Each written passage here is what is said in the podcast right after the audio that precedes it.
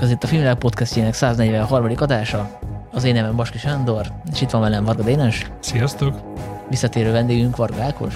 Pauló Vargános. Bocsánat, Pauló Nem azért változtattam nevet, hogy itt izé.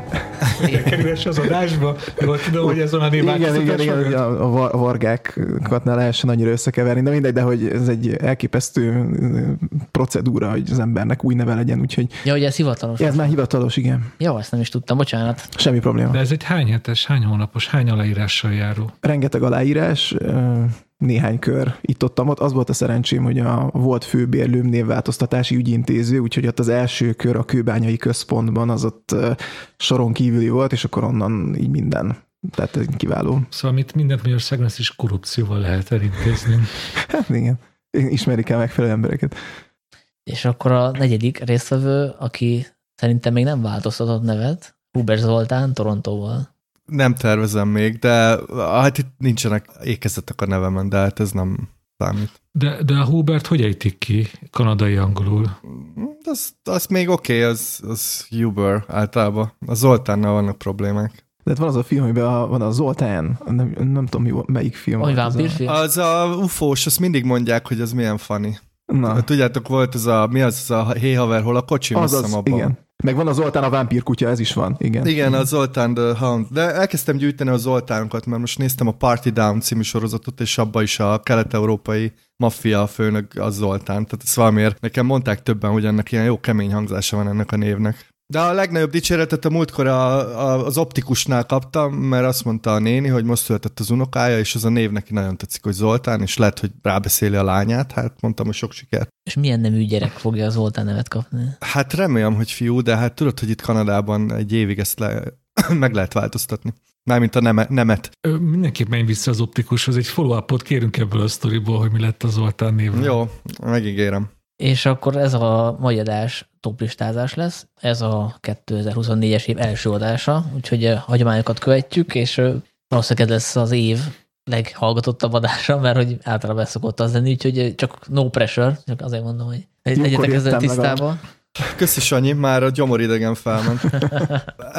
Mielőtt elkezdjük, én mondhatok egy, egy köszönömöt, a nagyon kedves visszajelzéseket kaptunk a, Na, a, a, a csoportban, a, a hallgatóinktól. Igen. Én, én, nekem nagyon jól estek ezek így az ünnepek környékén. Úgyhogy csak szeretném megköszönni mindenkinek, aki ilyen kedves dolgokat írt nekünk. Ja igen, persze, nagyon jól esik ez mindig. Hát ez ilyen üzemanyag is nekünk, nem? Hogy, hogy csináljuk, folytassuk. Ja, abszolút, igen. Az is akartam kezdeni, hogy ugye mindig az a első napirendi pont, hogy megkérdezzük, hogy milyen volt a tavalyi év, mármint filmes szempontból, és akkor mindenki elmondja, hogy erős volt-e vagy nem. És akkor arra gondoltam, hogy legyen még egy, még egy ennél is közhelyesebb nyitó kérdés, hogy van-e valakinek bármilyen fogadalma, mármint filmes ügyben, bár nyilván, ha ilyen magánéletű van, azt is elmondhatjátok, szóval az engem nem zavar, csak nyilván azért jutott eszembe, mert hogy nekem van, de akkor kezdje valaki más.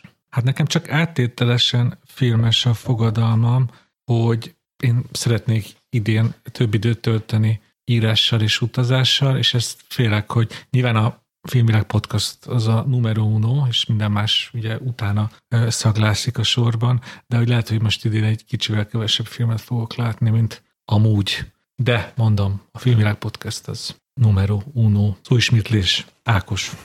Én a sorozatokra akarnék ráfeküdni idén, vagy hát, hogyha ilyen fogadalmat kéne mondanom, akkor ez lenne, mert általában nincs időm sorozatot nézni a filmek mellett, és egyrészt óriási hiányosságaim is vannak, másrészt meg azért minden évben jönnek olyan sorozatok, amiket, amiket jó lenne megnézni, vagy amik így vetekszenek a, a, hát hogy mondjam, azokkal a filmekkel, amiket én egyébként szeretek, vagy hogy, tehát hogy, hogy azért tényleg egy elég erős, erősen felfelé ívelő ö, száról van szó, vagy, vagy médiumról van szó még mindig, úgyhogy ez lenne az én fogadalmam. Melyik legnagyobb hiányosságod? Hát mindegyik. gyakor- Nem, hát, ez- tehát, hogy nem tudom, nem látom a mafiózókat például, szóval az egy ilyen... Júj. Ja, szóval és nem, nem is folytatom, nem is folytatom, hogy mi- miket nem láttam még, de hogy ez, igen. Amúgy én sem láttam a mafiózót. Júj. Akkor neked is lehet ez az új évi fogadalman.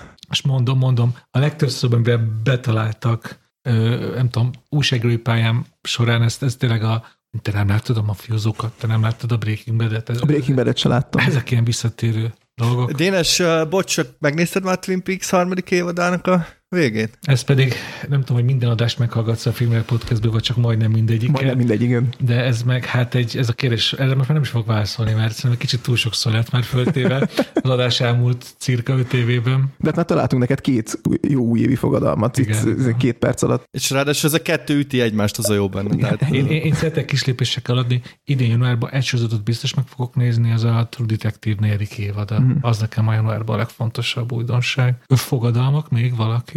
Hát nekem az, hogy a letterboxot sűrűbben fogom frissíteni, mert most az történt, hogy például ma délelőtt írtam be a Károly Variban látott filmeket, illetve azt még nem is tudtam logolni, mert az túl nagy munka lett volna, inkább csak betettem egy, egy ilyen listába, hogy tudjam, hogy azokat majd logolni kell, de például a Kant is múlt héten logoltam. Volt néhány film, amit már persze betettem, de hogy összességében nem, és akkor most kell kinyomoznom, hogy akkor ezt a filmet hol láttam pontosan, ezt logolhatom-e, vagy, vagy nem ér, mert hogy kijöttem róla fél óra után, és, és tök jó lenne, hogyha ez, ez így jobban képben lennék. De neked ilyen jó a memóriát, hogy Kámba ezeket és ezeket láttam? Hát ugye vannak azok a nagy, óriási kinyomtatott papírlapok, ahol ilyen rájszerűen ott van a, a műsor, hogy melyik moziban mit vetítenek, és akkor ott beixeltem, és azokat megőriztem ezeket a lapokat, és az alapján Hmm. meg, tudom, meg tudom nézni. Ezt a fogadalmadat, ezt ellopom, jó? Mert én, én nagyon hektikusan, rapszodikusan frissítettem 23-ban a Letterboxdot, akkor 24-ben pontosan mindent fel fogok vinni. Lehet, hogy túlvállalod magad, Dénes, ezzel a sorozatot nézel, letterboxot írsz, és uh, én, én egyébként szertartásosan uh, használom a letterboxot, azt ajánlom nektek, hogy, uh, hogy mindig rászánok. Általában reggel valamennyi időt, vagy, vagy így éjjel. És azért nagyon jó, mert most nagyon könnyű dolgom volt, hogy így ilyen mi- mindent számon tartottam, és ugye én ilyen előfizetője vagyok a Letterboxnak, és ilyen brutális statisztikát tudtam lekérni, tehát uh, olyan dolgokat tudtam meg, ami, ami nagyon izgalmas. Melyik színésztől láttad a legtöbb filmet például? Melyik fodrásztól láttam? Melyik fodrásztól, igen, igen. Na és például, például ez volt a legérdekesebb statisztika, hogy hétfőnként nagyon kevés filmet nézek, ez derült ki. A másik, hogy nagyon kevés régi filmet nézek, úgyhogy az én újévi fogadalmam, hogy kevesebb új filmet fogok nézni, és sokkal több régit, és most rá fogok menni az olasz műfai filmezés aranykorára, és az a fogadalmam, hogy sokkal több Giallót, rendőrfilmet és westent fogok nézni, mert hogy tök sok van a gépemen, amik már itt, itt állnak, nem tudom mióta. Mindegyiket legálisan vettem, hozzáteszem. Azokból kéne pótolni. És amúgy arra van bármi ötleted? Mert ez tökre érdekel, hogy miért nem nézel filmet hétfő este? Mi történik akkor? Nem tudom. Szerintem sorozatot nézek hétfő este, az, az történik. Valószínűleg tényleg az. Amúgy nekem van egy ilyen régi álmom, és akkor ezt most így elsütöttem újévi fogadalomnak, mert most újból neki akarok állni, hogy egy olyan fajta rendszert vinni a, a filmnézésembe, hogy minden héten legalább megnézek, ezt így felírtam magamnak, egy lengyel filmet, és egy olyan filmet, ami szerepel a, a Sight and Sound bővített 205 filmet tartalmazó ugye all-time listáján. És akkor így egyszer tudok ilyen, nem tudom, obskurus, egyáltalán nem ismert 74-es lengyel filmdrámát nézni, meg mondjuk megnézni olyan kínos kimaradásokat, mint mondjuk a Nagy Ábránd. Most, most néztem, hogy én még sose láttam a Nagy Ábrándot. És akkor így, így, így ezt a két tervet tudnám vegyíteni. Én ezt egyszer, egyszer elkezdtem, úgy csináltam, hogy minden héten meg akartam nézni egy film noárt és egy westent, és az történt, hogy a, a, aztán így február magasságában ugye jöttek a bemutatók a mozikba, és akkor ugye elmentem azokra, és akkor közben meg jöttek a letölthető filmek, és így fe- február elején vesztettem el ezt. Úgyhogy Dénes, hajrá! És ugye mivel logolni fogod a Letterboxon mindig, ezért akkor majd követem a... Igen. Akkor majd ellenőrizitek le minden héten egy lengyel és egy Sight and Sound. És azt kiszámoltátok, hogy hány filmet láttatok tavaly? A Letterbox kiszámolja. Hát, hogyha Ah. rendesen Ugye? kiszámolja. Ugye? Én meg nem, rendes, nem logoltam rendesen, és közben lejárt a profi előfizetésem is. Így nekem most nincsenek statisztikák, viszont én azt csinálom, hogy a, amit moziban látok, ott beteszem a mozi teget, mármint, hogy mozi és az adott év, és akkor így most meg tudom nézni, hogy jelenleg 109 film van be, belogolva, de hát még azon kívül szerintem olyan 20-30 minimum van, amit nem logoltam be, mármint ezek mozifilmek. Hát szerintem annál, annál azért többet láttál, mint 130, nem? Az, hát, az kevés. Igen, gyanús, gyanús, hogy egy-kettőt még nem vezettem át. És nektek mi a számaitok? 2023-ban hány filmet láttatok a Letterbox szerint? Nekem 238. Azt szerintem az szombos. És az az izgalmas, hogy ennek a két nagy ilyen csúcs van, mert a Torontói Fesztiválon és a Sundance-en is 30 körül láttam filmet, tehát ez nagyon megdobja. és amire külön büszke vagyok, hogy több mint a fele ezeknek értelemszerűen mozi film. Tehát mozizás. Ebben mondjuk része van annak is, hogy itt olyan a művészmozi, hogy ilyen takkártyán van, és a nagy része ezzel ingyenes a film, filmeknek, úgyhogy ez így tök jó, mert például most volt Petzolt sorozat, és akkor így csak el kell menni gyakorlatilag, egy metró jegybe kerül, és ott kettőbe, mert vissza is kell jönni, de hogy ez így elég segít megnyomni ezeket a számokat. Úgyhogy nem tudom otthon miért nem csinálnak ilyet, szerintem ez egy tök jó kezdeményezés. Hát hogy, pláne most, hogy már 3000 forint egy egy sok helyen. Hát igen. Mert én 100 dollárt fizetek, ami 25 ezer forint, és idén megnéztem ezzel olyan 70 filmet. Szóval az, ez nagyon baráti. Hát a cirkóban van éves bérlet, ami azt hiszem, Igen, hogy igen, ilyen igen. 40 vagy 30, valami ilyesmi, és ott is annyit nézel meg, amennyit akarsz.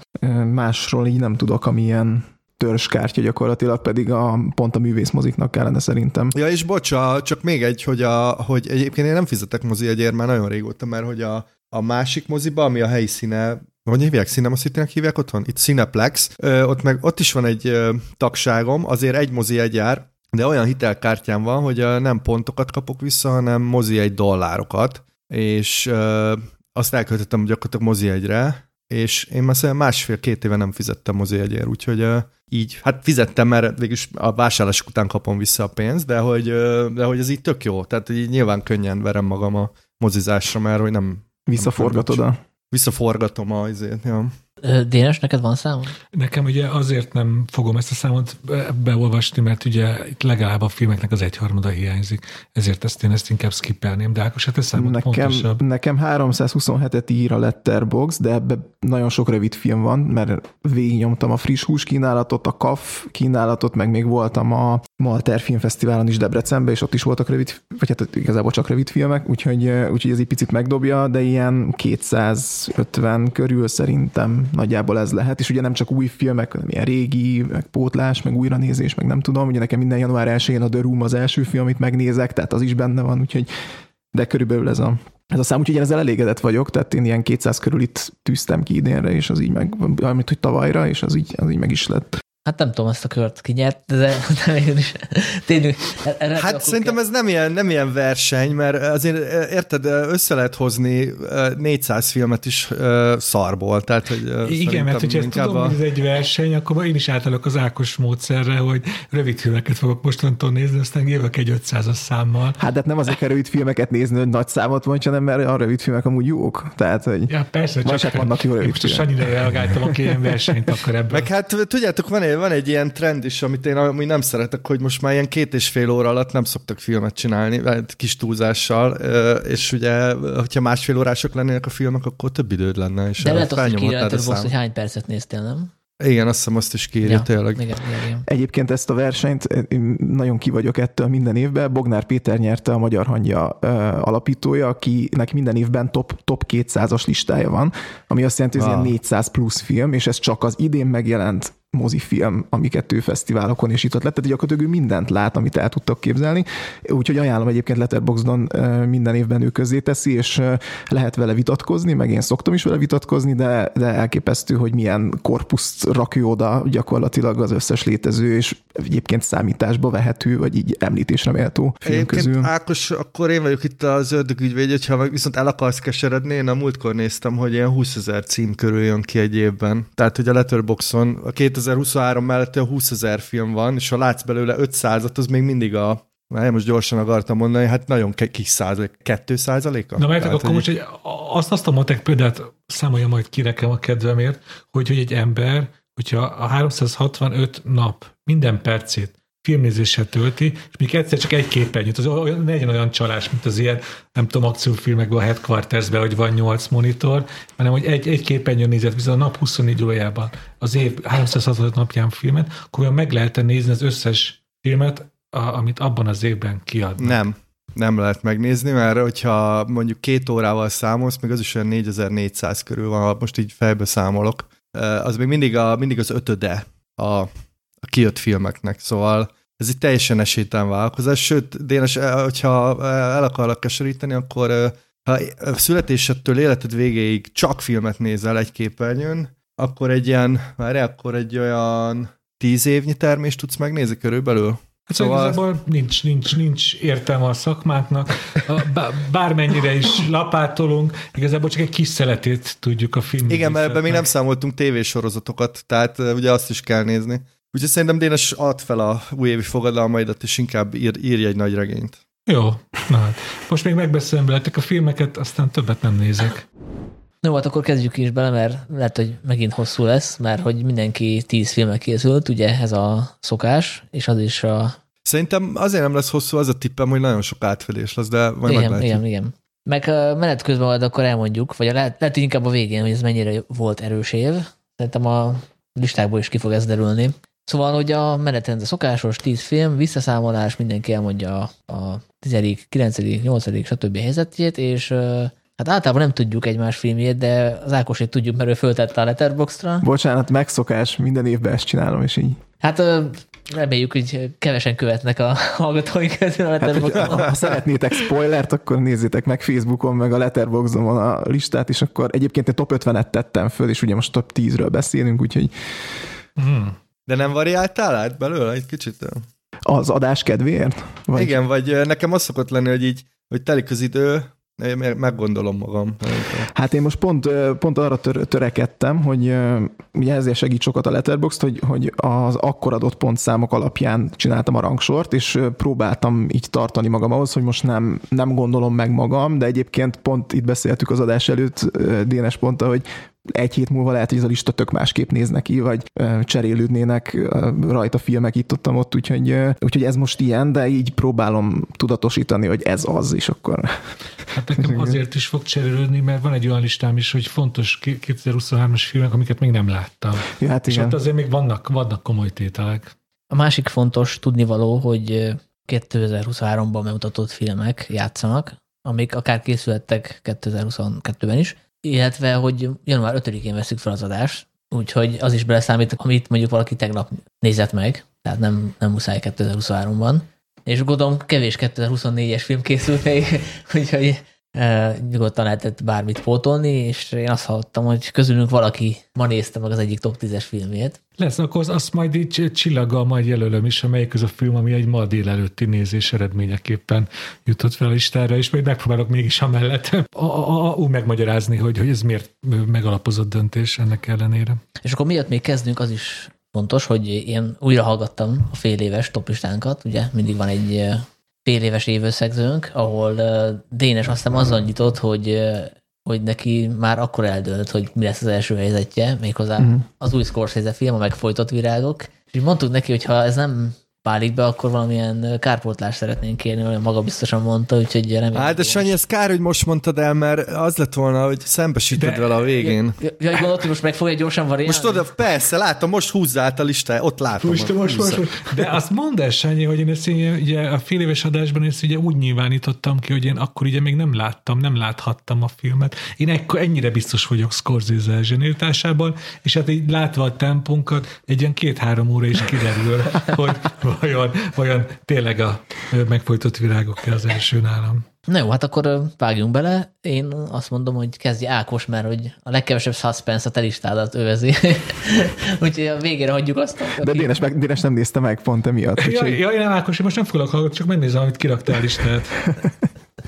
Szóval melyik a tizedik helyen? Nálam a tizedik helyezett az Inside the Yellow Cocoon Shell című vietnámi film Pam Tien Annak a rendezése, egy három órás dolog. Ja igen, azt akartam én még mondani, hogy az én top 10-ben három film van, ami három órás vagy annál hosszabb, és ez a három film nem a megfojtott virágok, nem a Babylon, és nem az Oppenheimer, úgyhogy ez, ez egy kis izgalom. Itt. Ez az egyik egyébként, tehát ez az Inside Yellow Shell, ez nyerte az Aranykamera díjat Cannes-ban tavaly, tehát a legjobb első filmdíját. Hát egy ilyen slow cinema a javából, belső és külső utazás Vietnámban, átlagosan ilyen 10-12 perces snittekkel, hihetetlen operatőri bravúrokkal, és egy ilyen nagyon hát ilyen e- ezoterikus, ilyen transzcendentális élmény, úgyhogy én nagyon szerettem, és sajnálom, hogy nem láttam nagyvásznon. Nem tudom, Sanyi, te láttad e Cannes-ban? Ö, nem, nem, nem. mert, mert ez ilyen, tehát ilyen nagyon, nagyon nagy vászonra való, mint egyébként általában a slow cinema a többsége, úgyhogy, úgyhogy én ezt, ezt kedveltem, így vagy hát annyira, hogy a, hogy a top 10-be beférjen. Azért embert próbáló a három órája, de, de, de nagyon szépen összemossa azért így, a, ahogy telik az idő, a, a, a tereket, a, az időt, szóval, szóval izgalmas. Zoli? Most mondjam, hogy nem láttam, vagy, vagy mondjam az enyémet? Mondd a kilencediket, mert tényleg nem érünk soha végére. Vagy a tizediket, nem? Jó, jó, de láttad, vagy nem láttad? Nem láttam, de most felírtam magamnak. Az én tizedik helyzetem a How to Have Sex, aminek azt hiszem az lett a magyar cím, hogy hogyan szexeljünk. Igen. Hogyan, hogyan szexeljünk. Ezt a, fesztivál, a Torontói Fesztiválon láttam, és azért tetszett nagyon, mert azt hittem, azért jó fesztiválra járni, mert nem feltétlenül tudsz a filmről nagyjából semmit, és azt hittem, hogy ez egy ilyen brit bully film lesz, és a felénél vált ez a film, mert hogy tényleg úgy indul, hogy részek tinik Görögországban a, a legrosszabb sztereotípiák, tehát ez a széthányjuk az utcát, megyünk a Ryanair-rel, és ordinári módon viselkedünk, és ez a felénél egy nagyon érzékeny, hát gyakorlatilag egy ilyen drámába vált át, és nagyon közel kerülsz a, a fő karakterhez, és így belátsz a smink és a tangapapucs és a viselkedés mögé, és nekem nagyon tetszik ez a, a ez van egy ilyen új brit hullám, szerintem most már lehet hullámnak nevezni, egy ilyen fiatal brit generáció, akik, akik ilyen jellegű filmeket csinálnak, és ide sorolnám a, ugye a, az After Sun-nak a rendezőjét, a Charlotte West, vagy a Rain Allen Millert, aki a, az általam nagyon kedvelt Rye Lane című filmet csinálta, meg, meg szerintem még vannak, vannak, ilyen, vannak ilyen más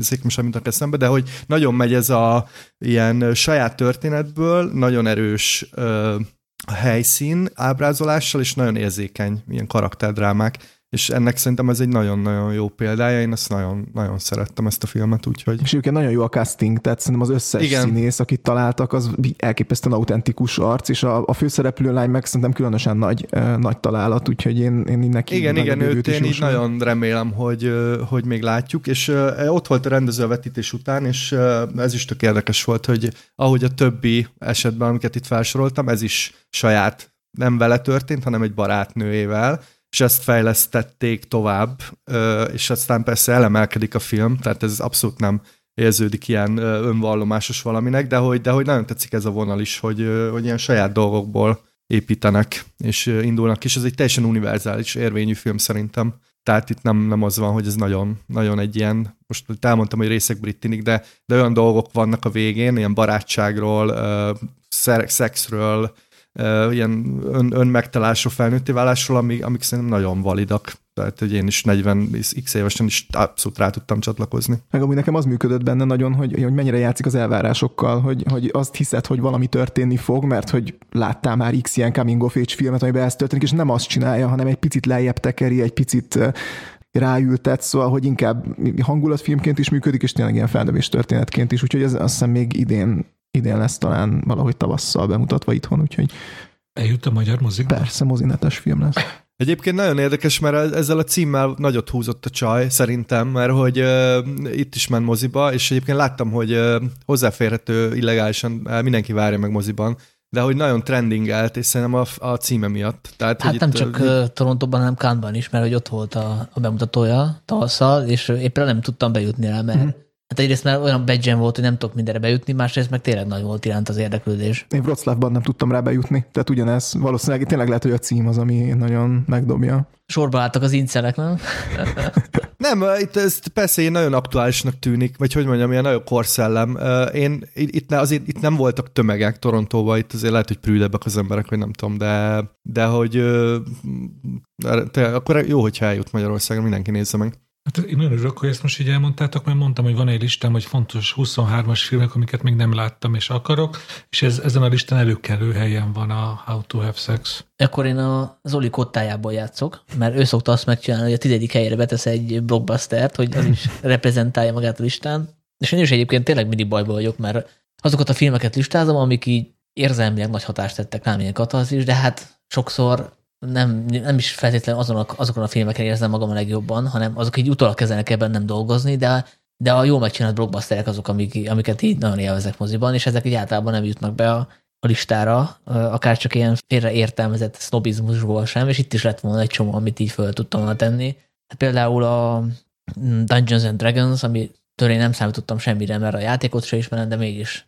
tök jó kis blockbuster volt, vagy hát a fél éves listámon még a Mission Impossible is rajta volt az új, csak aztán utána, utólag újra néztem, és, és így sokkal jobban zavartak a történetnek az idiotizmusai, tehát az az egész kulcskeresés, amit tényleg így a abszurditásig volt feszültve. Úgyhogy nekem végülis az a film maradt a listámon, ami a fél évesen is rajta volt, mégpedig a Pókember a Pókverzumon át, mert hogy az tényleg egy ilyen fantasztikus, már-már kísérleti jellegű történet. Ez nem is a történet, hanem maga az animációs stílus, hogy minden egyes világ más stílusban van meg, meganimálva, és tényleg olyan, olyan sűrű az egész film, hogy, hogy hát nagyon sok embernek meg is fekszi a gyomrát. Azt, azt hiszem, hogy talán el is meséltem a fél éves adásban, hogy egy ilyen premier vetítésen láttam, ahol a influencerek kimenekültek a filmről az első tíz percben, mert, mert egyébként tényleg nagyon abstrakt. Azt nem tudom, hogy mennyire maradandó, és hogy nyújt-e mást is azon kívül, hogy iszonyatosan látványos, de majd lesz alkalom újra nézni, mert hogy készül a következő rész, vagy a befejező része, és akkor majd a kettőt akár egyben is meg lehet nézni. Ilyen. Sőt, hát úgy lesz jó, mert ugye egy jelenet közepén van vége gyakorlatilag a filmnek. Igen, igen, igen. Ajánlott is lesz majd így egybe.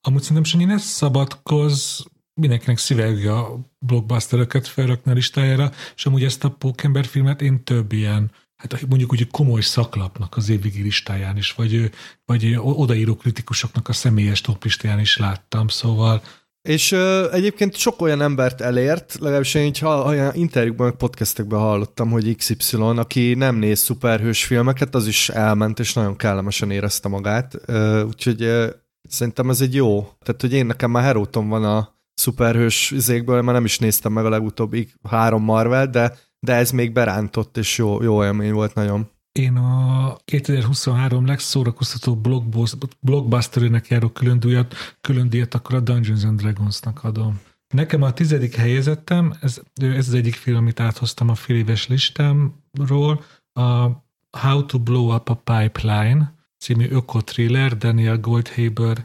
rendezésében, és hogy miért, nagyon imponáló volt ez a mély elköteleződés a, egyrészt a műfai forma iránt, másrészt pedig egy ilyen, egy, egy ilyen radikális gondolat iránt, amit mindenféle kompromisszum nélkül adott át. A műfaj az a, hát ugye ökotriller, de ezt azért tegyük hozzá, hogy ebben van egy ilyen nagyon erős ilyen helyzt dramaturgia, hogy a filmnek mondjuk a háromnegyede felkészülés az akcióra, és akkor a maradék az meg maga az akció és annak az utóhatásai, és ezt annyira ilyen lecsupaszított, szikár, sohasem múló feszültsége volt képes átadni, hogy, hogy, hogy, hogy ezt otthon láttam, de otthon is így, így, így szinte már így, így fogtam az izgalomtól a karfát, és ugyanez az elköteleződés, amit a forma iránt tanúsít a film, az ugyanennyire benne van abban, hogy, hogy, hogy, hogy ez nem egy ilyen, ilyen, ilyen óvatos, ilyen messző, ilyen pálcával mutogató, racionalitás talaján maradó film, hogy akkor most összeomlás felé robog a föld, akkor most szabad-e nekünk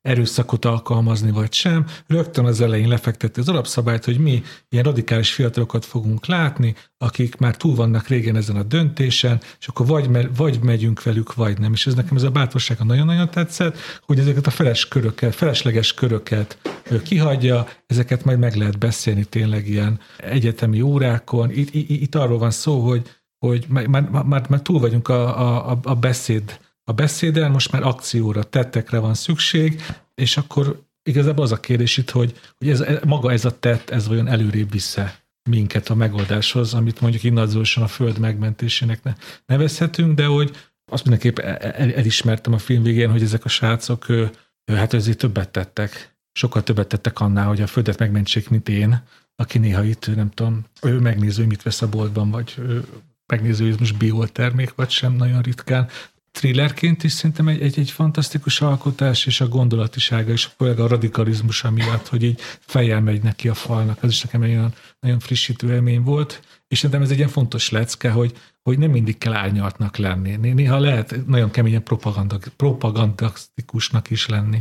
Hát én sok, sok mindennel egyetért. Erről beszéltünk amúgy, Persze, nem? erről van egy külön adásunk, a még ja, jó, akkor, akkor nem mondom el még egyszer. Hogy... Erről? Igen, erről beszéltünk erről a filmről. Az év, ez, ez egy ilyen régi film, ez a, a, úgy értve, hogy az év első felében beszélgettünk róla. Hát azt tudom, hogy benne volt a fél éves toplistádban. Hát szerintem ú, akkor beszéltünk róla, nem hiszem, hogy külön adáspont volt, de ö, ne, nekem a pont, én sok minden egyetértek amit mondasz, nagy rész mindennel, kivéve azzal, hogy lehet hogy mennyire legyen propagandisztikus, és nekem itt voltak apró problémáim a filmmel, hogy ugye a, a szerkezete olyan, hogy flashbackekben ismerjük meg a karaktereket, és nekem volt egy-kettő olyan flashback, ami a szomszédok legszebb hagyományait idézte, és, és egy kicsit ott nekem, de egyébként maximális egyetértek veled azzal kapcsolatban, hogy jó, mint thriller, kellenek az ilyen radikális filmek, és én maximálisan egyetértek a fiatalok, nem azzal, hogy robbangatni kell, de hogy, hogy dühösek, és hogy valahogy le kell vezetniük ezt a,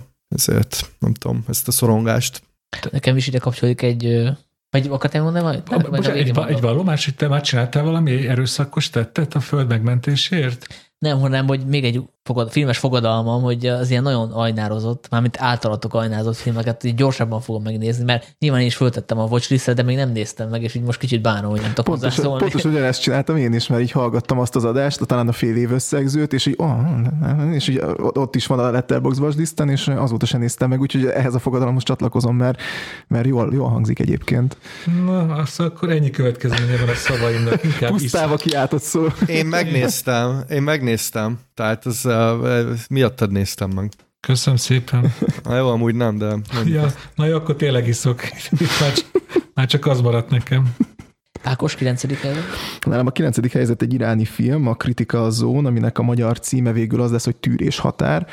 Ali Ahmadzadeh filmje, és ez nyerte a Lokárnói Filmfesztivált tavaly. Azért érdekes, mert hogy egy teheráni drogdílerről szól a film, és ahogy egyébként sok olyan filmet, nem megpróbálják eladni, hogy ez Iránban játszódik, és egyébként máshol forgatják le, ugye azért, mert ott nagyon szigorú a hatósági ellenőrzés, és tényleg csak azt forgathatják le, amit a, a rezsim gyakorlatilag átenged. Itt full gerillába csinálták meg a filmet, tehát rejtett kamerák, megvesztegették a rendőröket, hamis engedélyeket lobogtattak, és, és az egész film gyakorlatilag itt egy átjárja a filmet ez a, az ilyen tilosban járkálás, és nagyon jót tesz neki, mert hogy tényleg azt látjuk, hogy egy drogdíler, egy ilyen nagyon érdekes karakter, egy ilyen bozontos hajú uh, srác, egy Peugeot 206-ossal jár a Teherán utcáit, és teríti a drogot, és uh, tekeri a, a ő hasist szív, és próbál mindenkit rávenni arra, hogy a, hogy a fű helyett a hasist uh, részesítse előnybe, és akkor gyakorlatilag ő egy ilyen betépet profétaként így megy Teheránban, és ilyen epizódikus uh, szerkesztésben gyakorlatilag feltárul ennek a városnak egy hát igazi barca, mint amit egyébként megszokhattunk a, az iráni filmeknél. Eszembe jutottam, amikor a, azt hiszem talán Karlovivarival kapcsolatos podcastben beszélgettetek az Empty Netsről, hogy ugye ott mennyire szigorú az, hogy nem látsz csók jelenetet a filmben, meg a, a nőknek föl kell, hogy, tehát hogy kendőbe kell, hogy legyenek, meg nem tudom. De hát itt a, itt a legenyhébb dolog az, hogy a, a nőkön nincsen kendő, hanem, hanem ki van engedve a hajuk. Tényleg nagyon, nagyon merész és nagyon, nagyon szabad ö, film, és tényleg egy ilyen kiáltványszerű, olyannyira, hogy meg is próbálta meggyőzni az iráni állam a rendezőt, hogy ezt akkor lehet, hogy nem kéne kiengedni Lokárnóba, és azóta bujkál az Ahmadzade egyébként ö, Iránba letartóztatás elől. Úgyhogy egy nagyon érdekes film ebből a szempontból is, meg, meg abból a szempontból is, hogy amilyen hangkulisszát oda tettek mögé, és ahogy tényleg ez, a, ez az ilyen proféta karakter, aki egy egyébként megélhetési drogdíler, hogyan, hogyan érintkezik a, a drogbámorba süllyedt teheráni polgárokkal, úgyhogy, úgyhogy nekem ez egy nagyon, nagyon nagy élmény volt. Én ezt meg tudom nézni valamilyen formában? Meg fogod tudni, mert forgalmazni fogjuk a magyar hangyával. Nem, nem azért van a listámon, mert forgalmazni fogjuk, hanem azért fogjuk forgalmazni, mert rajta van a listámon. Tehát uh, esküszöm. Köszönjük, azért ez most kicsit máshova helyeződött át ez a film. Nem? Majd kedden megkívülök a sajtóvetítésre, akkor fogom kiküldeni. A... De tényleg, tehát mi általában úgy választunk filmet, hogy ami mindenkinek tetszik. Tehát, hogyha valaki azt mondja, hogy ez nem, akkor, akkor az nem. És én nagyon kardoskodtam emellett a film mellett, mert hogy egy ilyen azt gondolom, hogy lehet belőle kultfilm is, másrészt meg tényleg nagyon, nagyon jó korban, jó helyen, én azt gondolom. Akkor egy pár hónap múlva a moziban? Tavasszal. De lesznek belőle premier előtti vetítések, meg te majd jöhetsz a sajtóvetítésre is, Dénesen. Állom az élet. Sajtó reggeli lesz hozzá? Az sajnos Azért nem. nem adom magam ennyire könnyen. Zoli?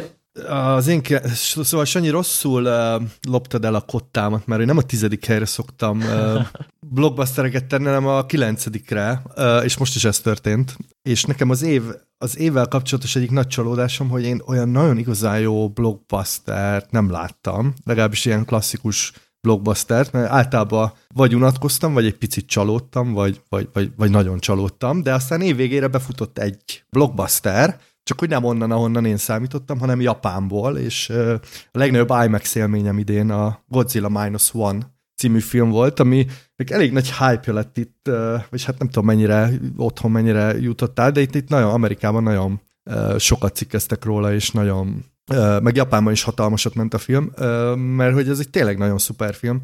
Szóval én nem vagyok ilyen Godzilla, ezt tudom, Sanyi a, a podcast Godzilla fanatikusa. Én, én csak úgy mondom, megnézem magamnak ezt a dolgot, és aztán egy ilyen 10-15 perc után nagyon bevonódtam, mert hogy itt meg lehet tanulni, hogy hogy lehet jól ilyen uh, sequelt, meg uh, hogy mondják ezt a bújtatott reméket? Erre van egy szakszó, csak nem jut eszembe. Hát a bújtatott remake, nem? Ja, akkor, szóval, hogy hogy lehet jó bújtatott reméket csinálni, az, e, ez a film szerintem egy tökéletes példája, mert hogy az a sztori, hogy vissza van helyezve egy kicsit az első Godzilla elé, tehát a második világháború végnapjaiban vagyunk, ez már ad egy ilyen érdekes csavart, és közben meg a, a, visszatérnek ehhez a Godzillahoz, aki egy ilyen természeti csapás, tehát hogy nem, nem humanizálják, meg nem ilyen izédek, de, de emiatt lesz nagyon, nagyon megint szerethető ez a szörny, vagy hogy mondjam, tehát van egy ilyen fura viszony a Godzillával, hogy, hogy para, de azért mégis úgy szurkolunk neki valahol, hogy sikerüljön, és amiben nagyon jó ez a film, hogy tényleg tök látványos, fejet hajt a cápa előtt, amivel engem meg lehet venni, és uh, amiért nagyon szerettem, hogy legalább négy karakter tök jól meg írva. Én ezt hiányolom mostában az amerikai blockbusterekből, hogy egyszerűen uh, odarakják ezt a CGI tűzijátékot, meg leszedi a fejed a, a hang, de egyszerűen nem érdekesek a, a hősök, szóval nem, nem érdekel, hogy mi lesz velük. Itt nem ez történik, mert hogy itt, itt nagyon komolyan meg van írva legalább négy karakter, és tökre izgalmas, hogy mi lesz velük.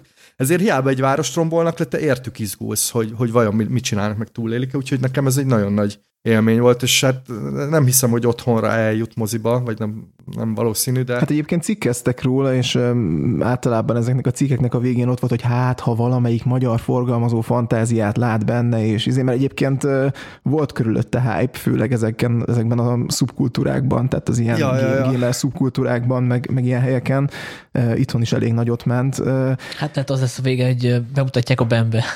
igen, ez belőle valami, igen. Ilyen Divixről. Torontóban könnyebb helyzetben vannak, mert ugye elég nagy az ázsiai közösség, és itt konkrétan a kikukázta a Napóleont egy hét után az IMAX-ből. Itt egy nagy IMAX van, és nekem mindig mérvadó, hogy ott mit játszanak, mert hogy a, a tehát itt igény szerint ugye. És egy hét után a, e, átvette a, a Napóleontól a, az IMAX termet, és az három hétig nyomták. Tehát, hogy én amikor voltam, az egy keddeste voltam, ez nem a csúcs időszak, és, és tök sokan voltak, szóval, és ez már második hét volt. Úgyhogy, ja, itt, itt nagyon jól ment. És hogyha Isten kísértést követek el, és az otthoni tévében nézem, az... Szerintem, mondom, mivel a karakterek jók, szerintem úgy is működik, csak nyilván, amikor ez a Godzilla zene így megszólal a, a, a, az IMAX-ben, az, az, az szerintem ad egy, ad egy külön erőt rá, de nekem tényleg ez volt messze a legjobb ilyen blockbusteré. Akkor is élvezhető, hogyha nem érted, hogy miről beszélnek a szereplők? Mármint, hogy értve nem érted, hogy én, nincs felirat? Hát vagy? Úgy gondolom, hogy felirattal nézte az Zoli. Igen, nem japánul. Meg. Azért kérdezem, mert hogy Bécsben vetítik a filmet, csak német felirattal. Elvileg Pozsonyban vetítik majd angol felirattal. Wow, na hát akkor megvan a hétvégi program. Nem tudom, hogy van-e még, de egy pár hete még volt, és volt is ilyen Szerintem Sanyi azért azért jó, ha érted, mert hogy vannak olyan jelentek, amikor arról beszélünk, hogy hogy fogják kinyírni a Godzilla-t. Na most akkor csak azt látod, hogyha nem érted, hogy egy csomó ember így japánul üvöltözik egymásra. azért nagyon vicces, de hogy azért megvan hát, a határ. Felfogadsz egy német tolmácsot két órányos, és ott fog sustorogni melletted a hát, kínóban. Pár évet tanultam német, úgyhogy nagyon nem bonyolult a szöveg, akkor lehet, hogy megértem. Hát hír fel, hír fel. Igen, igen. Derdi vagy Das Godzilla? Akkor az én kilencedik helyzetem is egy műfai történet végül is. Egy kanadai pszichológiai thriller, ami rajta volt a fél éves listámon is. Ez a Red Rooms, vörös mm-hmm. szobák, ami azt hiszem, hogy nálunk csak a színefesztem volt. Igen. Ha jól tudom, más, más hogy nem jutott el. De úgy tudom, hogy van forgalmazója. Aha, Tehát talán, talán, mint hogyha az ADS hozná, de ez egy régi, régi emlékem, hogy szerintem az majd el fog jutni. Hát az nem lenne hülyeség, mert szerintem erre be lehetne vonzani, be lehetne nézőket csábítani. Mert hát, ahogy mondtam, műfai jellegű a történet, egy ilyen tárgyaló termi drámából indul ki a történet, hogy van egy sorozatgyilkos, akinek a, a perén civilben nézőként ott van egy nő, aki amúgy civilben modell, meg hacker is, és a néző nem tudja eldönteni gyakorlatilag a film végéig is, film végéig sem, hogy neki pontosan mi itt a, a terve, hogy ő valamiféleképpen rajongója ennek a sorozatgyilkosnak, vagy van valami hátsó szándéka, és közben összeismerkedik egy fiatal nővel, aki, akiről viszont tudjuk, hogy tényleg rajongó, tehát hogy itt, itt megvizsgálják ezt a fajta nagyon fura perverziót is, hogy mi, miért lehet rajongani egy ilyen sorozatgyilkosért, hogy, hogy emögött vajon mi lehet, és hát nagyon feszült a film végig, nagyon sötétben tartja a nézőt, és a, egyrészt a, a történetvezetésnek ez a jellegzetessége, ami miatt érdekes a, a film, másrészt a, a fényképezés is szerintem nagyon szuper, tehát ezt a, ezt a noáros hangulatot nagyon jó hozza. A nő egyébként egy ilyen felhőkarcolónak a tetején lakik, az is egy ilyen tök érdekes ilyen vizualitást, vizualitást ad a történetnek, illetve hát maguk a, a színészek is nagyon jók, főleg a, a főszereplő Lori Baben. Úgyhogy nekem ez volt az egyik, vagy hát a kedvenc thrillerem 2023-ban.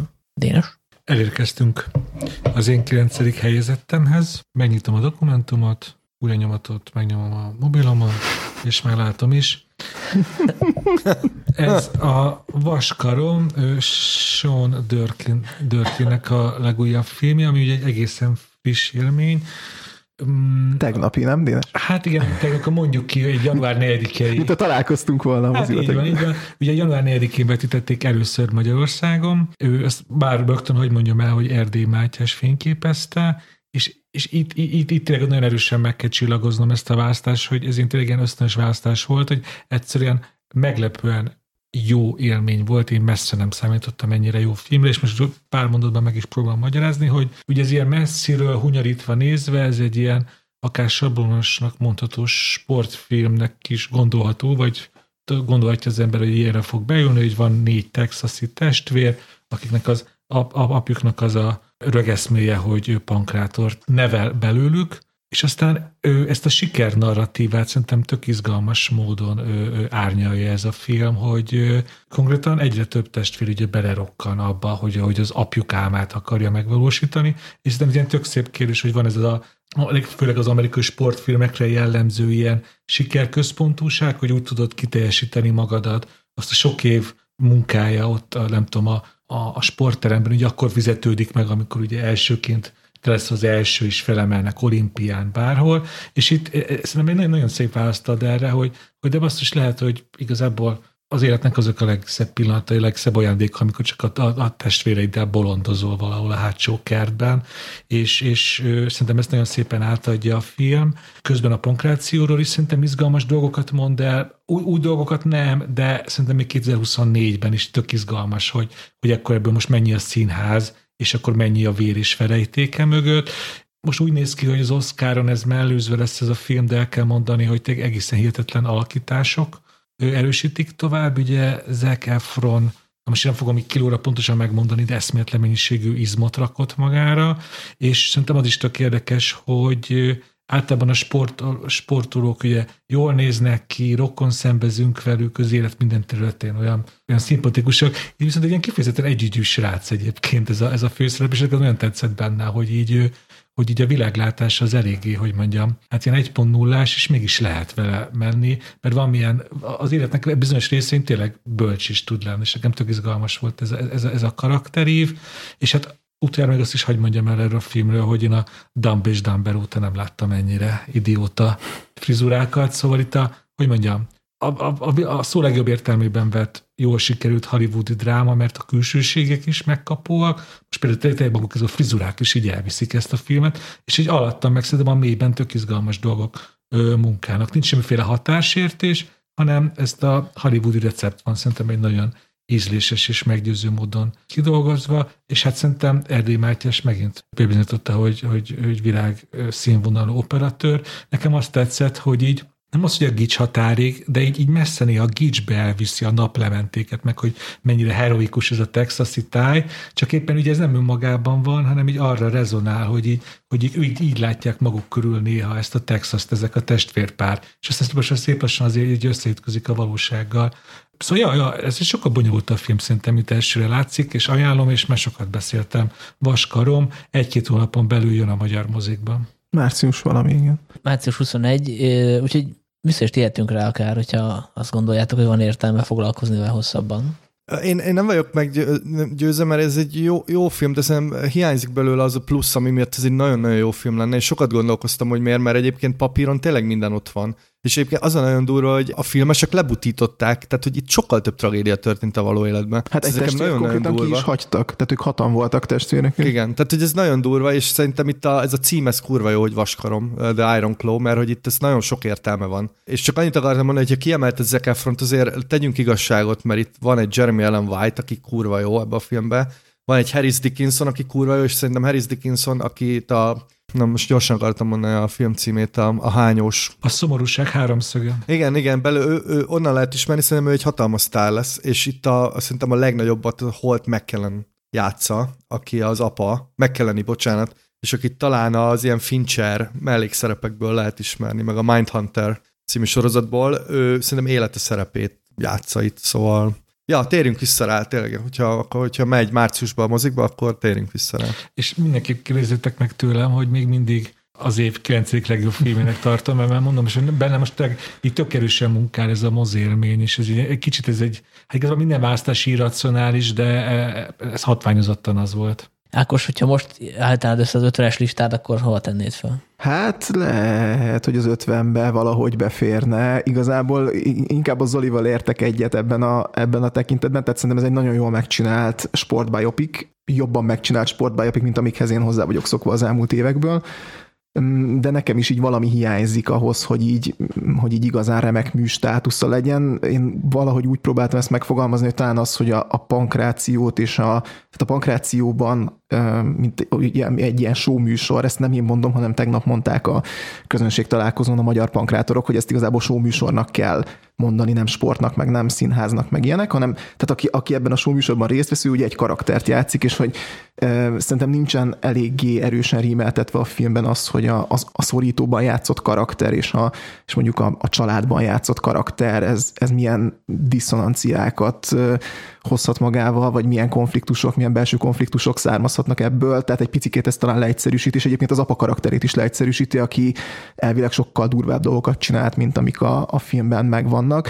Viszont ezt szerintem jól csinálja a film abban az értelemben, hogy nem terheli túl, tehát így is annyi trauma van ebben, hogy egy, csak egy szelete mondjuk annak, ami a Kerry Fonerikkel történik, az egy önálló filmhez elég lenne, úgyhogy ezen nagyon jól sakkozik de hogy de nekem egy picit az, az élét elvette az, hogy hogy így nem éreztem teljesen jól összehúzalozottnak a, a pankrációt és a személyes, vagy így ezt a családi drámát. De hogy ennek ellenére egy hihetetlen erős film, szóval észrevétlenül telik el ez a két és negyed óra, gyönyörűen, tényleg gyönyörűen van fölvéve, jó a hangulata, jók a színészek, szóval um, érdemes, érdemes megnézni a mozikban, meg hát majd visszatértek rá márciusban. Csak a, a tragédia halmozásról egy rövid mondat, hogy ha ezt nem tudtam volna, hogy ez egy megtörtént eseményeken alapuló film, és nem olvastam volna utána, hogy ez így kb. tényleg így megtörtént, akkor ez engem még teljesen kidobott volna, hogy na, már ez az, ezek nem tudtak más kitalálni ezek az írók, csak hogy egy tragédiára ráraknak még egy tragédiát, ez annyira unalmas, de nem. Ez az, történt, hogy, hogy, ez, hogy ez, ugye amit a filmben ilyen átoknak neveznek, hogy ez így tényleg. Így. És egyébként azt mondták a, a pankrátorok tegnap, hogy konkrétan így náluk a szakmán belül egy tényleg egy ilyen alapvető ilyen terminus technikus a fonerik átok. Tehát, hogy ez igazából egy nagyon népszerű toposz a sporton belül. Én nekem nulla közön volt eddig így a pankrációhoz, meg hát ettől a filmtől se lett sokkal több, csak hogy érdekes dolgokat mondtak, és hogy, és hogy mm, izgalmas volt azon gondolkodni, hogy nekik mit ad, meg azoknak mit ad, akik egyébként többet foglalkoznak ezzel a ezzel az iparággal, mert, mert tényleg ők például nagyon elégedettek voltak vele, már mint azzal, hogy a pankrációt ábrázolja a film, úgyhogy én hiszek nekik. Ákos nyolcadik helyzet? Nálam a nyolcadik helyzet egy dokumentumfilm, méghozzá egy lengyel rendező által rendezett dokumentumfilm, Dénes. Akkor csak jó lehet mesélni róla. Jó lehet. Piano Forte az a címe, és a nemzetközi, Varsói Nemzetközi Chopin hangversenyről, az ongora versenyről szól, méghozzá úgy, hogy kiválaszt néhány versenyzőt különböző nemzetekből, filmből, olasz, kínai, azt hiszem van egy orosz lány is benne, szóval, hogy többféle nemzet képviselőt, és akkor azt mutatja meg, hogy ők hogyan készülnek erre a versenyre, ami gyakorlatilag egy ilyen olimpia, vagy egy olimpiának felel meg az ongora művészeknél. És én azért imádtam ezt a filmet, mert a komoly zenéhez sincsen túl erős kapcsolódásom, tehát hogy nem értek hozzá. Viszont nagyon sokat ad azoknak is, akik kívülállók teljesen, és biztos vagyok benne, hogy nagyon sokat ad azoknak is, akik meg, akik meg nagyon követik, és nagyon értik, hogy mondjuk egy, egy hangverseny az, az mitől, tehát hogy akik az, az a white fülűeknek, hogy úgy mondjam. Szóval, szóval szerintem ez ebben, ebben nagyon sikeres, és abban, ahogy ilyen nemzet karakterológiai tanulmányként is tudja működtetni a rendező Jakub Piantek ezt a filmet, mert hogy tényleg látjuk az ilyen, ilyen nagyon, nagyon bensőséges pillanatokat a, az edző, tehát a tanár és a, és a diák között, és hihetetlen drámák, és egy ilyen több fordulós verseny, tényleg jól van az egész dramatizálva, és egy kompakt kis 90 perces film. Engem teljesen, teljesen letaglózott, és, és, így, és így tényleg nem, tehát hogy így, hogy így kettőt pislogtam, és így vége lett a filmnek, szóval ilyen hihetetlen, hihetetlen ereje van és sodrása, és sokszor nagyon megrázó az, hogy tehát el is mondják a filmben, de nagyon érződik, hogy mintha olimpikonok lennének, és úgy is vannak kezelve, mintha olimpikonok lennének, és egész másképp örülnek, attól függően, hogy mondjuk olaszról, vagy, vagy a kínai srácról van ez szó, szóval tényleg hihetetlen, hihetetlen arcokat talált meg hozzá. Úgyhogy, úgyhogy nálam ez a, ez a top 8. És jó double feature lenne a tárral? Vagy inkább a whiplash Hát lehet, hogy inkább a whiplash mert uh, ugye itt, itt a gyakorló, tehát itt a, a, a, a zenészekről van szó, és nem, nem a, a karmesterekről, de igen, tehát a Whiplash ez egy jó párhuzam ebben, hogy hogyan, tényleg hogyan zsigerelik ki magukat azért, hogy a zsűri az azt mondja, hogy izé, hogy akkor ez ti vagytok a, vagy te vagy a legjobb. És ráadásul az benne a, a, a külön érdekes, hogy a, a végén még látunk a, a versenyzőkről ilyen gyerekkori felvételeket, amiket nyilván még a szülők csináltak, és így ott ül a hat éves olasz kisgyerek, és úgy klimpírozik, hogy el nem hiszed, és hogy ilyen, hogy erre teszik fel az életüket, hogy, hogy, hogy ezeken a versenyeken minél sikeresebben játszanak chopin szóval, szóval nagyon, nekem nagyon tetszett az, ahogy ebbe a világba így be, bedobja a nézőt. De hogyha most ismét tíz éves lehetne, akkor most komoly zenész lenni, vagy pankrátor? Szerintem komoly zenész. Inkább komoly Aha. zenész. Hát azt, azt szélesebb körben ismerik el. Én meg arra jöttem rá, hogy színész lennék, mert azon gondolkoztam a, az Iron Claw alatt, hogy milyen jó lehet ez, hogy így fizetnek neked, hogy pár hónapig pankrátorkodj, és fecskében hülye hajba parádéz a kamera előtt, aztán mész a következő szerepre. De jó, hogy mondod Ákos ezt a dokumentumfilmet, mert uh, én ezekkel a komoly zenei témákkal úgy vagyok, hogy sosem nézem meg őket, majd nem értek hozzá, és tavaly is így jártam a tárral, hogy hát azt én nem nézem meg, mert nem érdekel, és lecsúsztam a moziról, és aztán már megnéztem, és nagyon sajnáltam, hogy nem időben, úgyhogy most ezt felírtam, mert én szeretem az ilyen sportdrámákat, tehát hogy ez tök érdekes, ez a két világnak az ütköztetése, ez, ez mindig, mindig engem ezek be szoktak szippantani. És én is nehezen vettem rá magam, mert az angola versenyes dokumentumfilmet pa- papíron kevés unalmasabb dolog létezik, de hogy, de hogy hihet, tényleg, tényleg elképesztően jó film. Zoli, nyolcadik? Az én nyolcadik helyzetem az év bérgyilkos filmje, ami a Hitman, Richard Linklater-től.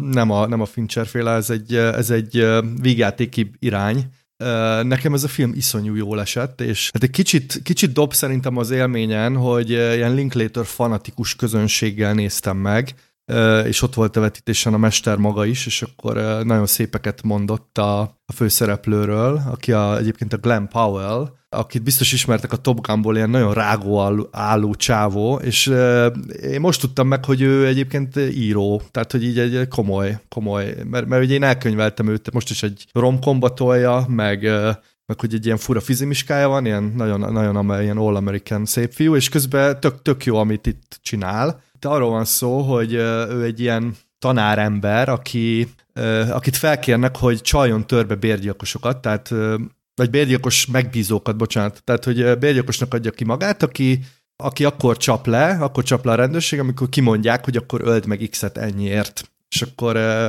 az a vicc, hogy, hogy mindig, mindig megpróbálja az igényekre szabni magát, tehát így átalakítja magát, attól függően, hogy ki a megrendelő. És nagyon belejön ebbe, és aztán nyilván találkozik egy nővel, aki, akibe így bele, vagy hát ilyen viszony kezdődik, és a filmnek a másik nagy ereje, hogy iszonyú a kémia a főszereplő, két főszereplő között, aki egyébként a Adria Ariona nevű színésznő, aki egy ilyen gyönyörű nő, a, ezéből lett ismerős a, az Andor című sorozatból. Ő hmm. volt ott ez a, ez a szerelőnő, akit ott kínoznak, na biztos emlékeztek rá, és igen, neki, is, igen. neki, is, neki is elég nagy jövőt jósolok, mert, mert iszonyú, iszonyú jól működnek ketten, és az egész film a legjobb Linklater filmeket idézi, hogy ilyen nagyon könnyed, nagyon szexi, és nagyon, nagyon kellemes élmény, de közben meg azért elég sok minden állít az ilyen identitásról és ilyen párkapcsolati dolgokról, mert hogy itt tényleg az, hogy mind a, mind a két fél kicsit hazudik önmagáról, önmagának, és Szerintem ez a legjobb Linklater-i hagyományokat folytatja, és én nagyon szeretem Linklater munkásságát, úgyhogy nagyon örülök, hogy visszajött egy ilyen filmmel, most, most megint egy ilyen másodvirágzás a téli, tavaly is volt a listámon Linklater, és ez is lesz a Netflixen, mert hogy a, a Netflix megvette, nem tudom pontosan, hogy mikor, de szerintem most már hamarosan. Igen, és most még nem, nem árulták le az időpontot a Netflixesek, de nekem ez, ez 2021 legjobban várt film, és most megint pár helyezéssel előre került. Köszi Zoli. Nálam is egyébként. És amúgy ez a Glenn Powell, ez, ez, ez, nem, nem ugye, ez, ez, a közeljövő egyik nagy sztárja lesz. Ugye mondod ezt a romkomot, ez itt Magyarországon, azt január közepén, Zeni Van But You, és ettől mindenki éppen nagyon sokat vár, hogy így ahhoz képest, hogy romkom ilyen tök ígéretes előszere van, meg amiket eddig írtak róla, hogy ez tényleg a műfajban egy ilyen átlagon felüli darab lesz. Én például elég, rég, elég régóta nem éreztem ezt, hogy én egy romkomért el fogok menni moziba, de az Anyone But You az ez lesz. Ugye a Sidney Sweeney a másik, aki most, ha minden jól megy, akkor ebből a két emberből végleg sztárt csinál. Akkor én jövök a nyolcadik helyzetemmel. Beszéltük a felvétel előtt, hogyha másik napon állítanak össze a listát, akkor lehet, hogy teljesen más lenne a sorrend, és én is így vagyok ezzel a, a filmmel, amit a Sziges Fesztivál láttam, hogy így nézegettem a Letterboxon, hogy miket láttam idén, és ez valahogy nagyon megmaradt bennem ez a film, és így beugrottak belőle a képek, és hogy, és hogy lehet, hogy máshogy másik nap nem került volna fel a listára, de, de most igen, mert, mert nekem ez egy nagyon jó mozi élmény volt. Hood Witch címen futott ez a film. Nem tudom, mi a eredeti címe, mert ez egy francia francia film. Kapucnis boszorkány? A húd az, mint... Uh... ez most egy, hogy mondjam, ez egy ilyen humor akart lenni. De várj, várj, várj. Köszi, köszi. Igen. Szóval... Um... De jó volt, nem? Vagy közepes? Mindegy. Igen, hagyjuk, hagyjuk. Mély, döbbent mély csend. Igen, igen, igen. Igen, Ákos például a telefonjába temetkezett. Ugye kerestem, a, a filmet, kerestem a filmet, egyébként nevettem. Nevettem. Szóval... Nem is mondhatnék uh, mást.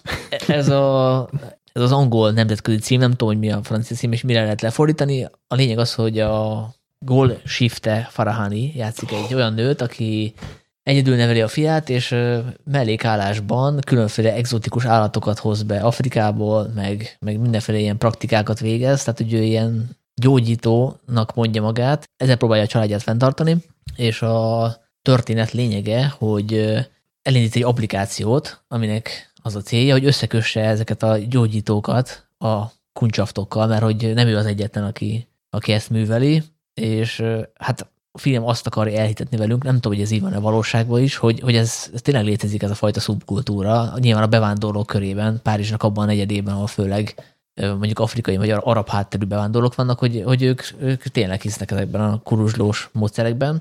És hát az egyik ilyen kiközvetített gyógyító az kudarcot val olyannyira, hogy a, a fiú, aki hát valószínűleg skizofréniában szenved a valóságban, tehát nem, nem az ördög, vagy nem tudom, mi szállta meg, ő öngyilkos lesz, és emiatt a főhősnőnket kezdik el vádolni ott a helyiek a, a gettóban, és hát elindul egy szó szerint vett boszorkányüldözés, neki menekülnie kell a csőcselék elől a, a fiával együtt, a, ami egyrészt nagyon feszült, tehát mint, mint ilyen thrillerként is működik a történet. Másrészt meg bejön egy nagyon ilyen érdekes ilyen morális dilemma, hogy akik üldözik, azok igazából mint utóbb kiderül, nem azért üldözik, mert ők elvetnék ezt a fajta ilyen ezoterikus, ilyen New Age-es, meg különféle babonás dolgokat, hanem hogy nekik is van egy praxisuk, csak a, az iszlám valláson belül, tehát a, konkrétan az iszlám vallásnak is vannak ilyen, illetve a, a helyi papságnak is vannak ilyen gyógyító központjai, ahol nyilván jó pénzért végzik ezt a tevékenységet, tehát itt ilyen érdekellentét van. És hát a, a filmet igazából ez a feszültség működteti, meg hát bevallom, egy kicsit elfogult vagyok, mert ahogy Dénes is kedveli ezt a színésznőt, úgy én is, akinek esetleg nem volt semmit a neve, ő egy iráni színésznő, akit a Paterzomban láthattunk. Tehát ő a főszereplő Adam Driver által alakított költőnek a buszvezető költőnek a, a felesége. Hát mondjuk ki az elmúlt évtized legjobb filmjének a női főszereplője. Hát igen. Köszönöm. és, és tényleg fantasztikus ebben a szerepben is, úgyhogy Hát lehet, hogyha nem ő a főszereplő, és nem az ő arcát kell nézni másfél órán keresztül, akkor nem kerül fel a listára a film, de szerintem amúgy is. Amúgy de benne van a Danny Laván is, nem? Aki a Holly Motorsban játszott a Igen, igen, igen. Ő, a, ő a, annak a srácnak az apja, mm. aki, aki ugye öngyilkos lesz. Őt is jó látni filmen mindig, szóval igen, igen. Föltettem a listámra. Igen. Hát, hogy most ez eljutam Magyarországra valamikor, én arra tippelnék, hogy nem. Hát ezeket valószínűleg ilyen streamingre így súranó pályán. Hát meg, hogyha 2014-et írnánk, akkor ez kb. a Titanic programjába kerülne fel, ha jól érzem, ez az a típusú film. Igen, igen, igen. Csak hát ugye nem 14 van, és már Titanic. És már nincs Titanic, igen. De, és ezt így jól értem az összefoglalóból, hogy ez egy ilyen idegen gyűlölő film, hogy a babonás arabok, meg babonás ilyen van. Hát, hát a főszereplő is bevándorló, azért nincs kimondva, de szerintem ő is valami észak-afrikai bevándorló. Ezt mondom, hogy akkor babonás migránsok Párizs külvárosában, ez elég idegen gyűlölő filmnek hangzik ez nekem. Egyébként most, most csak tényleg ezt hozzá akartam tenni, hogy én benne vagyok a torontói magyarok csoportjában, ahol rendszeresen hirdetnek tarokkártyások, van ilyen átoklevevő, tehát, hogy a, csak ennyit arról, hogy, a, hogy az afrikai és az arabok hisznek ebben. Hát akkor... Egyébként a rendezőt úgy hívják, hogy Said Belk Tibia, tehát hogy ő se egy ilyen hófehér ember, tehát ha ő készít erről a, filmről, erről a témáról filmet, az lehet, hogy más kicsengésű, mint hogyha egy este francia. Már én igazából csak akadékoskodni akartam. Köszönöm. Köszönjük szépen a hallgatók nevében, hogy egy de kis egy, vidát most, próbálsz feltenni. A... Igen, de most kiderült, hogy a torontói magyarok legalább annyira babonások, mint a Hát szerintem nem csak a, a torontói magyarok, szerintem a, a... úgy, úgy, úgy unblock a föld népessége, szerintem elég babonás, csak valamit elfogadunk, valamit meg nem. Most ez messzire vezetne, inkább nem menjünk bele már. Nekem erről elég markáns véleményem véleményem van. Hát ezért vannak olyan hazai médiumok, akik meghívnak ilyen halott látókat, és ilyen videóriportokat forgattak, hogy a halott látó beszélt a Berki Krisztiánnal, és hogy mit mondott a Berki Krisztián. Szóval, hogy ez egy, ez egy nagyon durva iparág, ez a, ez a kuruzslás, és én mindig ezen gondolkodom, hogy hogy ad számlát. Tehát, hogy jön a halott látó, és akkor ez milyen, ez milyen tevékenységi kör az izében a NAV-nál, hogy halott látás, 24-52. Úgy hívják, hogy egyéb. Egyéb kategória. Nem, szerintem ne becsüljétek le a, a, a magyar navot. Tehát, hogy biztos van egy olyan teáorszám, hogy izé, személyi segítségnyújtás. Egyéb. Máshova nem esetek. sorolható. Dénes, nyolcadik. Nyolcadik helyezettem, amir, amir az előző adásban már elég sokat beszélgettetek, ez a The Holdovers, és ez az a film, aminek szerintem a listámon a legnyilvánvalóbbak a hibái, mégis annyira szeretetteljes, és ahogy ti is mondtátok, hogy annyira egy ilyen feel good movie, hogy egyszer nem tudtam nem odarakni a listámra. Hát nekem itt az a fő állításom, ami nyilván nem, nem saját kútfőből, hanem hmm. inkább én is csak egyetértek ezzel, hogy Alexander Payne dramedie, talán ez a legjobb műfai meghatározásra, akár idővel egy ilyen, ilyen jó kis karácsonyi klasszikussá is válhat, amit így örömmel elővesz az ember karácsony környékén, de, de mivel annyira jók benne a színészek, meg annyira magával ragadó a, amúgy karácsony időszakában játszódó történet, hogy szerintem ezt, ezt, ezt, ezt más, más évszakokban is simán elő lehet majd venni. Aki esetleg nem ismerné, 70-es évek elején egy elit amerikai egyetemen járunk, ahol azt a büntetést kapja az egyik tanár, hogy neki kell ott maradnia, vigyáznia pár diákra, akik szintén büntetésből vagy a családi viszonyaik miatt nem tudnak hazamenni karácsonyra, és hát nyilván innen eléggé kitalálható, hogy mi történik. Az, az, az, az afroamerikai konyhásnénével együtt egy ilyen különös barátságféleség szövődik közöttük, és hát azt látjuk, hogy még az ott a görbe karácsonyfa mellett is milyen jól a végén együtt tudnak lenni, és megértik egymást, és mindenki egy kicsit előrébb mozdul az életében. Szóval elmondva egy klasszikus karácsonyi film a, a nem tudom, a szeretet erejéről, amit talán egy kicsit különlegességébé teszi, nyilván, mint például Paul Giamatti szuperjáték, amelyet, aki már tényleg csuklóba hozza ezt a mufurc, a környezeti gyűlölő, és hát magát is legalább annyira gyűlölő középkorú férfi karaktert, hogy, hogy Alexander Payne ezt minden interjúban elmondja, hogy kicsit ezt a 70-es évek kudarcos közegét akarta megragadni, azt, azt a filmkultúrát, és ugye ez így sikerül is neki, meg aztán ki is lép belőle, hogy, hogy annál azért sokkal kedvesebb, optimistább véget szálljon, mint mondjuk a 70-es évekbeli az ilyen drámáktól megszoktuk. Ez a, ez, nem, ez, ez, a, ez a kettőség miatt nem remek mű, de cserébe karácsonyi filmnek még fogyaszthatóbb. És én azért raktam rá a listámra, mert én, ér, ahogy mondtam, érzem benne azt az erőt, hogy majd nem csak az Oscarnál fogunk megint erről a filmről beszélni, hanem akár jövő karácsonykor is én ezt szívesen előveszem majd, és hát gyönyörűek azok a New Englandi téli tájak azokat is csak tök jó bámulni. Én ezt kétszer láttam decemberben, és örülök, hogy a, a 2023 karácsonyát például a többek között a The Holdover szerintette. te aktívan dolgozol azon, hogy ez egy kultikus karácsonyi film legyen majd egyszer. Hát amennyi az én szerény eszközeimmel ebből kitelik, azt én megteszem, de úgy érzem, hogy például, hogyha, például, hogyha nyer Oscar, szerintem az egy kicsit többet fog mm. számítani, majd meglátjuk. Hát az előző adásban ugye ezt kiveséztük Zolival. Ákos, neked mi a véleményed erről? Én is nagyon szerettem, most néztem, hogy nekem talán a 23. helyen van a listán, úgyhogy egészen az, el, az első felében még éppen. Én, én is azért szerettem, mert hogy úgy tud egy ilyen karácsonyi hangulatot adni, és úgy tud karácsonyi film lenni, hogy közben igazából egy ilyen ellenkarácsonyi film abban az értelemben, hogy ezek a szereplők nem annyira vannak jó helyen ezen az ünnepen, akárhogy is nézzük a traumatizált konyhás néni, vagy a fiú, akit nem várnak haza, vagy ugye a Jamatti féle tanár. Szóval, hogy, hogy szerintem nagyon jól, jól mozgatja ezeket a toposzokat, és jól játszik azzal, hogy, hogy, hogy karácsonyi film legyen, de minden ilyen klisét vagy kiforgat, vagy tovább gondol, vagy torzít, vagy legalábbis a kliséknek a többségét. Így már jó, Dénes? Igen, bocsánat, mondj nyugodtan, csak szerintem azért a végén azért belecsúszik egy-két nagyobb. De hát akkor már a szeretet ereje visszélni. De tényleg egy nagyon, igen, egy ilyen nagyon-nagyon szerethető film, és így jól esett nekem is nagyon megnézni. Úgyhogy én teljesen megértem, hogy te ennek kétszer neki futottál, én is majd nem, csak sokat, sok minden mást kellett pótolnom, úgyhogy így tovább lendültem, de biztos, hogy én is újra fogom nézni, mert nagyon, nagyon szépen föl van rakva. És mi a hetedik helyezetted? Ha már így kérdezed. A hetedik helyezettem a The Successor, Xavier Legrand filmje, akit a, a láthatás kapcsán lehet ismerni, ő rendezte azt a Danny Menoché főszereplésével 2017-ben. Ez az új filmje, ami szintén egy ilyen szülő-gyerek viszonyról szól, de hogy valami egészen más kontextusban és más filmes eszközökkel is gyakorlatilag. Itt egy divattervező fazon a főhős, akit Mark André Grondin alakít, egyébként nagyszerűen, és neki haza kell mennie, mert meghal az apja, akit, akit egyébként évek óta nem látott, és nem volt vele semmilyen élő kapcsolata, és van egy akkora plot twist ebben a filmben, amiért én nem gondoltam, hogy én, hogy én így be fogok, be fogok nyelni, vagy így nem, nem, nem gondoltam, hogy engem így egy film meg tud etetni.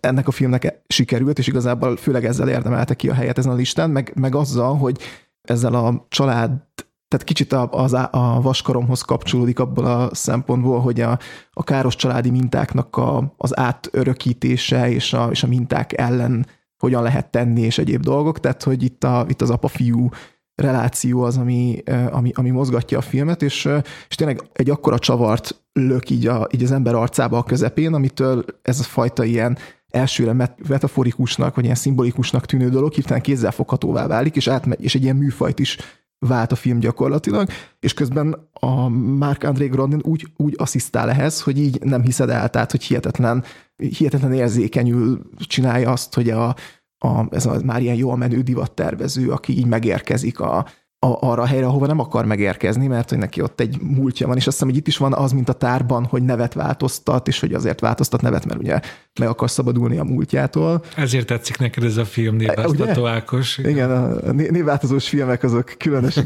különösen fontosak az életemben. Szóval, szóval, szóval hihetetlen, hihetetlenül jól vegyíti a pszichológiai drámát a, a thrillerrel lényegében, és és tényleg így, így kapkodtam a fejem, hogy most akkor mi fog történni, mert így kihúzza a lábad alól a talajt a, az 50. percben. Szóval engem teljesen lenyűgözött, és főleg úgy, hogy a, a láthatás után én azt vártam, hogy ez valamilyen kis realista, izé lesz, ilyen, ilyen kellemesen nyomasztó dráma, de hát ez egy, ez egy eszméletlen tökönrugás ez a film, úgyhogy ja, és talán ennek van a legkreatívabb főcíme azok közül a filmek közül, amit idén láttam, egy divat bemutatón indul a film, és Fú, tehát tényleg, tényleg lenyűgöző. És ezt is hozza a magyar hangja? nem, tudok róla, szerintem nem. Azt hiszem, hogy valaki fogja hozni. Tehát, Igen, hogy ez... mert hogy nyilván kedvet csináltál hozzá, ezért is kérdeztem. Igen. Akkor kevésbé szemét módon a kérdés részén, hogy és hogy tudom majd megnézni? Én úgy hallottam, hogy lesz magyar bemutatója, illetve van magyar forgalmazója. Azt most így pontosan nem tudom, hogy ki és hogy mikor fogják hozni, de én úgy tudom, hogy elkelt a film. San Sebastianban indult egyébként. Úgyhogy de amikor azt jól tudom a forgalmazóknál, hogy attól még, hogy egy forgalmazó, magyar forgalmazónál van egy film, attól még nem biztos, hogy be is mutatják sajnos. Hát a stúdió, a, a, tehát a stúdiófilmeknél előfordul az ilyen, tehát hogy mondjuk a, a Lighthouse az azért nem jött, mert a magyar forgalmazó ült a jogain, és akkor csináltak belőle egy-két vetítést, úgy tudom, de például az ilyen független forgalmazók, ahol ez a film is lesz, ők viszonylag ritkán csinálnak olyat, hogy megveszik, és aztán nem mutatják be, de például mondjuk az Úrik Zeldőféle Spárta az így járt, tehát annak el, annak van magyar forgalmazója, csak nem lett bemutatva. De gondolom a botrány miatt, a, Igen. a rendező Igen, érintő botrány miatt. Oh. Úgyhogy van ilyen, igen, de én szerintem ez, ez, ez el fog jutni a mozikba. Nem hiszem, hogy egyébként egy nagy nézőmágnes film, mert azért tényleg annál trükkösebb, vagy ilyen nehezebben megfogható, hogy most akkor ez a divattervező, meg apa kapcsolat, ez ilyen, mm, tehát szerintem nincs, nincs olyan nagy selling pointja, de, de tényleg fantasztikus film. Szóli? Hát nagyon köszi, hogy mondtad, mert ugye Kanadának az a egyik előnye, hogy van egy francia nyelvű tartománya, Quebec, és ide jönnek ezek a filmek, és most nézem, hogy február másodikán érkezik. Hogy uh, megyek is, mindenképp megnézem. Az én hetedik helyezettem, az, uh, szóval arra jöttem rá, hogy uh, 2023 szerintem a japán film éve volt, uh, mert hogy uh, tök, tök sok japán filmet tudnék így a, tök sok, hát relatíve sokat tudnék így a, a, a top listámra pakolni, és tettem is ide egyet, ez az Evil Does Not Exist, Mm. uh, ami a uh, gyorsan akartam Ryusuke Hamaguchi. az őt- igen, Ryusuke Wow. Hamaguchi-nak az, az új filmje, és hozzáteszem, hogy én nem vagyok ilyen Hamaguchi fan, mert hogy ő ugye a Drive, My, Drive My, My Car-ral nagyon nagyot ment, és ugye akkor szerintem sok rajongója lett. Én, én attól a filmtől nem voltam el- elájulva, ettől viszont úgy voltam elájulva, hogy ez a tipikusan olyan filmélmény, ami így eh, minden egyes eltelt nappal erősebb lett, és amikor most csináltam ezt a listát, így átgondoltam, hogy milyen mozi élményeim voltak, akkor, akkor ez valahogy nagyon beugrott, hogy még nagyon velem maradt, mert hogy azt a bravúrt csinálja meg Hamaguchi ebben a filmben, hogy egyszerre hozza ezt az ilyen zenes, szemlélődős dolgot, és közben meg rohadt feszült a film. Itt arról van szó, a sztori az annyi, hogy van egy ilyen uh, japán falucska, ahol ilyen nagyon közel élnek a természethez, ott ilyen a rámenes konkrétan a, a, a forrásból főz, a forrásvízből főzi a levest, és uh, tényleg ilyen nagyon, nagyon uh, együtt élnek a természettel, uh, és akkor itt a falunak az nem is tudom ki egy ilyen, most nem, nem ugrik be, aki egy ilyen intézőszerű faszi, annak van egy kislánya, és érkezik ide a nagyvárosból egy ilyen cégnek a két képviselője, akik egy ilyen ökokem, nem is tudom, glampinget Glamping, akarnak csinálni, ez a helyes szó. Tudjátok, a glamping ez egy ilyen új őrület, hogy úgy kempingez, hogy egyébként uh, ki van nyalva segged, tehát hogy egy ilyen Azt hiszem a gla- glamour, glamour és a campingnek a igen, a glamour és a campingnek a, egy ilyen eh, egészen eh, orbitális hibrid, tehát hogy most vagy, vagy ez, vagy az, és akkor ez a kettőt próbálja együtt. És akkor nyilván itt egy ilyen összeütközés féle van, de, de nagyon sokáig lebegteti a film, hogy itt mi is fog történni, és szerintem ennek a filmnek van egy olyan befejezése, ami így azonnal kettéasítja a közönséget, szóval szerintem az egyik része a közönségnek utálni fogja, mint a szart, hogy hogy lehet így befejezni a filmet, a másik fele, ahova természetesen én is tartozom, az meg, az meg ilyen gyomor, tehát ilyen gyomron vág, és úgy mész ki, hogy gondolkozol, hogy mi az Isten. És ez is egy ökofilm, és Dénes itt hoz- hozzád kapcsolódok, hogy szerintem ez egy jobb ökofilm, mint a How to, build, uh, How to Blow Up a Pipeline, mert hogy itt a, itt a kis közösségről van szó, hogy, hogy mit tehet egy közösség, mi, milyen utak vannak, és a cím is nagyon cseles, most nem akarok itt spoilerezni, de hogy Hát itt azért a természet az ilyen nagyon szép hamagucsis képekben van bemutatva, hogy így, így sok, sok olyan kép, hogy sétálgatunk az erdőben, és, és nézzük ezeket a fákat, és uh, ilyen téli táj, és nagyon szép minden, de azért a természettel nem érdemes baszakodni, mert uh, igazából szerintem ez egy félreértett dolog a természetvédelemmel kapcsolatban, hogy azt a szó, hogy természetvédelem, az nagyon félrevezető, mert az embert kell megvédeni a természettől, és nem a természetet az embertől, és szerintem ezt nagyon szépen átadja ezt a gondolatot a, a film, úgyhogy ez nekem egy nagyon nagy mozi élményem volt idén. Nem tudom, hogy ez jön-e Ákos, nem tudod, hogy ezt valaki beviszi Magyarországra? Nem hallottam róla. Én, én sajnálnám egyébként, hogyha ez nem, nem jönne, én is nagyon bírtam. Nekem a 22. helyen van, és egy másik japán film előzi meg a Monster a Koreadától, csak arra reflektálva, hogy tényleg nagy éve volt szerintem a japán filmnek. Én is nagyon-nagyon bírtam ezt a... Tehát, hogy én, én a szörnyetegekkel vetettem össze, tehát nem a Koreada féle szörnyeteg, hanem a szörnyetegekkel a... Tényleg az is, igen. A spanyol A spanyol, thrillerrel. igen, mert hogy ott ugye egy ilyen, ott kézzelfoghatóbb a feszültség, és hogy, ahogy mondod, ez a zen dolgot házasítja a lappangó feszültséggel, ami ilyen nagyon-nagyon váratlanul jut a tetőpontra, és én nekem utána kellett olvasni, hogy most akkor én a végén pontosan mi az, amit látok, de, de nagyon, nagyon elvitt engem is, és az, ahogy a természetet bemutatja, meg ahogy ezeket a Tokió melletti érintetlen erdőket ebben így körbevisz bennünket, így tényleg elkezded utálni ezeket a glampinges arcokat, hogy hát hagyjál már, hogy te ott a szarvasvonulás útjába akarod a szarkempingedet megcsinálni, és, és nagyon jó hozzá a főszereplő is, aki aki, aki ilyen nagyon-nagyon tényleg egy ilyen, a, a, ilyen őrzője ennek a természeti ö, értéknek, és, és nincsenek ilyen érzelmi kilengései, hanem ő így a, az ilyen gatekeeper, és, és hát ilyen nagyon, nagyon, nagyon, nagyon izgalmas, ahogy kifuttatja az ő, az ő karakterívét. Meg jó a humora. Tehát, hogy ahogy ott a, Igen, igen. elkezd fát vágni az egyik ilyen glampinges projektmenedzser, és így fogalma sincs arra, hogy hogy kell megfogni a baltát, és ketté hasítani a fát, szóval, hogy ilyen teljesen vakon vannak a, a természettel, és akkor ez a, ez a kapuőrző főszereplő így próbálja őket terelgetni, és mint egy a maga eszközeivel megmutatni, hogy amúgy nem biztos, hogy ahogy mondtad, Zoli, baszakodni kéne a természettel. Úgyhogy én is, én is nagyon bírtam. És ez is három órás, mint a Drive My Car? nem. nem, nem, ez pont, hogy nem. Ez rövidke. Ez, ez 106 perces, tehát még két óra alatt van. Úgyhogy ez is egy érv mellette. Az én hetedik helyezettem szintén szerepelt a fél éves toplistámon, ez pedig az elszáradt füvekről, a Nuri Bilge Ceylan nevű török rendezőnek az új filmje, ami viszont 197 perc, ha már így hosszú filmekről beszélünk.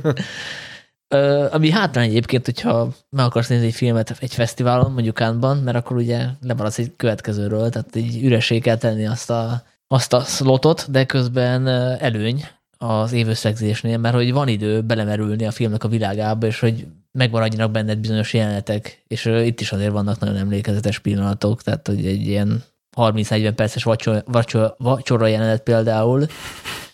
Úgyhogy erről én beszéltem részletesen a fél év összegzőben. Hát annyit kell róla tudni, hogy ez a Kelet-Anatóliában játszódik egy faluban, ahol tanárok a főszereplők, illetve egy, egy konkrét tanár, az ő kollégája, meg egy, egy új tanárnő, hát egyfajta ilyen szerelmi háromszög is van benne, de nem ez a hangsúlyos benne, meg van benne egy olyan rész is, hogy a diákok a tanárt megvádolják a hatalomba való visszaéléssel, és igazából ez se a, a fő, fő csapás irány, de ez is, ez is nyilván benne van. Ezek az események mind hozzájárulnak ahhoz, hogy a, a fősünk az átgondolja, hogy ő mennyire akar ezen a vidéken maradni, mert hogy ő nagyon utálja ezt a provinciális környezetet, ő szeretne Isztambulban tanárkodni, és hát egyrészt a filmben mutatja ezt, ezt az egész közeget, ahol neki élnie kell, másrészt ez ilyen kvázi metaforaként is működik az egész országra nézve, tehát hogy ezt szembeállítja ezt a, ezt a fajta provincializmust azzal, a, azzal az ideával, ami ebbe a tanárban valaha megvolt, és valószínűleg már már kiment belőle, és helyette ilyen cinizmus van benne. Viszont a tanárnő, abban még megvan ez a fajta idealizmus, és ezért is izgalmas az ő jelenetük, amikor erről vitáznak. És egyébként fantasztikusan néz ki a film, tehát a, amit a Szejlántól megszoktunk, a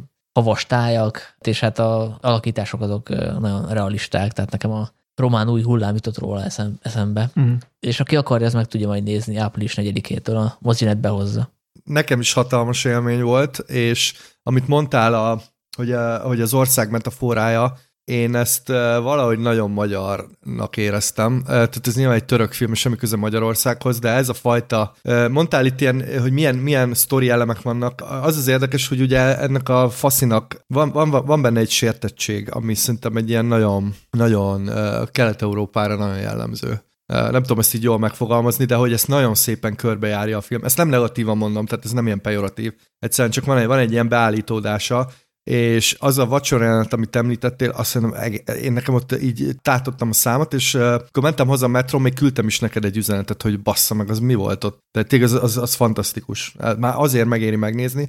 És az, ez tipikusan az a film, amire szerintem tényleg kell a 197 perc, mert hogy annyira belemerülsz ebbe a világba, és uh, itt fontos, hogy tényleg itt tél van, és, és, és olyan képek vannak itt, hogy, hogy így, beég az ember szemébe, úgyhogy aki teheti, ezt tényleg várja meg a mozi. Tehát ez, ez moziban az igazi. Szerintem ha otthon nézed, ezt megállítod, kimész pisilni, nem tudom, nem tudsz úgy, nem, nem tudsz úgy bele menni ebbe a filmbe, vagy belebújni, pedig az nagyon kell hozzá. Úgyhogy tök jó, hogy behozzák. Igen, abszolút egyetértek, mert én nem moziban néztem, és valószínűleg ez kivett, meg nem tudom, hogy emiatt ez majd kiderül, mert biztos, hogy meg fogom nézni én is moziban, de valahogy nekem sokszor itt túlbeszéltnek hatott a film. Tehát vannak olyan beszélgetések, például amit említettetek is, ami itt tényleg ilyen, ilyen zsigeri, és hogy így, így tapadtam a, a képernyőre, hogy, hogy hogy van ez megírva, hogy van időzítve, milyen, milyen elképesztően van megkoreografálva, holott igazából kettő ember ül egymással szemben egy asztalnál, és, és dolgokat mondanak, és vágnak egymás fejéhez, szóval hogy ez tényleg egy ilyen, egy ilyen magas iskola. A, viszont, viszont nagyon sokszor meg azt éreztem, hogy így hogy így túl magyarázza azt, amit egyébként értek, látok, felfogok, és akkor még a végén ugye bejön egy ilyen narráció is, ami, ami nekem már így azt mondtam a harmadik órában, hogy na most akkor na jó. Viszont, viszont van benne egy jelenet, nem spoiler ezek, mert még nem mutatták be, ami, ami engem nagyon váratlanul ért, és rájöttem, hogy egyre hálásabb vagyok azokért a jelenetekért, amikor itt tényleg így kihúzzák a talajt a lábad és nem érted, hogy ez most hogy, hogy került ebbe a filmbe, és ráadásul valami két óra után, tehát hogy ilyen viszonylag későn üt be, Úgyhogy, úgyhogy voltak emlékezetes pillanatai, nekem egyébként a top 50-be befért ez a film, és majd lehet, hogy utólag följebb fogom kicsit pozícionálni, hogyha megnéztem moziba, mert tényleg abszolút arra van, arra van kitalálva. Hát az a narráció a végén szerintem elhibázott, felesleges, meg a, az a metapoén is, gondolom arra gondolsz, Aha. Én, én annak se voltam nagyra öngója, úgyhogy én nem azok miatt, hanem azok ellenére Aha. tettem fel a listára. De a narráció nekem se tetszett, viszont a, a, az a metapoén azért nem mond, hogy nem volt meglepő. Tehát, hogy... Hát annak meglepő, meglepő volt, Na. csak nem szükség. én, én imádtam, én, én veled értek egyet, Ákos. Szerintem velem az van személy szerint, hogy ugye nagyon sok filmet nézek, és elég sok mindent kiszoktam találni és én nekem ezek úgy kellnek, mint egy falat kenyér, és mondtam, hogy itt a, visszagondoltam itt a listázáskor is a nagy élményekre, és ez egy olyan pillanat volt a moziban, hogy így, hogy így úristen, mi ez? Tehát ez mi, mi, mi ez? Miért van itt? Mi, mi ez?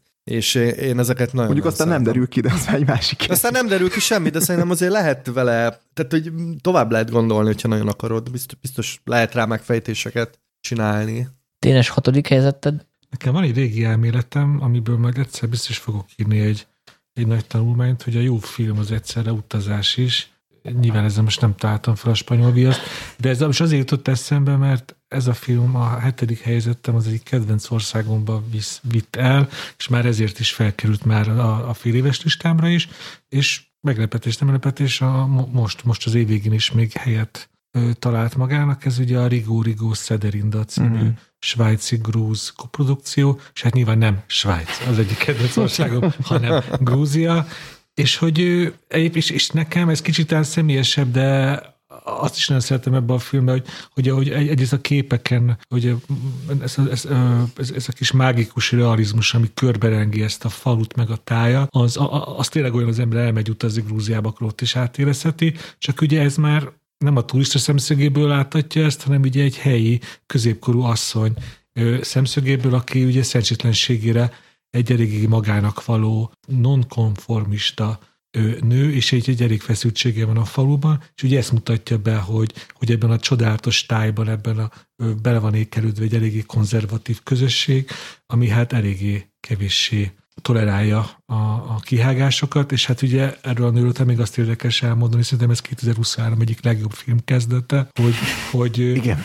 hogy ilyen, és ez nem spoiler, most kb. az első öt perc, hogy, hogy te megint csak a csodálatos grúz tájban egy kanyonban majdnem belefullad, miután belesik egy, egy, egy mély folyóvölgybe, és akkor rájön, hogy úristen, ő 40 valahány éves, és még mindig szűz. Ezen nagyon gyorsan kell változtatni. És hát nagyon gyorsan változtat itt, változtat is, vágás, és vége az első nagy jelenetnek. És én nem hiszem, ott ültem a moziba, és hogy fantasztikus, hogy milyen nehéz egy filmet jól elkezdeni, és hogy ez a film ez nagyon jól el tudta magát kezdeni, és aztán később is én végig, végig együtt tudtam menni ezzel a hát most, most nem fogok rá emlékezni, de 40 valahány éves hölgyel, akire éppen nem csak én figyeltem föl, hanem őt például az, az Európai Filmdíj gálán a legjobb színésznő díjára jelöltek, amit aztán nem kapott meg. Eka Csavlesvili. Csavleisvili. Köszönöm szépen. Akkor én is most átmegyek nevekbe, mert tényleg ezeket el kell mondani. A rendező, a Svájcban élő de Gruz Elena Naveriani, és hát erre a film amúgy Hát, hogyha büszkék vagyunk azokra a úszókra, akik olimpiai aranyért, aranyérmet nyernek Magyarország számára, akkor erre a film is ilyen téren büszkék lehetünk, mert a, magyar Pákoz Diágnes az operatőre, és amit mondtam, hogy ennek az országnak ez a mágikus realizmusa, ezt tényleg a képeken is át tudja úgy adni, hogy egy pillanatra se válik ő, ő gicsessé vagy turisztikai kiadványá, mert mindig ellenpont, ellenpontozva van ö, a, a, ezekkel a társadalmi problémákkal, ö, amit ez a nő átér ebben a faluban, ez, ez, szóval ez nekem így sok hónap után is ott van a kedvenceim között, és egy örömhír, hogy sokáig úgy volt, hogy ez nem jut el a magyar muzikba, már azon kívül, hogy ezt színefeszten vetítették, de most azt láttam a héten, hogy a Cirkó film behozott tavasszal, hogy aki még akkor emlékezni fog rá, az szerintem mindenképp menjen el rá, mert hát elmondtam, hogy miért érdemes ezt a filmet nézni. Valakinek, akinek nem tetszett, Nekem tetszett, rajta van a listámon. Na, a híres 50-es lista? A híres 50-es listán a 34. helyen. Oh, De hát ez, eh, tehát én, az az érdekes, hogy nekem az első 17 helyezett a listámon az négy és fél csillag, és a lista utolsó három helyén, bocsánat, öt helyén van olyan film, hat helyén van olyan film, ami három és fél. A köztele az mindig négy csillag, szóval ez azt jelenti, hogy ez egy erős, erős válogatás, úgyhogy én is nagyon szerettem, iszonyat jó a humora, iszonyat jó ez a főszereplő, az egész hangulata, tehát ne, bennem is nagyon elevenen megmaradt a valahogy ilyen, ilyen krémes evés, nem tudom, tehát hogy ilyen nagyon, nagyon, nagyon eleven képek maradtak meg belőle, ami egy abszolút jó jel, én a Cinefesten láttam, azt hiszem. Úgyhogy jó választás. jaj, köszönöm szépen. Hát én még Cannes-ban láttam, azt hiszem, hogy erről meséltem is, hogy én azért néztem meg. Egyrészt mert magyar operatőr, másrészt mert másra nem kaptam egyet, és, és hát valószínűleg a szinopszis sok mindenkit elrettentett, és azért, azért tudtam erre bejutni. És egyébként a Kandi uh, szinopszisban még ez nem volt, ez a poén lelőve, amit Dénes te most lelőttél. Tehát, hogy ott ez a dilemma, ez úgy volt föltéve, hogy na, vajon mikor veszíti el a szüleségét. Tehát ez, hogy a nem, nem az elején, hanem mint az első negyed órában, ez, ez egy meglepetés volt, de hát ettől te most megfosztottad a hallgatókat. Hát szerintem az az első tíz percben az lepörög, az egy gyors numera volt, mondhatjuk így a film, a film idejében. No, hát akkor a ötös. Ágos. Hatos, nem? Hatos? Hatos. És bocsánat, csak Ajaj. egy, betoldás, hogy így, melyik kötök mondta azt, hogy úgyis gyorsan fogunk haladni, mert sok lesz az átfedés. Én most direkt figyeltem, eddig én nulla, azaz nulla darab átfedést Hát fedeztem majd a fel a listán. első felébe. Igen? Na. Meg hát az 50-es listán meg és sok átfedés van, úgyhogy Jó, hát igen, aki csal és ötvenes listával jön. Nálam a hat, hatodik a legutóbbi Radu Zsúdá történet, a Do Not Expect Too Much from the End of the World, ami végül Romániának volt az Oscar nevezetje. Én mindig nagyon drukkolok a román Oscar nevezetteknek. Egyébként az előző Radu Zsude film is, a, a Bad Luck Banging is Oscar nevezett volt, de hát ez sajnos az akadémia inger küszöbét nehezen, nehezen el, vagy talán túlságosan is elérik ezek a filmek. Úgyhogy végül is ez sem került shortlistre. Több okból szerettem ezt a filmet. Egyfelől nagyon kelet-európai, tehát nagyon erősen megfogja azt az érzést, hogy kelet-európaiként, vagy közép- és kelet-európaiként, mert ugye mi itt ilyen közép-európainak szeretjük magunkat ö, beállítani, de hogy mindegy, de hogy Európa ezen szegletén. Bocsáss meg, én közép-európai vagyok. Jó, hát attól függ, honnan nézzük egyébként, mert Lélekben? Moszkvából ö, valóban. Nem, Magyarország, én szeretem ezt közép-európának mondani, ez sokkal szebb szerintem. mondjuk azt, de akkor legyek, legyünk diplomatikusok, de akkor Európa ezen szegletében, Hogy- hogyha Oh, Kelet-közép-európa. tessék. kelet-közép-európa. Szóval, hogy Várj, nem közép-kelet-európa? Nem, nem, nem. Ez, ez nekem egy, egy, egy rédi mánia, akkor gyorsan nektek is el tudom mondani, ez a berémoltott földresztelem. Csak képzétek el, hogyha azt mondjuk, hogy közép-kelet-európa, akkor az azt jelenti, hogy Kelet-Európának a középső része, ami mondjuk a mai Oroszországnak a nyugati része. Mert ugye ott még so, nagyon sokáig fo- folytatódik ugye Kelet-Európa. Ezért mondjuk azt, hogy ezért a helyes megfogalmazás a kelet-közép-európa, mert ugye a Mittel Európának mi a keleti részében vagyunk, mert a közép-európa, mint, mint fogalom, az a magá, valójában a német részeket is, Ausztriát, meg Németországot is így magába foglalta, és annak vagyunk mi a keleti részén.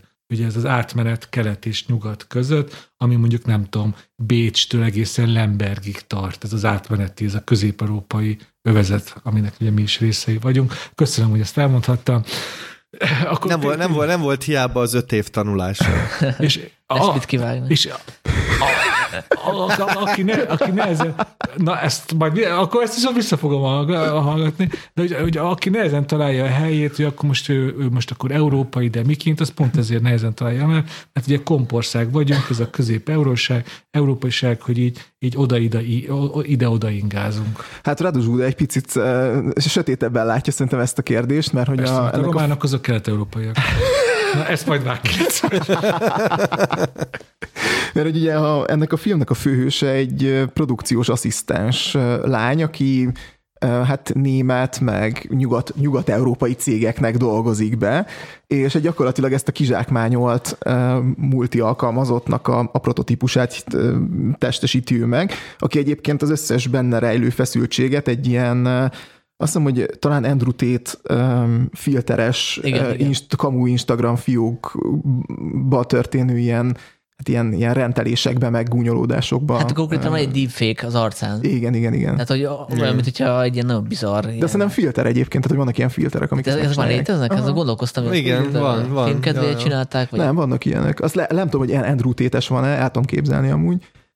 Szóval, hogy, szóval, hogy van, egy, van egy nagyon érdekes alaphelyzet, az az, hogy ez a, ez a lány, és nagyon sokat vezet ebben a filmben, tehát járjuk Bukarest utcáit, ami egyébként nem idegen a Radu Zsude filmektől, és és látjuk, ahogy pakolódik rá a feszültség, közben próbál összehozni egy ilyen társadalmi célú reklámot egy, egy, egy, ö, nagy cégnek, aki nyilván egy ilyen képmutató és, és abszolút kizsákmányoló szándékkal áll hozzá, meg így az egész projekthez, és akkor így ezt követjük, és erre a Radu Zsude rátesz egy 1981-es román filmet, amiből konkrétan jeleneteket lop el, és többek között például Miske László erdélyi színésznek a főszereplésével készült a 81-es film, úgyhogy ő előszedi a Miske Lászlót, és Orbán dicsérő mondatokat ad a szájába, meg ugyanúgy a, ugyanaz a nő játsza a feleségét, mint, az, mint, a, mint a 81-es filmben, tehát gyakorlatilag van az egésznek egy ilyen revízió abban az értelemben, hogy meg, megnézzük, hogy hova jutottak a, mondjuk a románok, mert az eredeti filmben a Miske László egy taxisofőrt játszik, és akkor,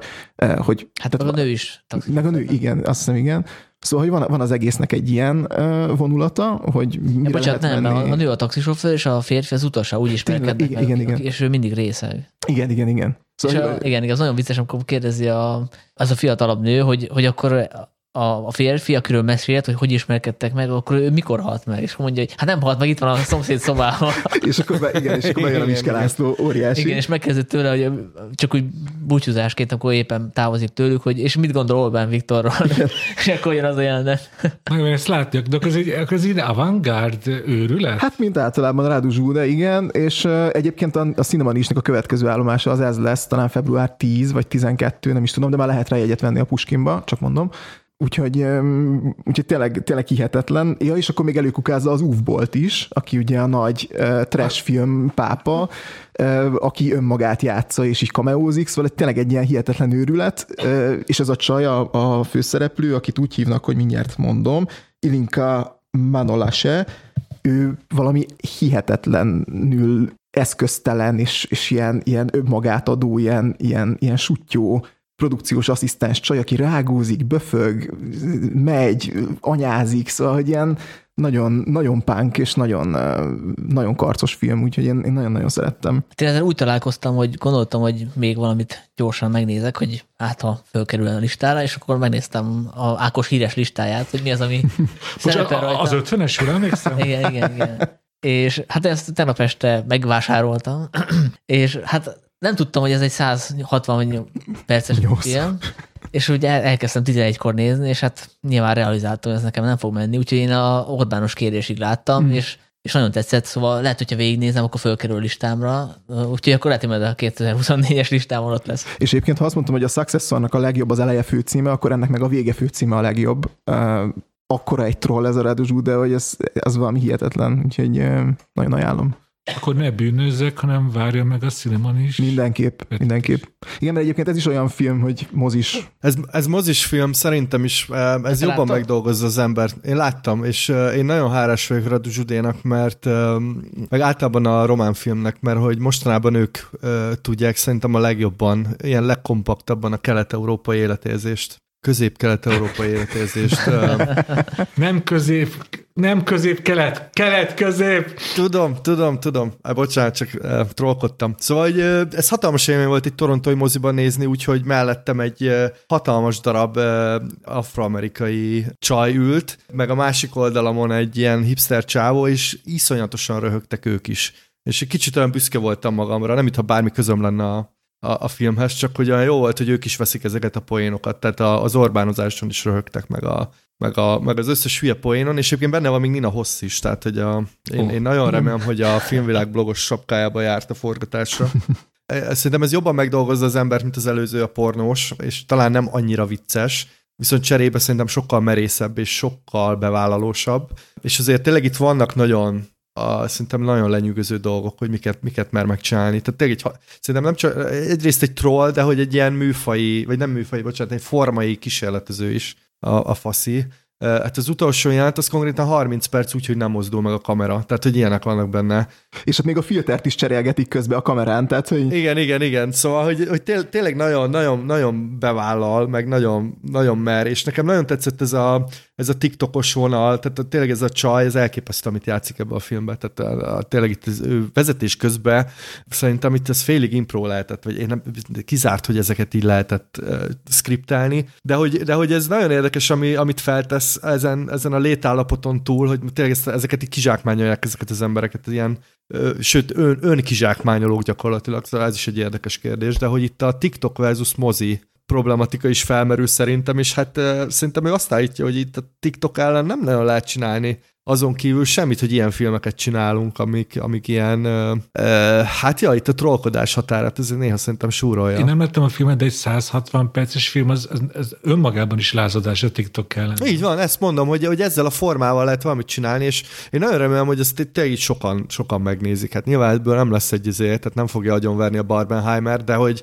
de hogy nekem ezek jelentik mostanában az ilyen frissít, vérfrissítő élményeket, azon túl is, hogy hogy tényleg így emigránsként kurva jó ezeket nézni, mert nekem visszahoz egy ilyen kis vizét, és utána ugye kimehetek a kanadai télbe, vagy nyárba, szóval pont nyáron láttam, de hogy, de hogy én nagyon, tényleg nagyon hálás vagyok neki, hogy, hogy, hogy, hogy ezeket csinálja. Bocsánat, február 3 a magyar vetítés, és azt hiszem, hogy e- ez az egy lesz belőle talán a Puskinnak a nagy termében.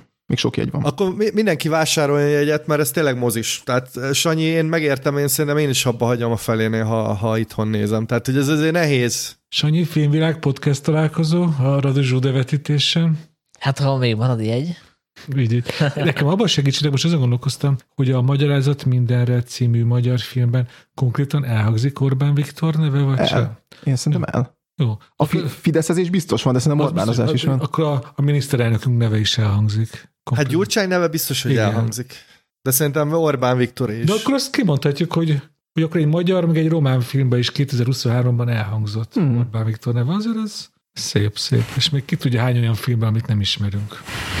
Zoli, a te hatodik helyzetedben elhangzik Orbán Viktor neve? Igen, ebben nem hangzik el Orbán Viktor, de, de itt most éppen cáfolom Dénast, erről már volt szó, ez a About Dry Grasses, a, mi volt, elszáradt füvekről. Uh, és ott elmondtam, hogy miért, szóval én tényleg itt a legnagyobb élményeimet gyűjtöttem össze, és ez, ez, ez egyik ilyen volt, úgyhogy Sanyi, te jössz. Hoppá, hát erre nem számítottam. De reméljük, hogy lesz még ilyen élmény. Hát, hát igen, a lista egyik leghosszabb filméről a legrövidebben beszélt most a Zoli. Hát az én hatodik helyzetem az azt demonstrálja, hogy tényleg eléggé rugalmasan változnak ezek a listák, annak függvényében, hogy éppen az ember hogyan tud ezekre visszaemlékezni, meg milyen emlékek maradnak rövid, meg hosszú távon. Hát rövid távon az az emlék maradt meg bennem, hogy ez a film egy olyan film mögött volt a fél éves listámon, ami nem került föl a listámra, és mind a kettő egy ilyen kicsit ilyen, egy ilyen minimalista zen film, és ami nem került föl, azt levőm azt a poént, az a Wim Wendersnek a WC tisztítós filmje, a Tökéletes napok. Sanyi kedves hallgatók, épp így felrobbant konkrétan, ilyen lángcsóvák törtek ki a Paulo Vargákos fejéből és különféle nyilásaiból. De nyugtass meg, hogy a top 20-ban ott van. A persze nyilvánvalóan. és akkor helyette fölkerült egy másik kantban látott minimalistább film, mégpedig a Hulló levelek, a Kauris Makinak hmm. a legújabb filmje, amiről volt szó, Dénes már elmondta nagyon szépen a fél éves adásban, hogy ugye Kauris Maki mindig ugyanazt a filmet csinálja általában, és hát azért itt sem találta fel a spanyol viaszt, tehát itt is arról szól, hogy két proli megismerkedik egymással. Két magányos lélek. Két magány, így te szebben mondtad, látszik, hogy te költői lélek vagy dénes. Szóval, hogy egy, egy gyárban dolgozó férfi, meg egy, azt hiszem áruházban, valami élelmiszer áruházban dolgozó nő találkozik egymással. A, a nőt egyébként éppen kirúgták, a fickó ö, sem nagyon tud megmaradni a munkahelyén, mert hogy hát egy kicsit alkoholista, ami nyilván természetes a Kaurismaki filmekben, és akkor ilyen banális helyzetek vannak, hogy ők találkoznak, elmennek moziba, de aztán utána nem tudnak újra találkozni, mert azt hiszem a férfi elveszíti a, a telefonszámát a nőnek, és akkor hát nyilván a végén azért mégiscsak összejönnek, mert ez egy ilyen pozitív történet. Szóval ez a, ez a hangulatokról szól inkább, tehát hogy egy, tehát, hogy ilyen merengésekről a kocsmákban, miközben hallgatnak ilyen menő csajbandát, Szóval nagyon, nagyon, nagyon kellemes ilyen antitézise a, annak, ami éppen a világban zajlik. azért merem ezt mondani, mert ugye erre a film is reflektál. Tehát amikor a szereplők bekapcsolják a rádiót, akkor abból mindig az aktuális háború, azt hiszem ez már talán az ukrán, Hát az ukrán, az ukrán, igen. annak a hírei ömlenek, és azzal van szembe helyezve az ő, az ő valóságuk. Úgyhogy ez egy nagyon kellemes kis, és nagyon rövid film, tegyük hozzá, 86 perc, és hát talán még elcsíphető a moziban, mert ez Mhm. december végén került moziba a Cirko forgalmazásában. Hullanak, hullanak a levelek, Varga Dénes hatodik helyezettjét úgy hívják, hogy hullólevelek. Ö, Ezek után tényleg nincs mit mondani, csak az jutott eszembe, hogy szerintem egy Kaburzmaki filmet, hogyha olyan embernek ajánlasz, aki már látott már akár egyetlen Kaburzmaki filmet is, akkor a világ legegyszerűbb dolga. De hogyha olyan embernek ajánlod, aki nincs tisztában ennek a filmrendezőnek a művészetével, akkor nagyon nehéz, mert hogyha most, hogyha most a, maga a történet, a tartalom ismertető, az azért nem elég, hogy mondjam, nem valami vonzó, hogy most akkor két fín ember, az egyik alkoholista, másikat kirúgtak a munkahelyről, és akkor elmennek egy moziba randizni, és akkor van még egy csavar, mert nehezen tudnak találkozni. Szóval ezt hozzá kell adni ezt a kaurizma életérzést, hogy így minden egy kicsit így egy ilyen sajátos finn humorral van megtoldva, és mindenki Hát igen, ezt az apróságot elfelejtettem mondani, ez vicces is. Meg Igen, eleve, ahogy a igen. szereplők beszélnek, tehát ebbe az a poén, hogy nagyon keveset beszélnek, ilyen, ilyen fahumora van az egésznek. Hát aztán úgy kéne elképzelni, hogy most próbálok úgy beszélni hogy olyan embernek, aki még nem látott Kaurizmaki filmet, hogy mindenki egy ütemmel később válaszol, mint ahogy te azt ugye beszélgetésbe elképzelni, és mindig egy kicsit rövidebben, mint ahogy te azt elvárnád. És ez valamiért, legalábbis Karuzmaki kezeik között, ez, ez rettentően vicces, és ő ilyen ő, pessimista, humanista, mit szóltok el? Az, ez nagyon, nagyon pontos szerintem. És minden, mindegyik filméből ez a hangulat árad. Tényleg a, Waldbe, ezt most találtad ki? ezt most álltam ki. Wow. Ezt olvastad, nem?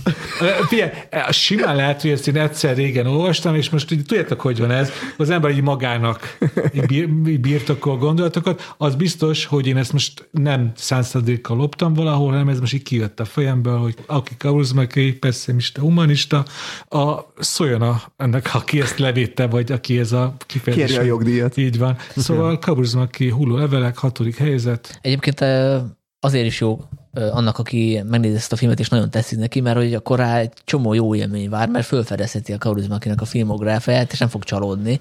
Mm. Egyébként így járt egy kollégina Kánban, most nem fogom outingolni, hogy ki volt az, akinek ez volt az első Kaurizmaki film. És Egyébként akkor, jó belépő az életműben. Tehát, hogy nekem így ez a múlt nélküli ember volt, és életem egyik nagy filmélmény először találkozik a Urzmakoval, és te még a filmjeiről annyit elmondanék, és ez a hullólevekre is igaz, azért mondanám, hogy, hogy mindig van benne legalább egy csodálatos zenei betét. Általában egy kocsmába játszanak valami retro rock and roll-t, vagy val- valami régi számnak, nem tudom, a, a, a punkosított változat, mindig ilyen kis csavarra, és ezek is így fantasztikusak, hogy szól a amúgy táncra ingerlő zene, és ilyen farccal nézik a sörökön, sörökön átbámulva. De a, ami szerintem nála nagyon-nagyon szuper, hogy te, én ezen tudok be, hogy, hogy ezek, a, ezek a alapvetően gicses érzelmek ütköznek ezzel a szófukar, nem is tudom, tényleg ez, ez hűvösnek talán nem nevezném, de hogy egy ilyen nagyon-nagyon minimalista passzív valamivel, és ez a két, két minőség nála olyan szinten felerősíti egymást, hogy iszonyú vicc. Tehát én nekem nagyon vicces ez, a,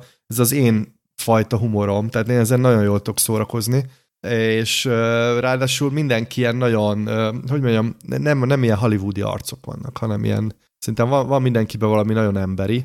hogy mondjam, És- nagyon finn arcok vannak. Hát le, le, igen, lehet, hogy finn arcok, de hogy, uh, és én azért szerettem nagyon ezt a filmét, mert én nem szerettem az előző Kauraszmaki filmeket, mert hogy azt éreztem, hogy már nincs benne semmi ötlet, meg, meg hogy kicsit olyan önjáró, és most visszarepültem abba az időbe, amikor először láttam, nekem is a múlt nélkül ember volt a belépőm, és most nagyon jó érzés volt, hogy ugyanazt csinálja. Szóval e- ezen gondolkoztam, hogy miért van ez, hogy, hogy egyszer zavar, hogy ugyanazt csinálja, most meg valahogy sikerült úgy ugyanazt csinálni, hogy egy picit mégis újabb lett. Hát egyébként lehet, hogy- pont az előző filmjeiben próbálkozott újra, és szerintem az is működött. Volt a, a kikötői történet, meg a remény másik oldala, ahol mm. ö, migránsok voltak a főszereplők, és ez tök érdekes volt beletenni egy másik kultúrkörből érkező embert ugyanebbe a világba. Szerintem az egy jó kísérlet volt. Nem tudom, mert engem meg az zavart benne, hogy úgy éreztem, hogy, a, hogy azt a Kauroszmuki ötletet, ami van, azt így, azt így rádobja ilyen másra, de hogy igazából nem kezd vele sok mindent. Tehát, mint amikor a, van ez a Tudjátok, vannak ezek a marxisták, akik mindenre így csak így automatikusan, mint a gép, így rádobálják, hogy ma, izé, és akkor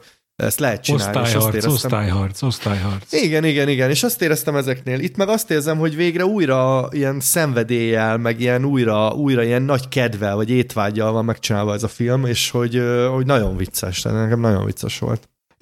Két, erre van egy megfejtésem, úgyhogy szerintem, és talán erre utal is ezzel, hogy, hogy olyan időket élünk, hogy így jól esik belesüppedni valamibe, Igen. amit már ismersz, és hogy ebből kimozdítanak ezek a háborús közvetítések, és egyébként még talán azelőtt is, ahogy most elkezdtünk beszélgetni erről a filmről, engem még azelőtt is zavartak ebben a filmben ezek a rádiós dolgok, mert hogy így nagyon, nekem nagyon megakasztotta ezt a love story-t, és, és de, de, így, hogy most erről beszélgetünk, így hirtelen értelmet nyert, hogy ez most valójában mit keres ott, és szerintem ebben rejlik talán ennek a filmnek a kulcsa, hogy jókor csinált egy olyan filmet, amiben szeretnél belesüppedni, és ilyen nagyon, picit ilyen, ilyen genyó módon így kipiszkál ebből, a, ebből az állapotodból azzal, hogy, hogy azért szembesít azzal, hogy egyébként mi van, ugye egyébként háború, meg, meg, meg, meg egyéb fronton, Viszont szerintem nem csak, hogy vicces ez a film, de hogy ilyen szívszorító is, tehát hogy ilyen többször sírtam rajta majdnem, mert hogy annyira őszintén lehet drukkolni ennek a két ilyen, ilyen, ilyen kommunikációs deficit mind a két ember, hogy ugye ez általában így a kaurismaki figuráknál szokott lenni, és hogy így annyira esendőek, és annyira szeretnéd, hogy ne rúgják már ki azért a, az átcímkézett sajtért, amit el akar vinni, meg hogy ne veszítsem el a munkát, és hogy, és hogy az egésznek van egy ilyen, tényleg ilyen, ilyen édes bús, ilyen melankólikus, de közben vicces, és közben fura, szóval, hogy nagyon, tényleg nagyon nehéz, nehéz meghatározni azt, hogy milyen hangulatú film, de hogy nagyon-nagyon jól működik. És még kiskutya is van benne, nem? Pláne. Szóval biztosan ment azért a kauzba, hogy kiskutyát hát is én, én, én, ennek a kutyának drukkoltam a Palm Dog díjnál, csak aztán láttam az uhanás anatómiáját, és hát azért ott vitathatatlan, hogy ez a kutya az nagyobbat alakít, de hogy ez a kutya is nagyon... Hát igen, az még hányt is a díj. Hát, method acting.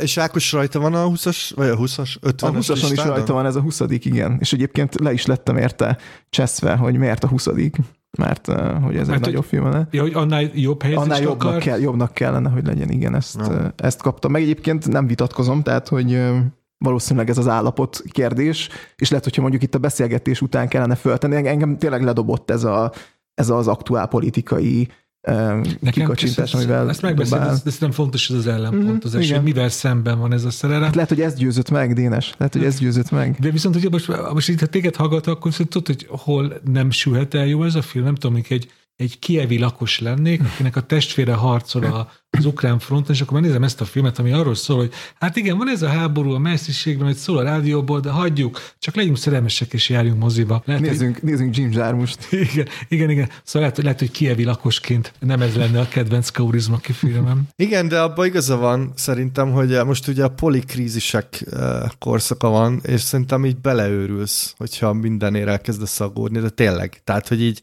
a, igazából a legjobb, amit tehetsz, hogyha tényleg mindenért elkezdesz szagolni, a kiugrasz az ablakon, és akkor már ez inkább szimpatikusabb. Szóval ez a műveljük a kertjénket gondolat szerintem nagyon is valid. Lehet vele vitatkozni, nyilván értem, amit mondasz, meg abszolút úgy állnám, hogy azért, szóval, hogyha van, van egy háború a szomszédban, akkor azért azzal foglalkozzunk. Azt megértem, hogyha nem tudom, Zambia és Botswana háborúra megy egymással, akkor az nem válik a mindennapjaink részévé, hiába történnek borzalmak, de hogyha a szomszédokban történik hasonló, akkor azért ne kapcsoljuk ki ezt a rádiót. Most így áttételesen fogalmazom. Csak azt akartam még hozzátenni, hogy tegnap mesélték, hogy a művészben valaki úgy kért rá jegyet, hogy a lombhullatásra kérek két jegyet.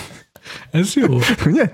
Ez egy, az amúgy egy jobb cím, mint a hullólevelek. Igen. De és Nekem azt a pénztáros? Igen, ők edzettek, tehát van a, elvileg a falra írják, hogy milyen hülyeségeket szoktak mondani a nézők, hogy milyen elrontott filmcímeket, úgyhogy szerintem ők már így ráállt az agyuk, hogy mire gondolta a költő. Ötödik helyezett. Ötödik helyezett.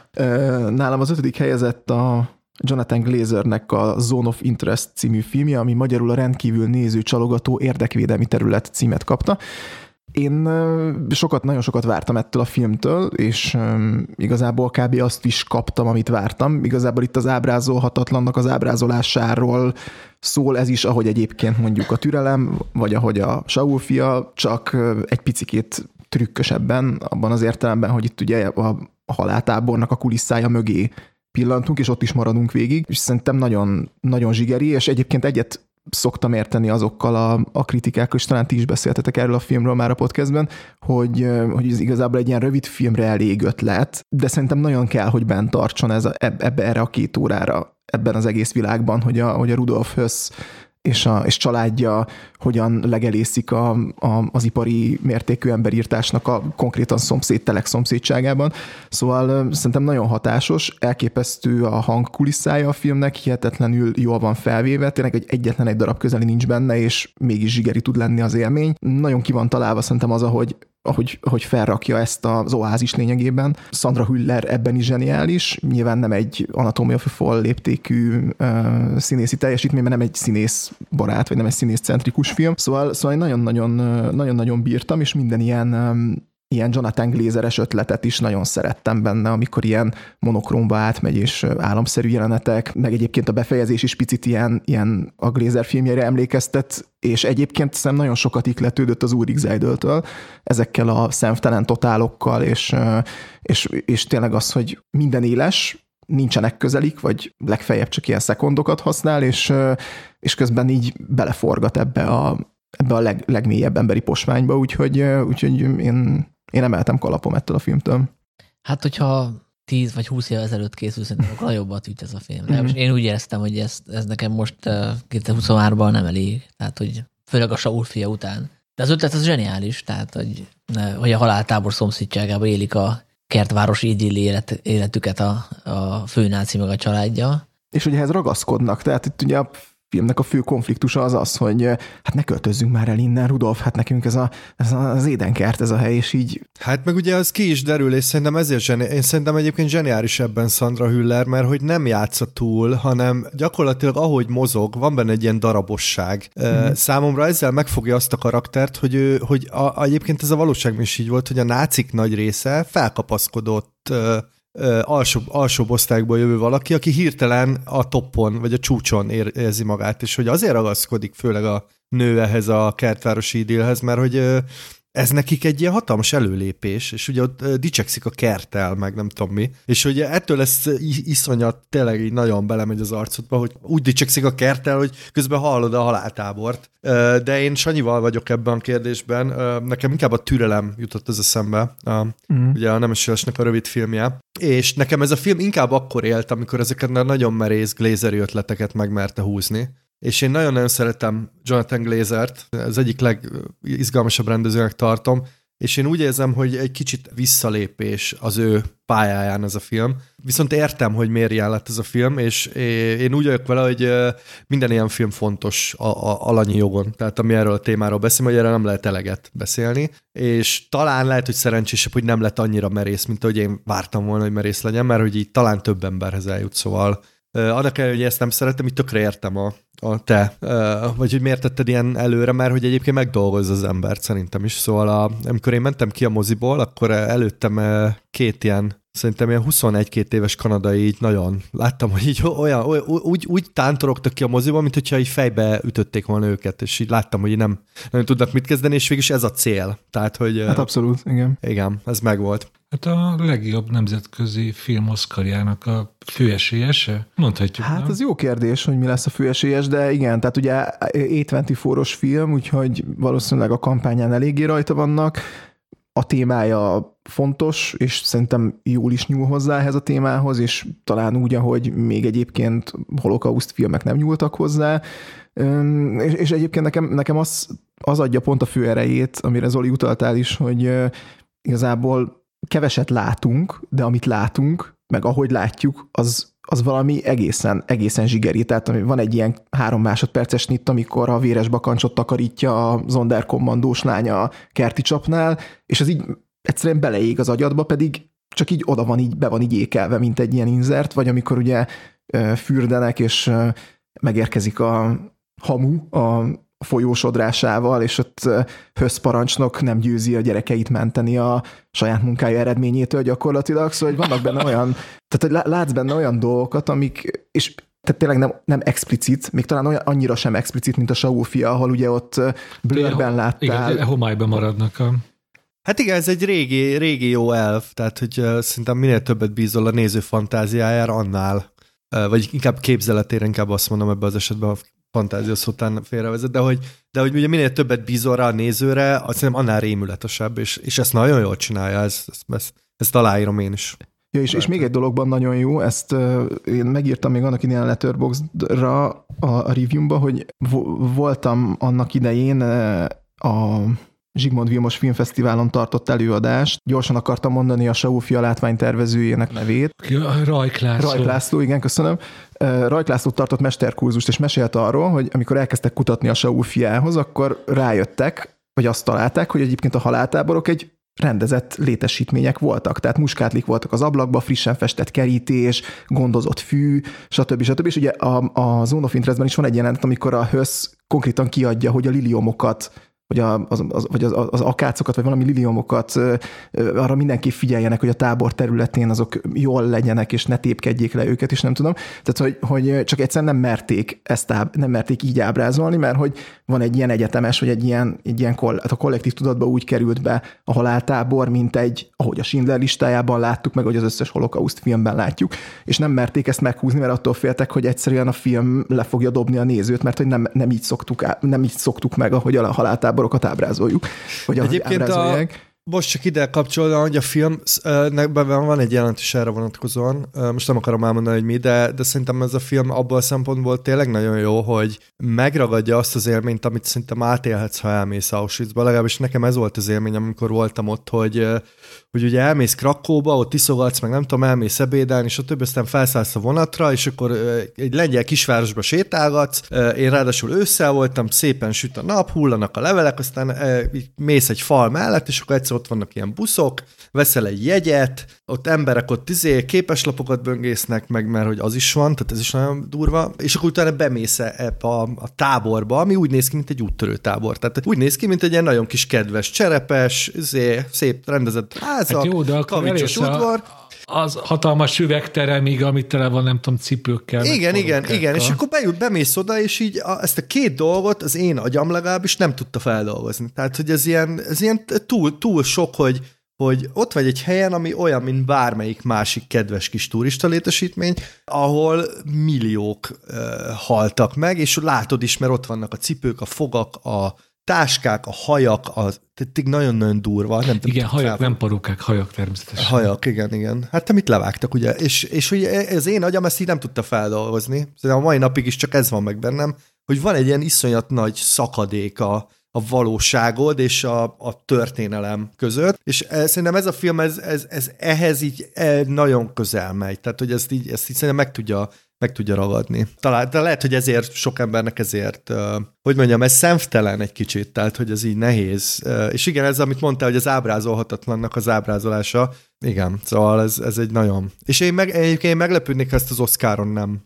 díjaznák valahogy. Ugye, mivel A24-es, tényleg valószínűleg ha nem is, nem is ilyen legjobb uh, film, vagy legjobb nemzetközi, de szerintem valamit kap majd. És hát igen, én, én egyébként ezért tartom nagyon jónak, mert, mert meg, tudta, meg tudta csinálni a Jonathan Glazer azt, amit, amit a Rajk Lászlóék a film természetéből fakadóan nem tudtak megcsinálni, tehát közel, közel hoz bennünket ahhoz az ábrázoláshoz, amilyen egyébként, amilyenek ezek a létesítmények lehettek, tehát hogy tényleg rendezettek. Most csak a szem érdemes tudni a Jonathan Glazerről, hogy ő egy nagyon híres reklám és kliprendező volt, mielőtt játékfilmeket csinált, és hogy, és hogy ezzel az esztétikával megy neki a, a, a haláltábornak, és ez nyilván egy ilyen izgalmas ellentmondás.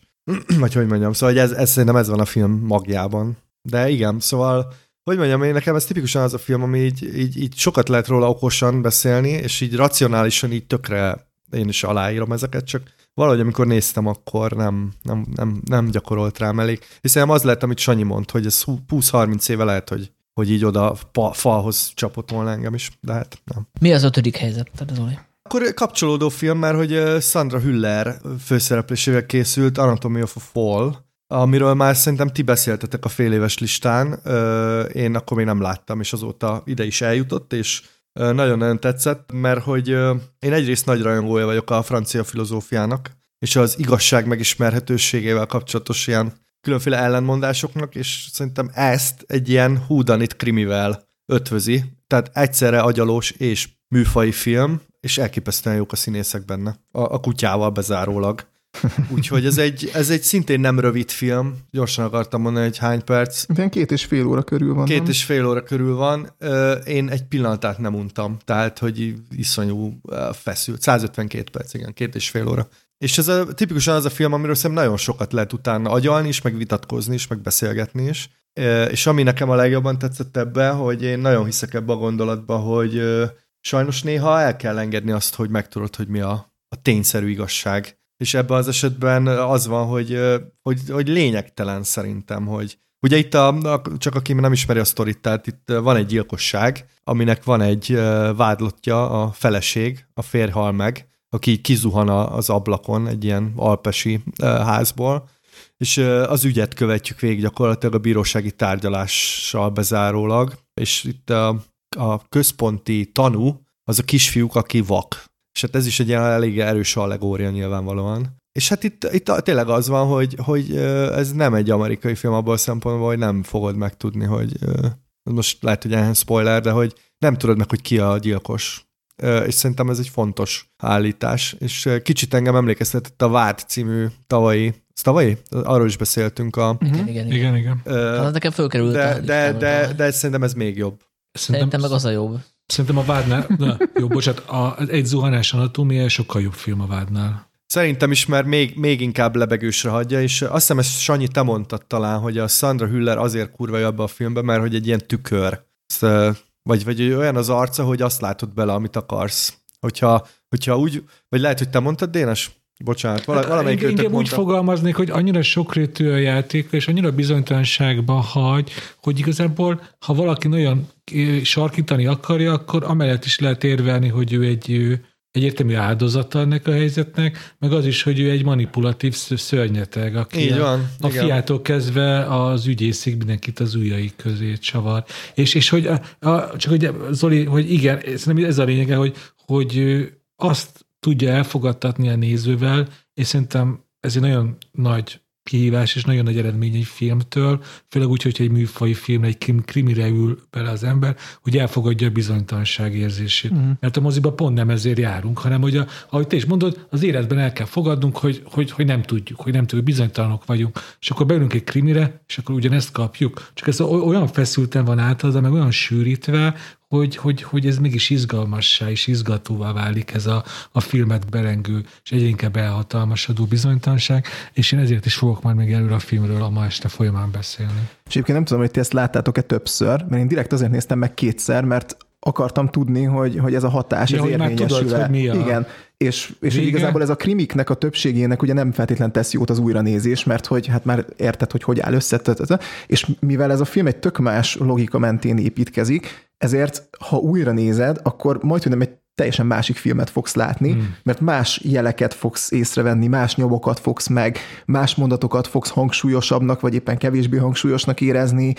Én egyébként az utolsó snittet is hogy mondjam, így, így lebeg, vagy így, így billegek, hogy akkor ez most mit akar jelenteni, vagy hogy minek, mit jelölhet, vagy mit jelenthet. Szóval, hogy, szóval hogy szerintem ezért, ezért nagyon izgalmas ez a film, mert mert, ki, mert akárhányszor újra nézed, mindig fogsz benne szerintem valamit találni, ami, Éri, érik a harmadik újranézés? Érik a harmadik újranézést, csak ide akartam még citálni a, az Origót, aki szerint ez a feminista, ez egy szélsőbalos feminista propaganda film, ami két, két és fél órán át próbál önmagán túlmutató thriller lenni, de valójában súlytalan bűnügyi film, amelyben végül is semmi rejtély nincs.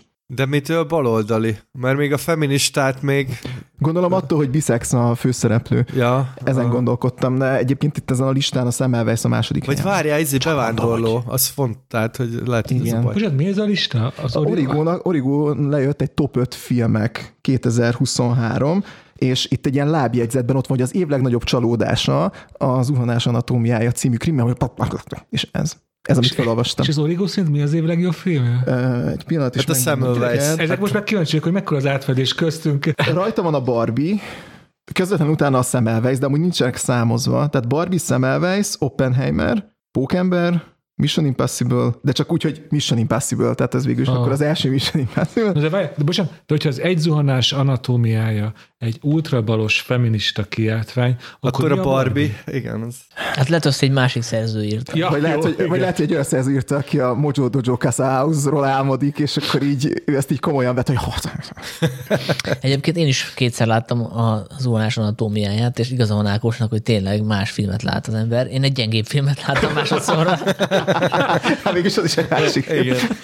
Lehet, hogy azért, mert már ismertem a fordulatokat, vagy nem tudom, ami zavart elsőre, az lehet, hogy még jobban zavart a második megnézése, és például a kisfiú figurája, aki hirtelen nagyon amerikaias beszédet ad a bíróságon, amikor ő fejti meg, és mondja ki a nagy tanulságot a felnőtteknek, kicsit ilyen szomszédokosan. Jó, de talán nagyon sokat készült a gyerek, azt nem, azt nem hogy hirtelen, azon sokat gondolkodott. Hát lehet, lehet, persze. Hát meg ugye kérdés, hogy minek a hatására gondolkodott rajta sokat, vagy hogy ez a beszéd az egyáltalán honnan jön. Tehát, hogy ö, azért így minden, minden ilyen kérdésnél tovább lehet gondolni, és fel lehet tenni három kérdést, hogy na de hogy akkor hogy, és miért.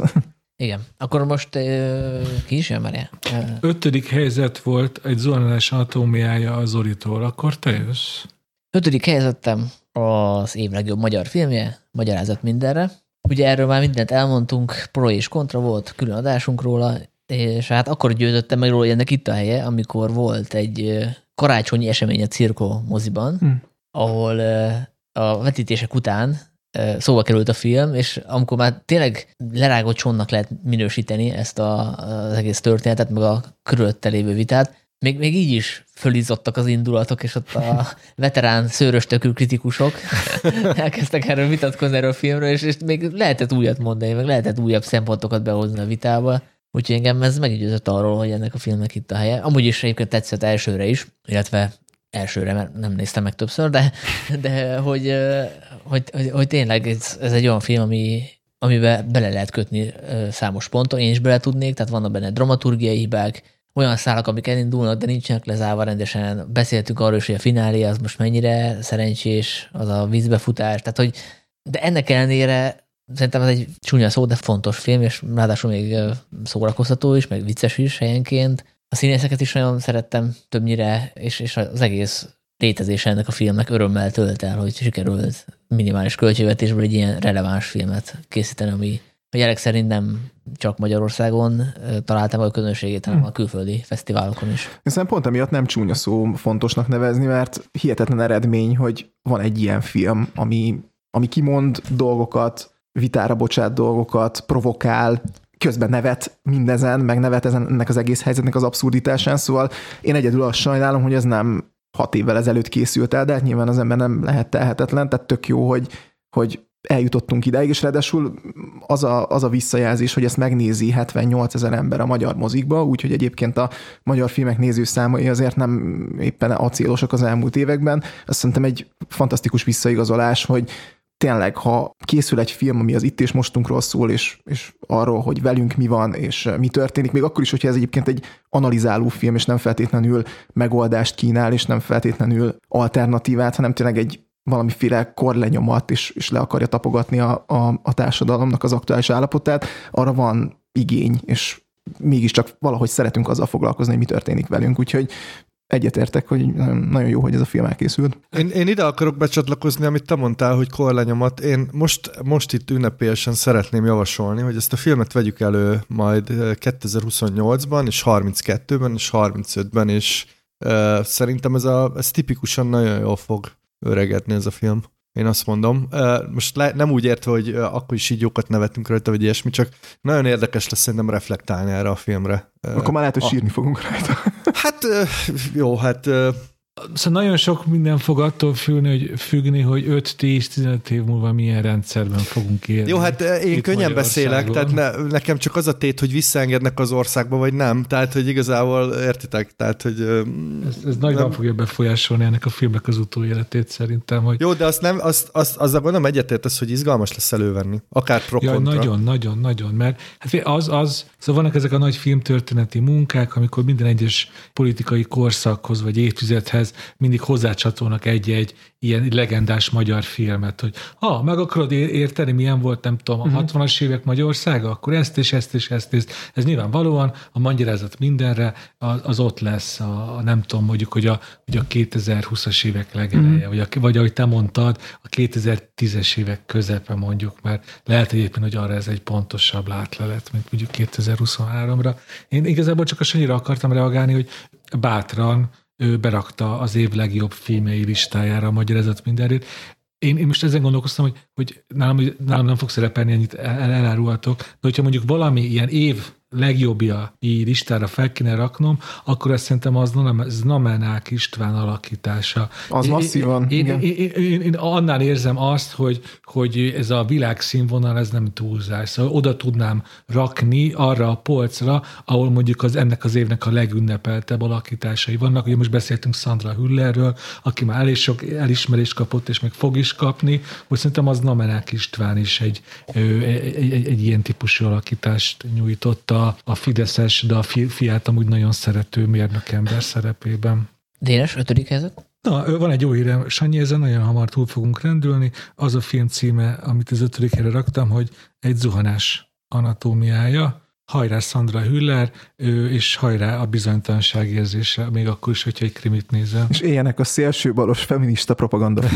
így van, így, így, így van. És idézném Dénest a fél éves adásból, ő azt mondta, hogy nagyon szomorú lenne, hogy ez lenne az első helyzetje évvégén is. Igen, erre emlékszem. És ez az unalás anatómiája volt, úgyhogy Dénes már boldog ember. Éppen itt nyílnak a nagy szívecskék körülöttem. Legalább négy jobb film van az egy zuhanás anatómiájának 2023-ban. Nálam a negyedik helyezett a Suzume című japán animációs film, amit én egyszer megnéztem moziba, mikor kijött, és tegnap újra néztem, mert kíváncsi voltam ennél is, hogy az a fajta tényleg kiszámíthatatlan őrült ötletek, amik pörögnek ebben a két órában, ezek hogyan hogyan állják meg, vagy állják ki az újranézés próbáját, és itt is boldog voltam egyébként, mert ugyanannyira elvarázsolt ez a film. Makoto Shinkai készített, vagy rendezte, aki egyébként hát így nem a, nem a Miyazaki kaliberű japán animációs filmes, hanem, hanem egyel egyáltalán rétegebb, vagy, vagy, vagy, vagy hogy mondjam, így kevésbé ismert, de azért minden, minden filmje valahogy így eljut. A Your Name volt talán a legutóbbi, ami így, ami így egészen, egészen sok évvégi listán is felbukkant annó. És hát ennek, ennek a filmnek is abszolút helye van. Itt ugye egy 17 éves lányról van szó, a címszereplőről, akinek az anyukája meghal a 2011-es földrengés és cunami által sújtott japán térségben, és akkor igazából ez a családi traumaoldás kerül így a középpontba, de hogy olyan varázslatosan, hogy, hogy így tényleg nehéz rá szavakat találni. Az fogott meg tényleg ebben a filmben, hogy ez a nemzeti trauma, ami ott 2011-ben megtörtént, azt hiszem a japán történetének legnagyobb földrengése volt, és ugye utána a cunami, azt hiszem 18 ezer ember tűnt el, vagy halt meg, tehát tényleg egy hihetetlen trauma és ö, tragédia, hogy erre hogyan tud reflektálni úgy, hogy ez a film igazából egy tényleg egy hullámvasút, vicces, szórakoztató, akciódús, nagyon jól nyúl szerintem a Pixártól, mármint hogy a Pixárnak a fénykorából, ezek a sidekick karakterek, az, hogy, az, hogy a humort hogyan adagolja, szóval tényleg én, én nagyon, nagyon-nagyon szerettem, amellett, hogy egyébként fantasztikusan is néz ki, tehát, és, és, és hogy, ilyen, hogy ilyen családi filmként működik és nagyon sok helyen ezt is olvastam, hogy így gyerekes családok mentek be erre a filmre, és hihetetlen jól szórakoztak, hogy a, ugye itt ilyen portálok vannak, és akkor a portálnak az őrzőjét a, egy macska átváltoztatja egy háromlábú székké, és akkor ott, ott egy háromlábú székkel megy a, a Suzume, és a háromlábú szék üldözi ezt a macskát, és szóval egy, egy hihetetlen elmebeteg ötletek vannak, nagyon-nagyon szépen kijátszva, úgyhogy, úgyhogy én nagyon, nagyon bírtam. Láttam ezt a filmet én is, megnéztem már, hogy láttam a Ákos híres listáján. Neked nem tetszett annyira, azt láttam. Az ötvenes listáról beszélünk, ugye? Igen, igen, igen. és hát kicsit sajnáltam, hogy nem moziban láttam, meg azt éreztem, hogy, hogy picit kilőttem az animém. Mm. hogy, hogy, hogy, tetszett, meg értettem, de hogy nem tudom, valahogy így a 20-as éveimben amikor így felfedeztem mi az, aki munkásságát, nem tudom, valahogy jobban tudtam hozzá kötődni. Uh-huh. De egyébként lehet, hogy az, az van, hogy picit sűrűnek éreztem, meg egy kicsit repetitívnek, tehát hogy megnyílik uh-huh. egy portál, megint bezárják, Igen, ilyen küldetés logika van benne igen, alapvetően. igen, igen. Igen, de hát a, a, ezek az apró ötletek nagyon tetszettek. Tehát a, az a szék, az szerintem fantasztikus, hogy ott egy hullámvasúton, vagy nem tudom, min ugrál és követi a macskát. Nekem onnantól kezdett igazán tetszeni, amikor beülnek az autóba a szereplők, és akkor lett egy ilyen road movie feeling, Igen. hogy ott négyen ott vitatkoznak, meg, meg történnek vicces dolgok, hogy nem záródik le a lapfénytető, meg stb. Tehát egy vicces szórakoztató, csak top 10 ez nekem nem volt elég. Hát szerintem a, igen, hogy a, csak annyit akartam, hogy látjátok, a japán film éve van, szóval az már nem tudom, hanyadik, de hogy uh, itt ezt nagyon sokáig játszották szintén moziban, úgyhogy én is megnéztem. Nekem a Your Name az jobban tetszett, meg, meg én alapban jobban szeretem a Mi az, aki féle animációt. Itt, itt uh, ez tényleg, tényleg nagyon szépen néz ki, csak néha már túl szépen. Itt a, a víz, meg a, a, azok a csillagok nekem így a gics, gics határ néha, de, de valószínűleg, hogyha tizenéves lennék, vagy 20, akkor imádtam volna ezt a, ezt a filmet. Szóval amúgy tényleg, tényleg egy nagyon szuper animáció. Meg egyébként nekem újra nézéskor jött szembe egy csomó ilyen iszonyat jó ötlet, hogy ugye itt a, a közösségi médiára is reflektál, tehát elkezdi mindenki szétinstázni, meg twitterezni a rohanó széket, meg a macskát, aki mindenkivel spanol, és a, ahogy görgeti a feedet, a valaki a három lábú rohanó széket, azt egy Boston Dynamics robotnak hitte, és akkor meg ott is van a filmben, hogy ilyen, ilyen fa burkolatú Boston Dynamic robot, és hogy szóval egy, nagyon, nagyon sok ilyen apróság van benne, ami szerintem így jól, jól működik. Hát meg ugye ezt, ahol laknak, a, azt a helyet mi az, akinek hívják, szóval azért szép, szépen, szépen fejet hajt a, a mester előtt. Csak akkor vársz, hogyha akarsz, lehet, hogy a listát fog választ adni, hogy arra leszek kíváncsi, hogy ugye most mondtad a Suzomét, hogy vajon a mi az, aki, ugye ő is új filmmel jelentkezett, a, a fiú és a szürke gémmel, hogy az vajon hol helyezkedik el a listádon. Az a kérlek a 16. helyen. Ah, szóval akkor a mestert legyőzte, a, mondjuk, mondhatjuk tanítványnak, vagy azért ez Én nem tudom egyébként, hogy a sin,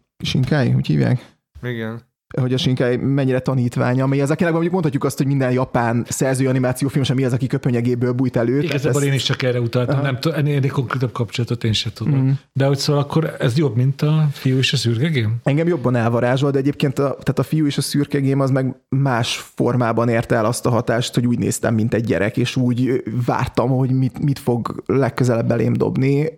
Nekem egy picit ködösebb volt az a film, vagy ilyen talányosabb és sokkal nehezebben uh, találtam vele kapcsolódást, de ez valószínűleg amiatt van, mert uh, mi az, aki filmek szerint inkább többször nézősek. Úgyhogy igazából így az döntött, hogy, hogy így ez egy hihetetlenül feszes és, és, és akciódús film volt, ami így, így, így letarolt, és így néztem, és fú, szóval jó, jó élmény volt, úgyhogy szerintem inkább ez, a, ez az érzelmi faktor, amit Sanyi, Sanyi említett még korábban, szerintem ez, ez, ez, ez adott hozzá. Egyébként úgy kell mondani, hogy Suzume Szízme? Azért tudom, mert százszor elmondják a filmben. Én meg ugye ezzel elárultam, hogy én nem láttam.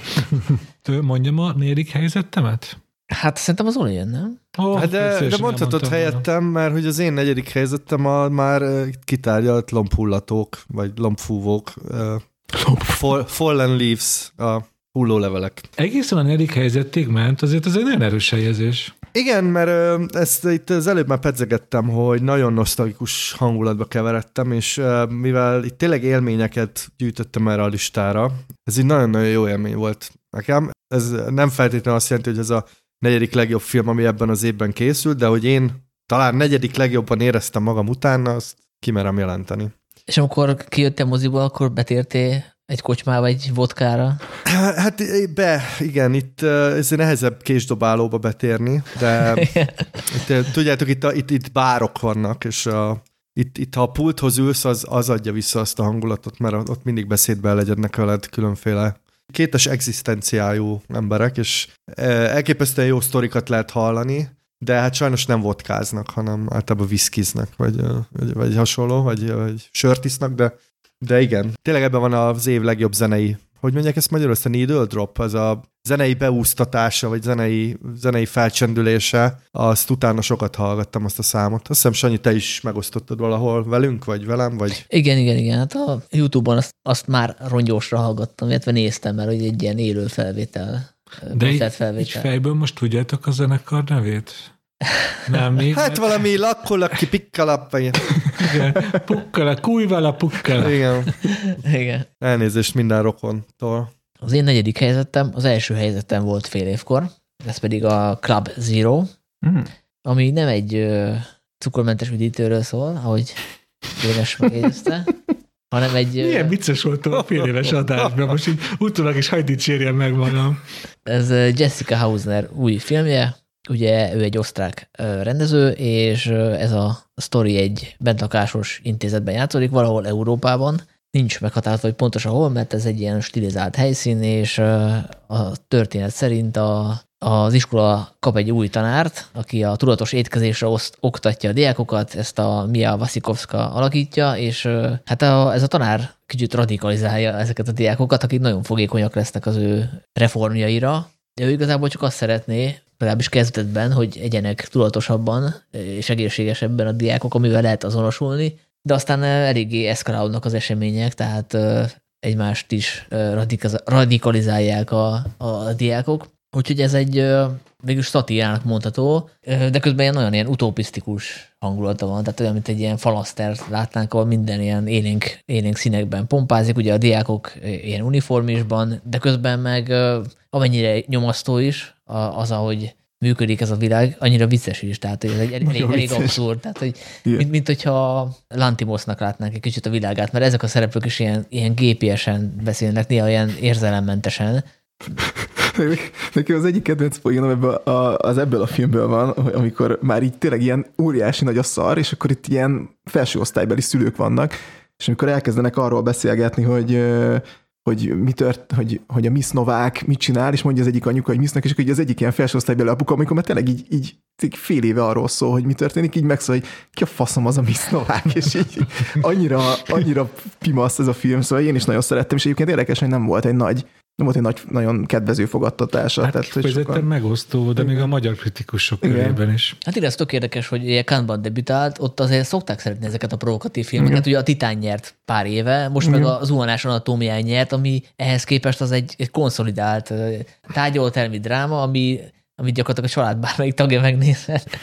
mert, hogy, mert ilyen nagyon ilyen ódivatú, mármint abban a szempontból, hogy plánozva van, ahogy elmesél a történetet, most nem akarom leszólni, de hogy érted, ahhoz képest a Club Zero előremutató alkotás. Tehát ha megnézzük, hogy milyen a, a zenéje például, mm.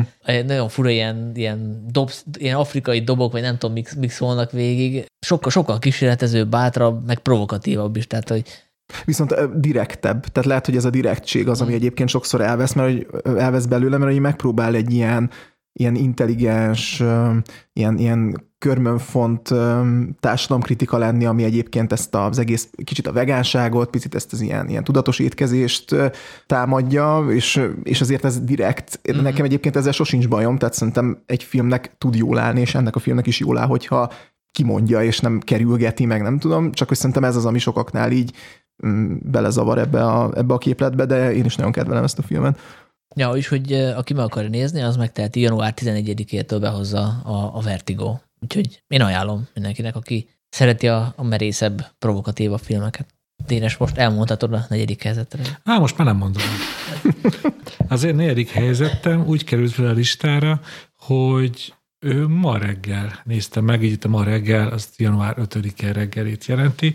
Viszont azért annyit csaltam, hogy ezt a filmet én már hónapok óta nagyon kíváncsi vagyok rá, nagyon sok minden jót olvastam róla, például Paulo Vargákosnak a filmul megjelent kritikáját is, ami hozzáadott. Ez az argentin hát hívjuk argentin thrillernek, aztán mindjárt kifejtem, az a, a The Delinquents, amit spanyolul, hogy mondunk? A spanyolos mondja ki szépen ezt spanyolul is. Én csak spanyolul tudok, argentinul nem tudom a Z, Z hangokat. Nem akkor, akkor kasztíliai spanyol elég lesz nekem. Hát nem Los Delinquentes?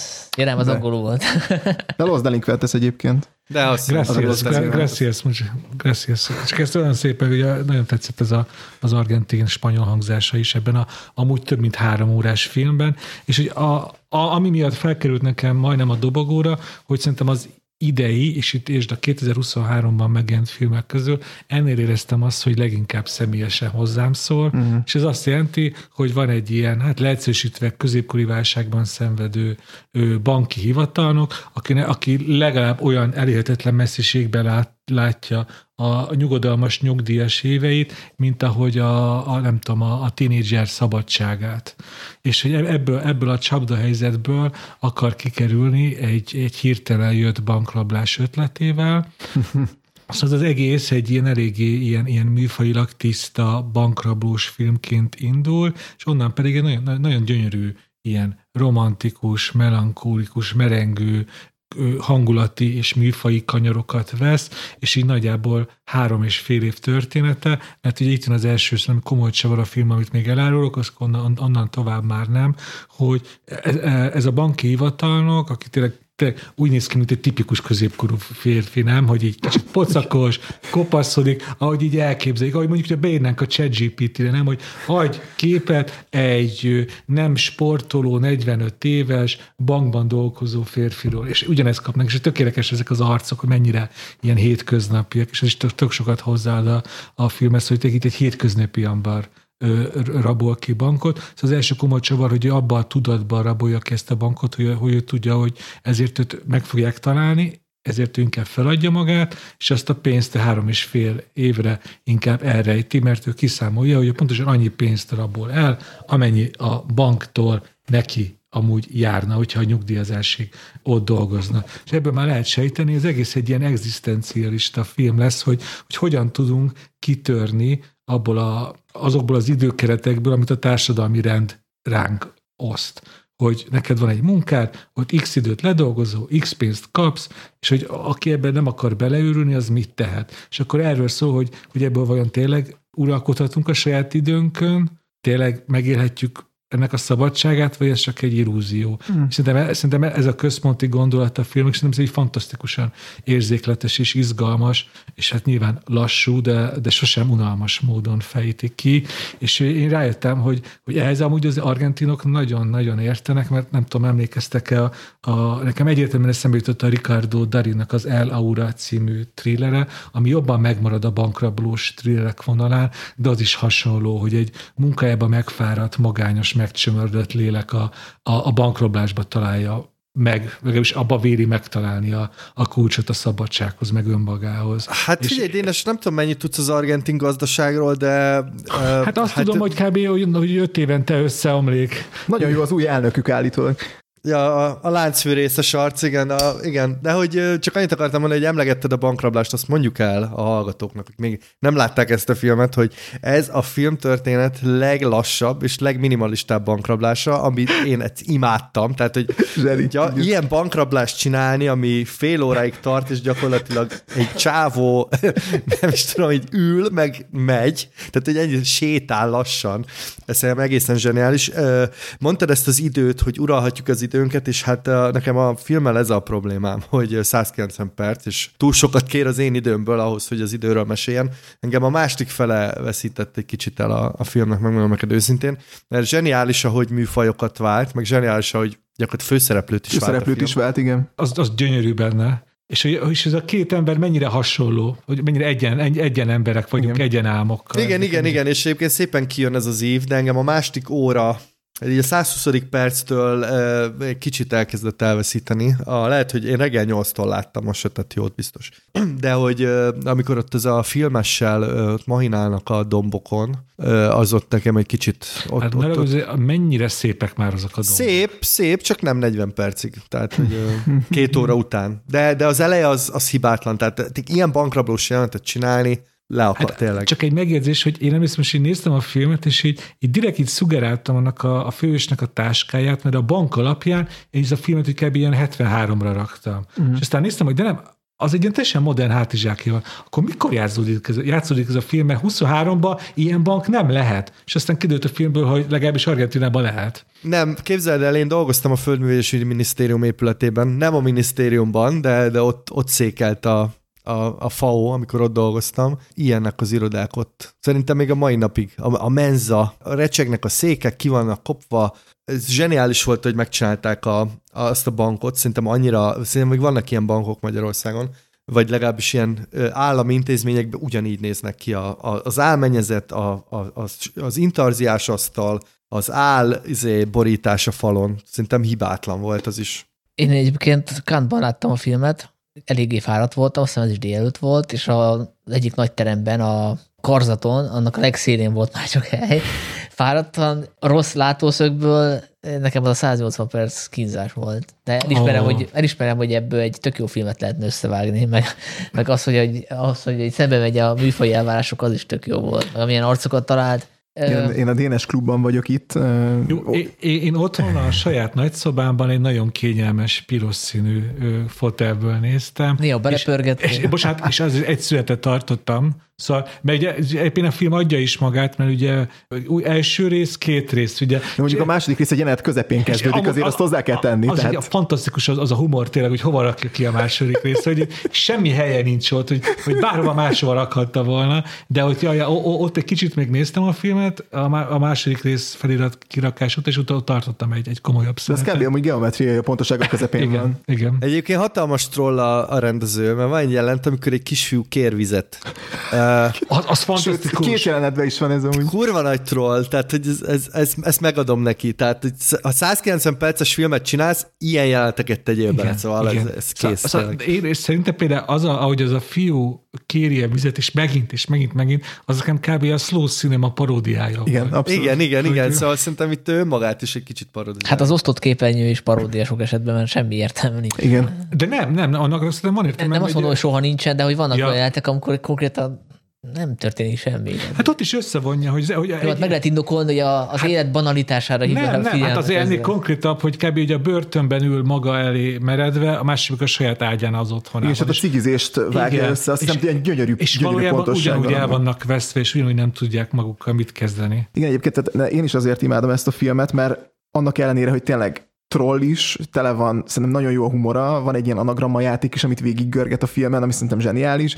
Jók a főszereplőváltások, az, ahogy a műfajok között vett, szóval minden, minden ilyesmi nagyon jó, és, és én azért szeretem nagyon, mert hogy mindez egy tényleg egy ilyen nagyon pontos generációs közérzet filmet szolgál a városvidék, hogy akkor menjünk vidékre, és majd akkor ott jobb lesz, a, az egzisztenciális krízis, mennyi van még a nyugdíjig, kizsigere le engem a munkáltatom, stb. Szóval szerintem egy, egy, tényleg egy generációnak a problémáit sűríti egybe, és ugye ez az anagramma játék is ezt szolgálja, hogy igazából itt mindenki ugyanazokat a köröket futja, és ugyanazt a, ugyanazt a játékot kényszerű játszani, és, és szerintem, szerintem brilliáns az, ahogy, ahogy ezekkel a itt műfajokon, főszereplőkön, tájakon, ötleteken átívelve tudja tartani ezt a tézist tényleg több mint három órán keresztül, úgyhogy nekem ezért volt egy nagy, nagy élmény. Mondtam a grúz filmnél, hogy a filmutazás is, szerintem ez ennél a filmnél is, hogy így az ember ott akar lenni az argentin pampákon, nem?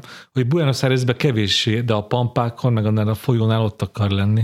Meg az az utolsó dal, a Papóz Bluesnak a, nem. Igen. fogom tudni pontosan a címét, ez egy valami 7 vagy 8 perces dal, ami végig is megy a stáblista alatt. Én azt azóta is nagyon sokat hallgatom, mert az is elképesztően jó találat. Nekem a vége főcím végigment. Azt Mhm. nem mondom, hogy minden betűt olvastam, de hogy nem akartam kikapcsolni. És Igen. többek között nem csak a, A pálya, Papóz hanem a, miatt. hanem a zene miatt is. És Na, kaptál de- választ, Dénes, a, mert mondtad, hogy hozzád szól a film, de megtaláltad a szabadságod? Vagy, vagy, vagy e- erről szóltak a fogadalmak? A Nem, nem, nem, hát most, most erről azért nem akarok bővebben beszélni, mert hogyha hogy a film hozzám szól, akkor az azt jelenti, hogy most valami bűntényre készülök éppen, és ezért most ezt, ezért mondom ilyen feltétes módon, erről most nem szerették. Sanyi, majd a pénztárcát, kasszát ilyenek, ellenőrizni. én, én nem tudom, még van, van-e az a műsor a tévében, de hát figyeljétek a kék fényt, ki tudja.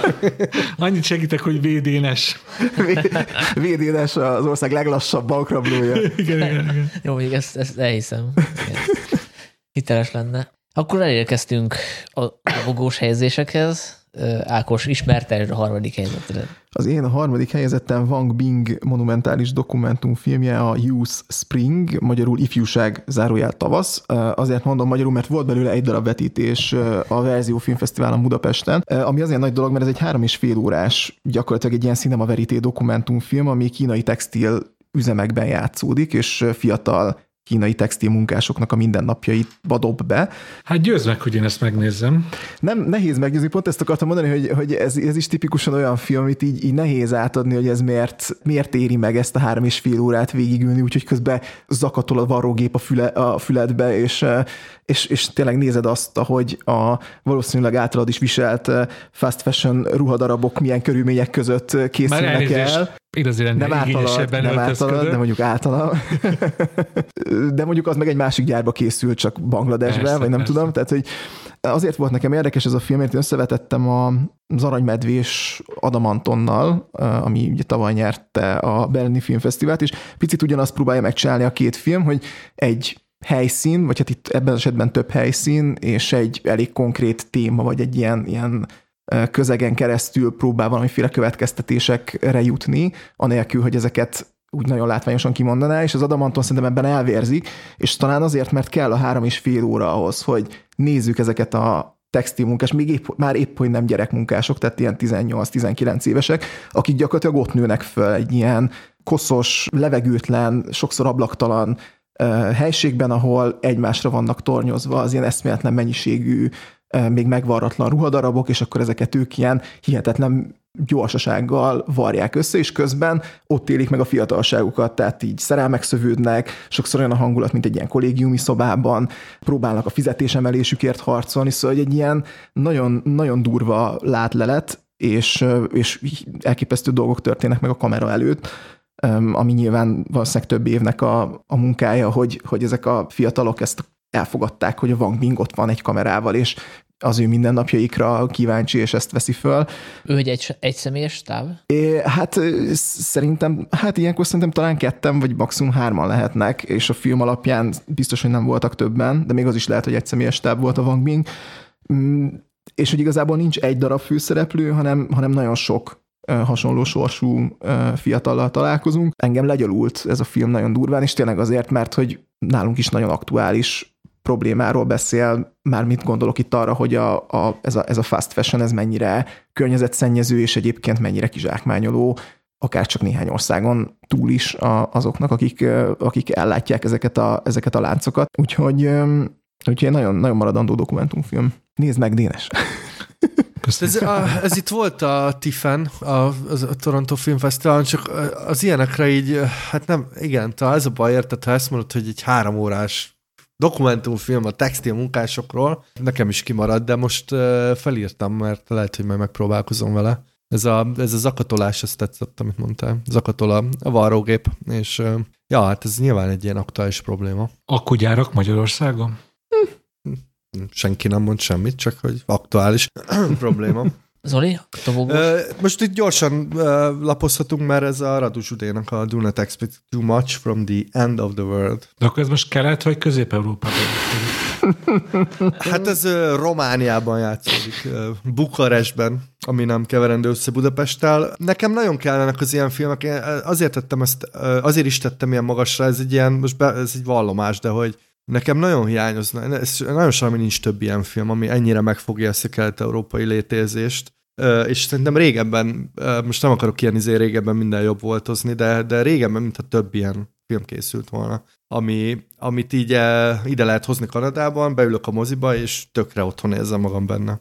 Úgyhogy nekem ez mindig, mindig nagyon nagy élmény, amikor ide eljutnak magyar, vagy akár közép-kelet-európai filmek, de Nyugalom, Dénes, nyugalom, mélélegzet. Bocsánat, hogy a szóval csúcsai. most már ki, kimondom kelet-közép-európai, jó, tehát kelet-közép-európai filmek eljutnak ide, de, de hogy tényleg mindig nagy élmény, hogyha van egy ilyen. Úgyhogy nekem ezek nagyon kellenek. Javaslom egyébként a Betonhoffi terminológiát, a közel kilét Európa, és akkor, Igen, akkor ja, áthidaljuk a problémát.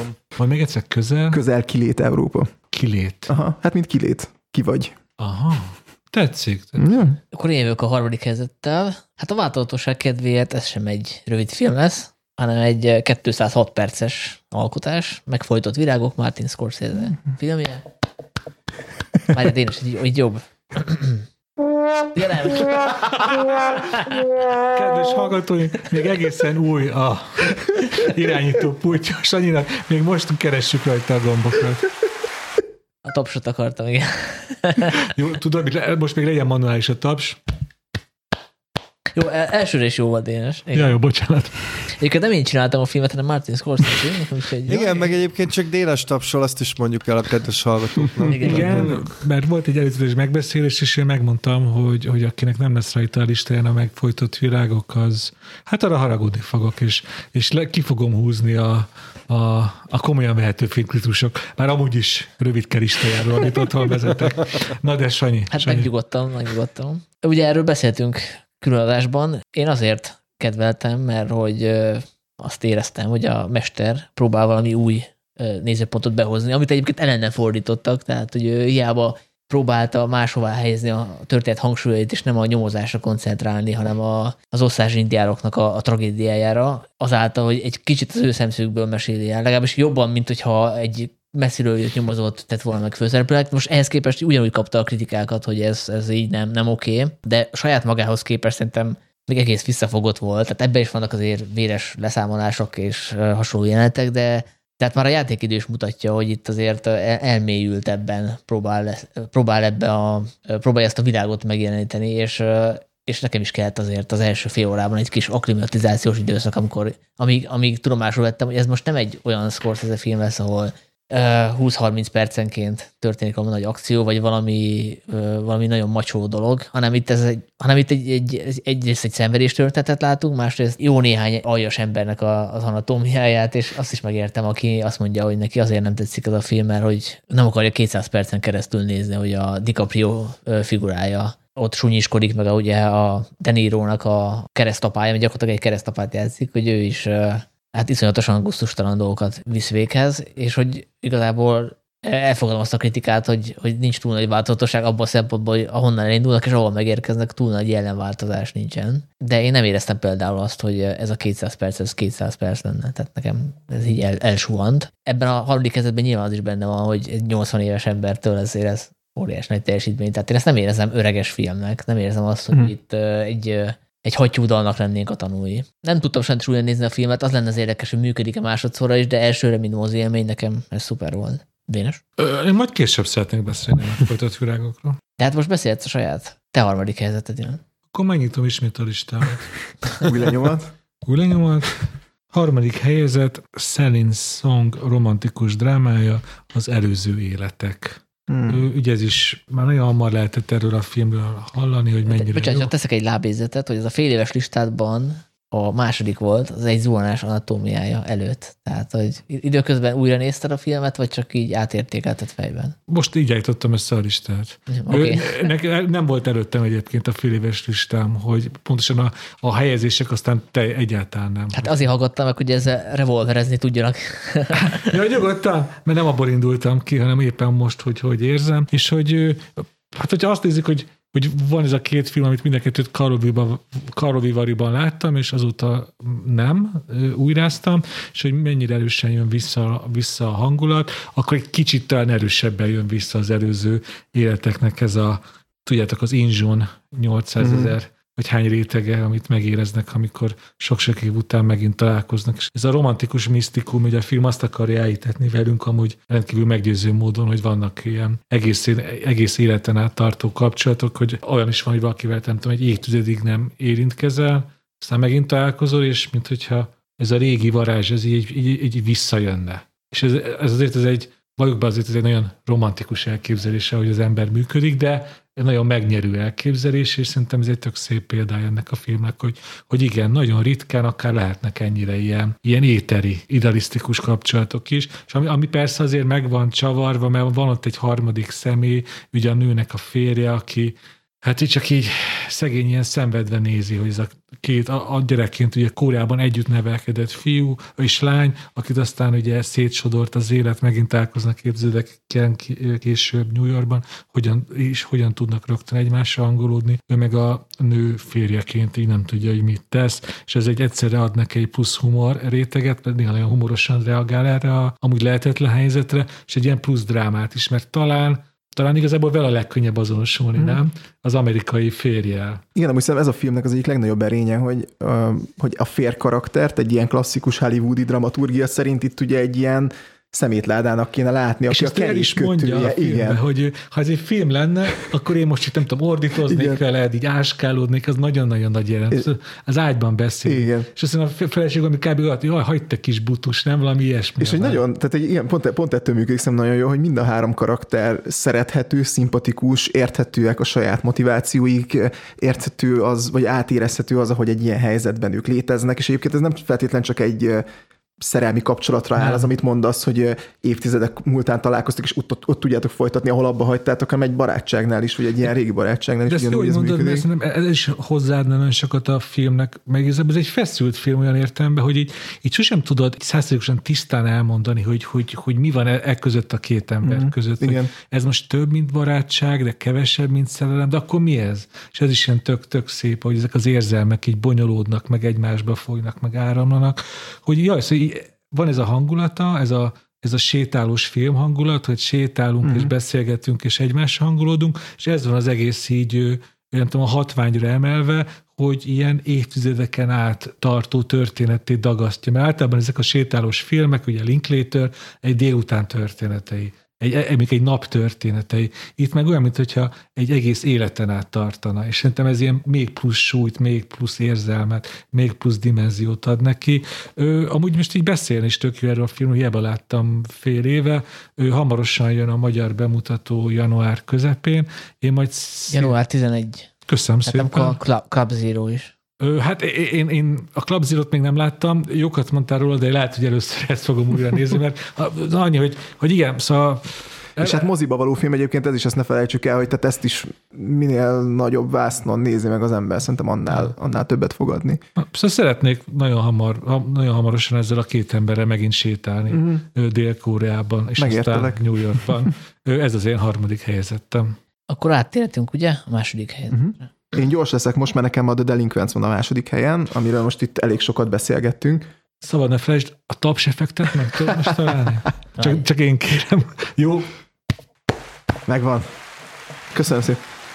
Kiváló választás. Szóval igazából azért, amit elmondtunk, nekem nagyon sokat adott ez a film, nagyon tudtam vele rezonálni, és így mindannyian elmondtátok, hogy hol láttátok, én Wroclawban láttam délelőtt 9-től, és nagyon jól működött egyébként a közönség, tehát hogy, hogy, hogy ott, ott így nagyon betalált ez a film, én azt éreztem, és mindenki így tapadta a vászonra, és nekem nagyon gyorsan is eltelt ez a három óra. Szórakoztató is, úgyhogy de akkor téged is személyesen megszólított? Abszolút, igen. Tehát ez a, mert, mert hogy azok a kérdések, például tényleg ez, a, ez a, az ilyen új hullámos költözünk le vidékre és kezdjünk el gazdálkodni dolog, ez például engem egyre inkább érdekel, és De mi, hernyófar, vagy mit fogsz csinálni? hát nem, én egyébként is vidéki vagyok. Ja. tehát nekem van kapcsolatom, valamiféle kapcsolatom a, a, a vidékkel, de hogy ugye ez a, ez a fajta, vagy mostanában van egy ilyen trend, hogy a nem tudom, a Remény Farm nevű YouTube csatornát vágod el, egy fiatal pár kiköltöztek a semmi közepére gyakorlatilag, és egy, egy csirkefarmot üze- üzemeltetnek, de hogy ilyen biogazdálkodás, és egy ilyen önfent, nem is önfenntartó, de hogy az a lényeg, hogy így ilyen környezettudatosan gazdálkodnak lényegében, és ugye ennek van egy ilyen új hullámos formája, és kicsit ez a film is erről szól, hogy a nagyvárosi izét, agyfaszt, azt ott lehet hagyni a vidéki nyugalom és a, az általad megtermelt javak kedvéért, és, és hogy az neked milyen jó lesz, és nem tudom, szóval, hogy szerintem rengeteg olyan dologról beszél ez a film, ami, ami éppen csak most kezd aktuálissá válni, és szerintem nagyon gyorsan aktuális lesz. Hát meg ugye legalábbis, hogy az, az, az idea szerint a város ellentétben, hogyha vidéken van egy farmod, akkor te osztod be az idődet, és nem a főnököd, nem a, a gyár.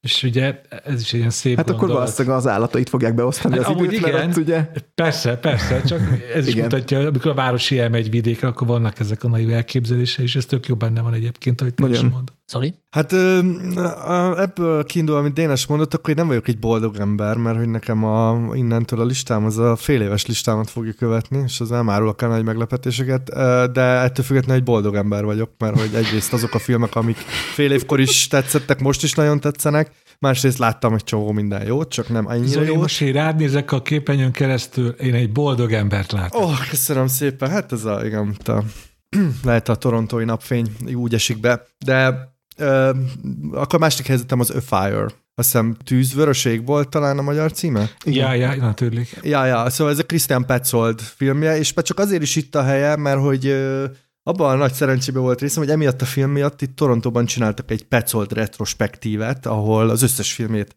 filmről levetítették, még a tévéfilmét is filmről vetítették, ami nekem így messze az év, sőt talán az elmúlt öt év ilyen leg, legnagyobb élménye volt, hogy a, talán mondhatom, hogy az egyik kedvenc rendezőm, sőt, ja, egyik kedvenc rendezőm régi nagy filmét is újra nézhettem, mindenféle ilyen megfejtésekkel, meg felkonfokkal, meg stb. És ebben nagyon jól belesimult ez a Fire, amit de megnéztem még egyszer, de erről egyébként van külön adásunk, szóval most itt nem akarom ilyen nagyon bőlére ereszteni, de nekem ő az a rendező, aki úgy beszél dolgokról, hogy amit mondtatok itt a delikvenciál kapcsolatban, engem meg ez, ez, ez érint általában nagyon személyesen, amiket ő csinál. Tehát egy kulturálisan is nagyon közel érzem magam hozzá, a, meg amikről beszél azok, azzal kapcsolatban is.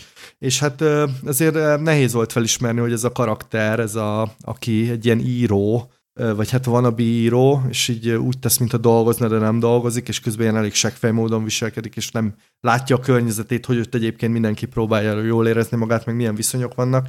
Szóval hogy szerintem túl sok van bennem ebből az emberből, mint amennyit szeretnék bevallani. És így próbálok ezen dolgozni. Szóval én, én, én tipikusan az az ember vagyok, aki problémázik a tengerparton. Tehát, hogy le, lefekszem a tengerpartra, és uh, nekem minden bajom van. És írod uh, már a Club Sandwich című könyveden?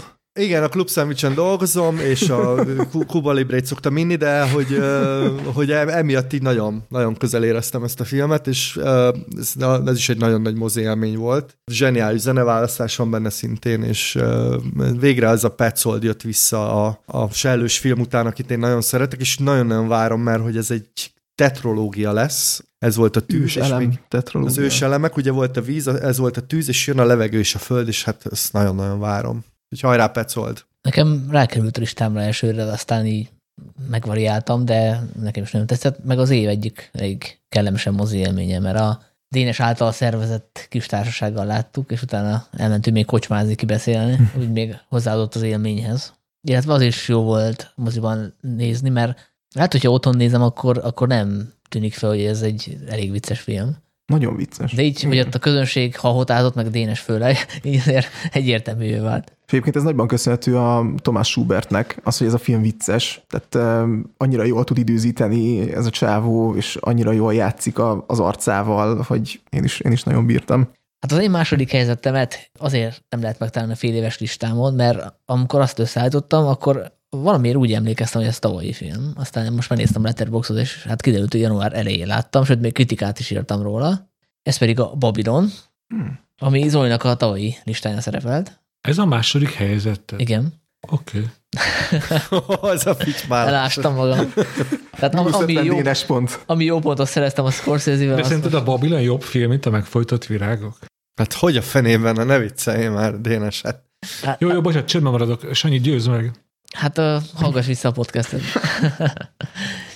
hát erről is beszéltünk, hogy mekkora mozi élmény, meg hogy milyen óriási érzéki tombolás, de nyilván itt hozzá lehet tenni, hogy ez a filmnek az első felére, vagy első kétharmadára igaz, és utána jön a lezárásba olyan, olyan szál, ami, ami nyilván dramaturgiára kicsit kifogásolható, meg lehet, hogy a vége is kicsit elnyújtott, tehát ott már a, a Damien Chazelle egy picit, lehet, hogy túlságosan is meghatolott a saját, saját művészetétől, illetve attól, hogy milyen szépen... Ad... Most a kísérleti filmes negyeduráról beszélsz? Hát a, a végéről igen. Azzal nem az a baj, hogy, hogy kísérleti filmes, hanem hogy többször van lezárva, tehát ilyen gyűrűk urásan.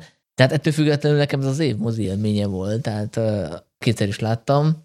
Tehát végülis itt nem csak filmeket, hanem mozifilmeket is rangsolunk, meg mozi élményeket is, és ezt, ezt azért nehéz überelni. Úgyhogy Igen, nem, tényleg nem... legyalul ez a film, és ezt nagyon jól csinálja. Igen. Hát, hogyha mondjuk olyan listát kellene csinálnunk, hogy, a, hogy az év legerősebb jelenetei, akkor mindenképp a Babilonból is hoztam volna példát, most így, így beszéltél.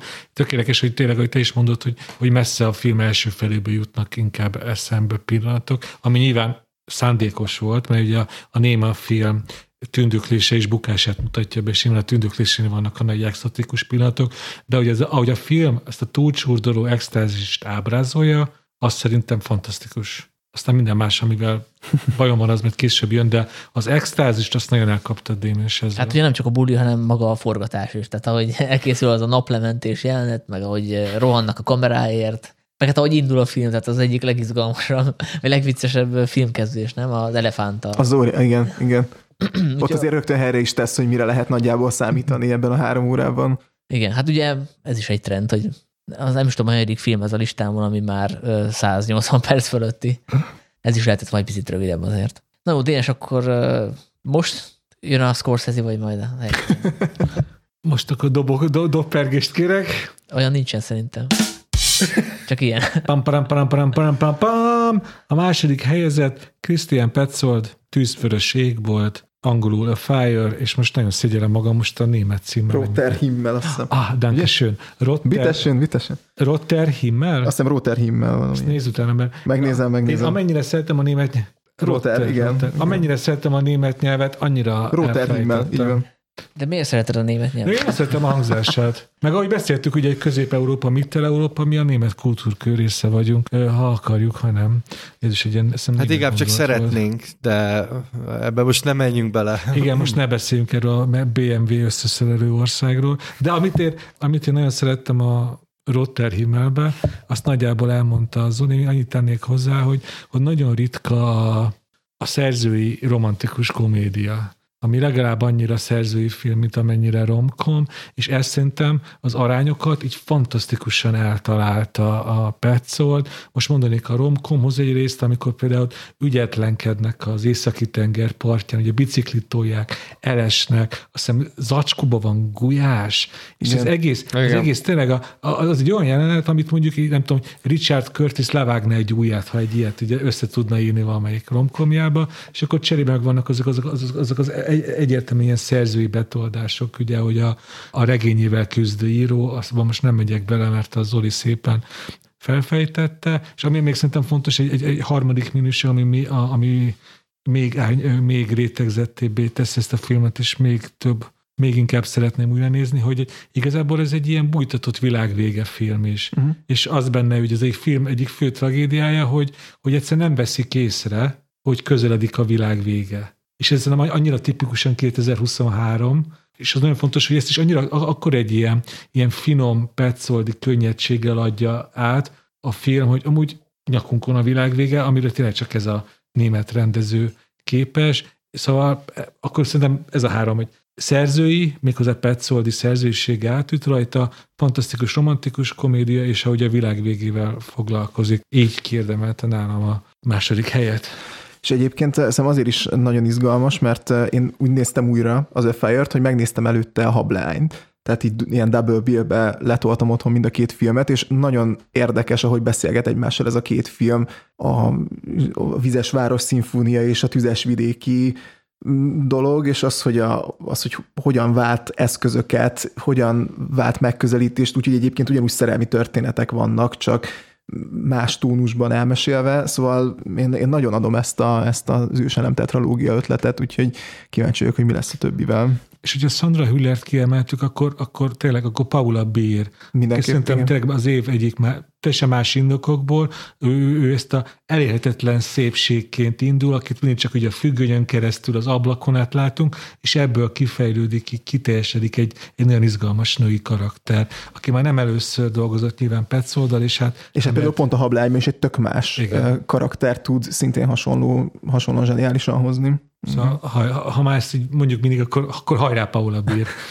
Ezt te mondod mindig, de oké. Okay. Most már legutóbb a Zoli is mondta. Igen, Nem, én abszolút, abszolút. De hát én elfogult vagyok itt a Petzold ügyben most már főleg.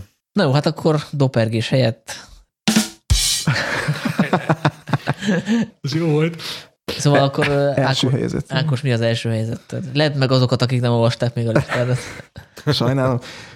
Hát az első helyezettem az, ami miatt már itt felsziszentem egyszer, hogy neked kikerült a top listádból, ez Wim Wendersnek a Tökéletes Napok című filmje, ami Nekem általában, vagy mindig úgy valahogy az első listás első helyezetteknél hozzátesz az, hogy milyen körülmények között tudtam megnézni, és amikor én Wroclawban voltam idén, ez volt a tavaly, bocsánat, ez volt az egyetlen ilyen nagyobb filmfesztivál, amire ki tudtam jutni, és ez volt az utolsó film, amit megnéztem, és éppen meg tudtam nézni, ilyen besúranó jegyel az első sorból, Azért, mert egy nagyon kedves fiatal pár előreengedett, mert látták, hogy én egyedül vagyok, és kiszámolták, hogy hány embert fognak beengedni, és akkor ők ketté váltak volna, úgyhogy engem előreengedtek, hogy, hogy, hogy tudjak menni. És egy annyira kedves és jóleső gesztus volt, hogy már úgy mentem be erre a filmre, hogy na, hát akkor hát ez, ez itt, milyen csodák történnek itt, és hát aztán igazából ez a film maga is egy csoda, tehát hogy nem csak a, nem csak a körülmény, hanem, hanem maga, maga a film is engem, engem lenyűgözött, már csak azért is, hogy egy német rendező csinál egy tokiói város szimfóniát tökéletesen,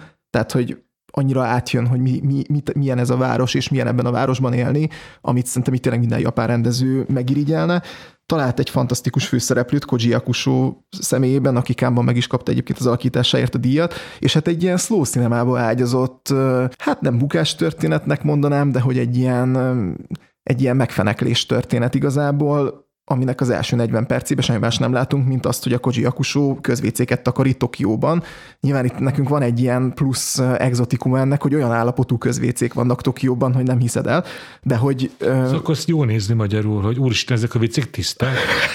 Meg Aha. vannak, tudod, tehát, hogy... Szóval, hogy, szóval, hogy zenélnek, nem? Én nekem nagyon felszínes a japán WC tudásom, de hogy ezek által zenélnek. Úgy emlékszem, hogy zenélő WC nincs benne, de ilyen fényre sötétedő, tehát hogy bemész, bezárod, és akkor sötétedik be az egyébként átlátszó üveg oh. nyilvános WC, tehát tényleg ilyen hihetetlenül futurisztikus az egész, és akkor ez a nagyon szimpatikus bácsi, aki ilyen szófukar, tényleg mint egy ilyen a közvécéknek a szamurája, hogy végzi a munkáját, és csinálja, és tökéletes precizitással dolgozik, és tehát ezt az alantas munkát hihetetlen odaadással és alázattal végzi, és végig ezzel játszik a film, hogy, hogy vajon ennek az embernek mi lehetett az előtörténete, mert nyilván tudjuk, hogy nem, ő nem, neki nem ez volt az élete, mert látjuk, hogy egy művészetkedvelő, növényeket termesztő, egy ilyen zene, nagy, nagy zenebuzi, fotózik.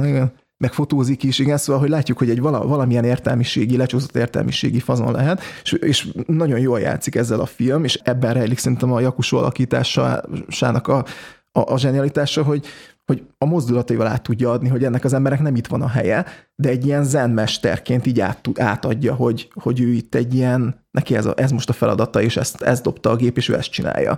És van benne humor egyébként, van benne... Ja, értem, hogy nem megalázó a gumikeztő, igen, meg a igen, igen, igen, igen, és, és ezt egyébként mellé tesz egy ilyen link uh, WC-s srácot, aki hát valószínűleg nem is fog nagyon tudni így följebb lépni a, a társadalmi ranglétrán, vagy kitörni ebből a melóból, és így ezt így nagyon szépen érzékeltet, és akkor utána van egy ilyen társ, vagy egy ilyen családi drámai szál, ami viszont tök máskor üt be, mint amikor számítaná rá. Úgyhogy nagyon-nagyon ravasz film szerintem, és még emellett azt arra is képes, hogy dalokat, ilyen elkoptatott dalokat foglal vissza, például a a Lurid Perfect Days című, Perfect Day csak, bocsánat, ugye innen jön a film címe, azt elegánsan visszaszedi a Trainspottingtól, a House of the Rising Sun-t azt úgy rakja oda, mint hogyha először használná bárki egy filmben, és, és azt mondta, hogy wow, tehát, hogy nem gondoltam volna, hogy ezeket a dalokat így.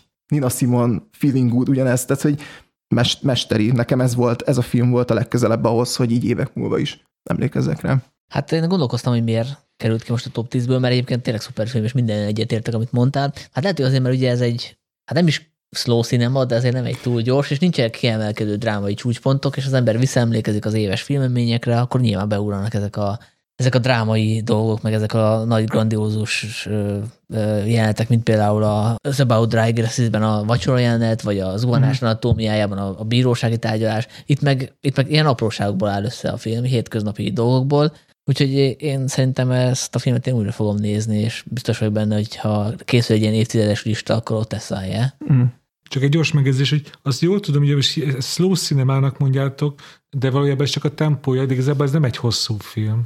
Nem hosszú film, tehát valamilyen két óra körüli. Jó, jó, 123 ez, perc, és jó. február 1-től lehet megnézni. Jó, jó, akkor Én ö, azt írtam fel magamnak utána, hogy, ö, hogy nagyon kíváncsi lennék, hogy tudna valaki ilyen zen maradni, hogyha a Blaha aluljáróban vagy a keletinél takarítana nyilvános hát vécét. Mert hogy azért ez kell az, hogy ez kurva jó hangzik, de, de azért ezek a WC-k tényleg olyanok, amilyenek. Hát és a Kogyis Ágnes csinált egy filmet. Ja, friss, igen, levegő. friss levegőt. És hát ők, ők nem voltak túlzottan boldogok. Igen, ott kevéssé. Inkább szabadulni akartak abból a melóból. Én nagyon élveztem ezt a kefélést, ami ebben a filmben van. Tényleg... Bocs, megvan a címe a podcastnek. Ezt is előttem amúgy a Letterboxon, szóval most onnan, onnan vagyok ilyen humoros. de, de hogy én is gondolkoztam, hogy miért nem fért be a, a tízbe, a húszba biztos, hogy befért volna, nekem is hatalmas élmény volt. És arra jöttem rá, hogy ha nem láttam volna a Patterson című filmet, akkor ez valószínűleg nekem sokkal nagyobbat ütött volna. A, szerintem hasonló a két film, vagy hasonló életérzést, vagy hasonló ilyen viselkedésformát ragad meg, és ahhoz én jobban tudok csatlakozni, mint ehhez, de, de egyébként tényleg minden egyetértek, amiket itt mondtatok, és ha lenne 50-es listám, akkor annak a nagyon az elején lenne. De ezzel most így láthatatlanséget tudok érteni, hogy inkább lennék buszvezető költő, akit a Gold shift Farahani vár otthon, mint egy középkorú tokiói WC tisztító. Akit a növényei várnak otthon.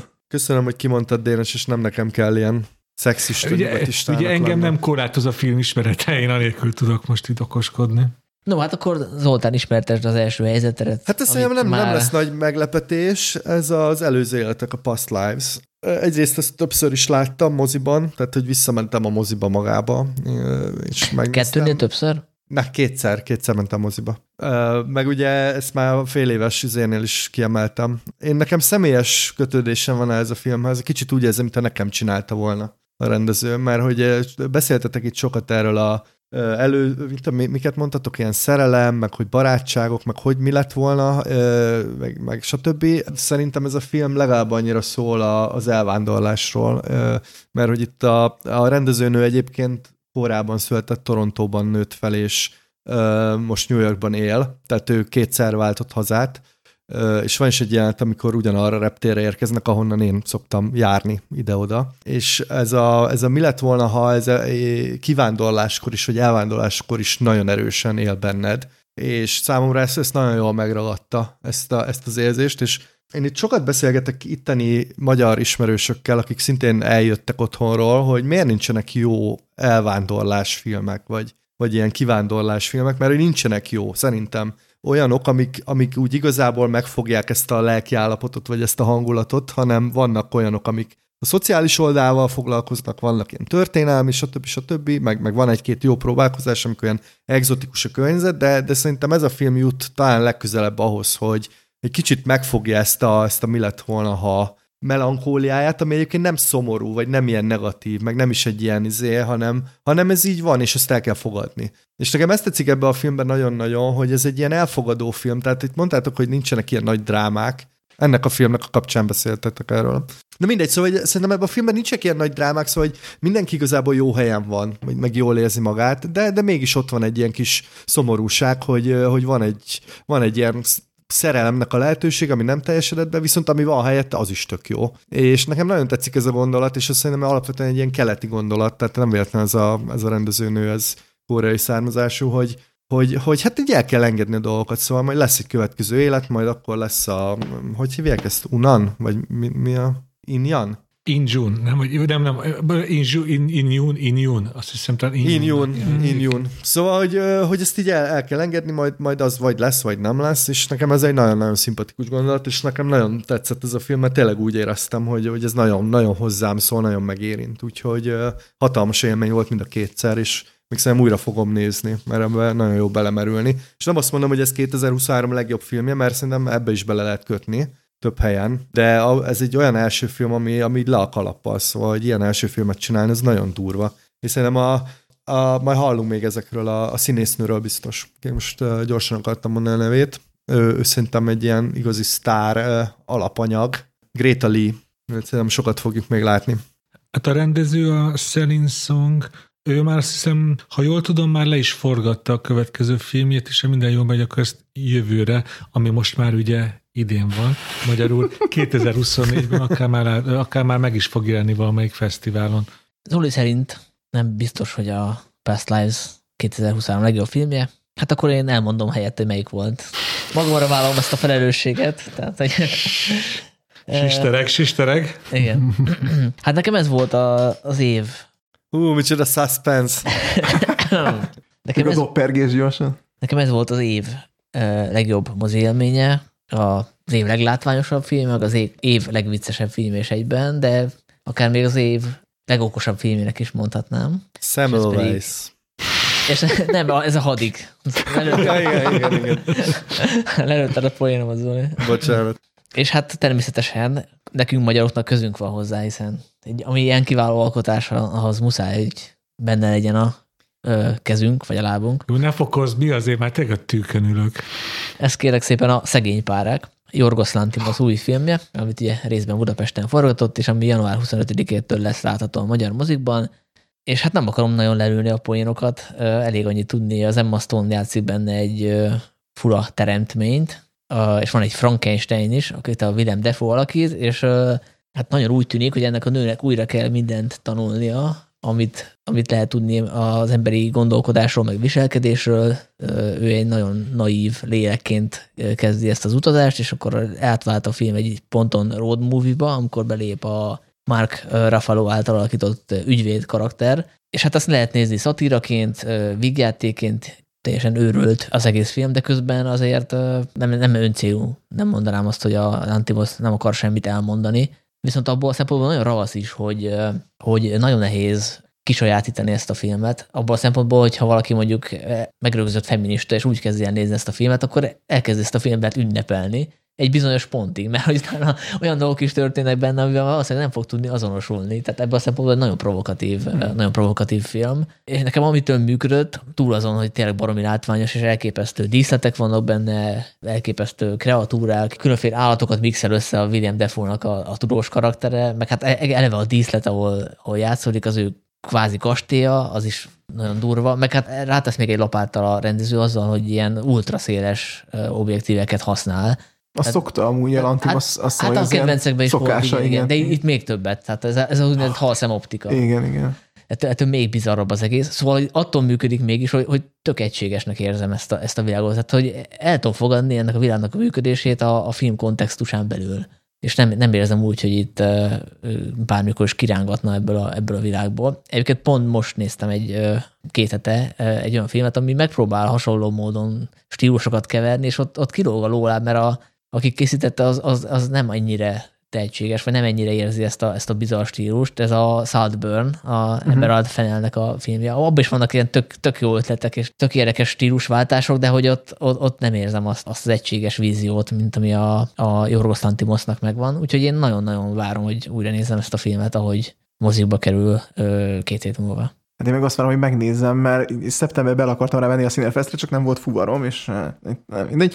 És azóta így nem tudom elképzelni, hogy ez a film milyen lehet, és így tudom, hogy nagyon, vagy azt gondolom, hogy nagyon fog tetszeni, ezt akartam is mondani, hogy én egy helyet föntartok egyébként neki a top 10-be, tehát hajlandó vagyok a vietnámi filmet megszabadítani a top 10-ből a szegény párák kedvéért, hogy ezt így föntartom neki, iszonyat kíváncsi vagyok, hogy ez a film milyen, és tényleg már egy hónapok óta érlelődik ez, hogy de nagyon meg kéne már nézni, úgyhogy ez most tovább érelődik, köszi szépen, Sanyi.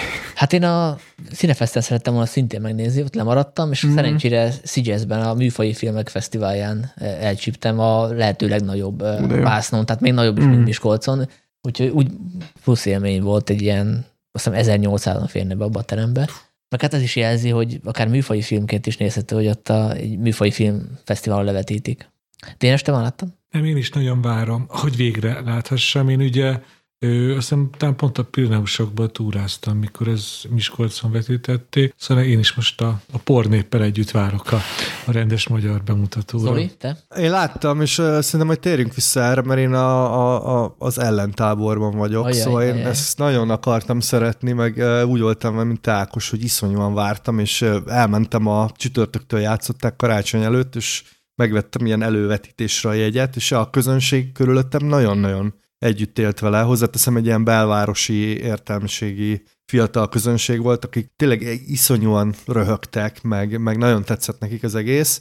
Én meg kicsit olyan savanyú pofával ültem, de hát ezt majd akkor tudnám kifejteni, hogyha ha így belemennénk, hogy mi voltak a problémák vele. Helyenként iszonyat jó volt, de én a, a látványjal is vitatkoznék, hogy az mennyire volt nagyon szuper.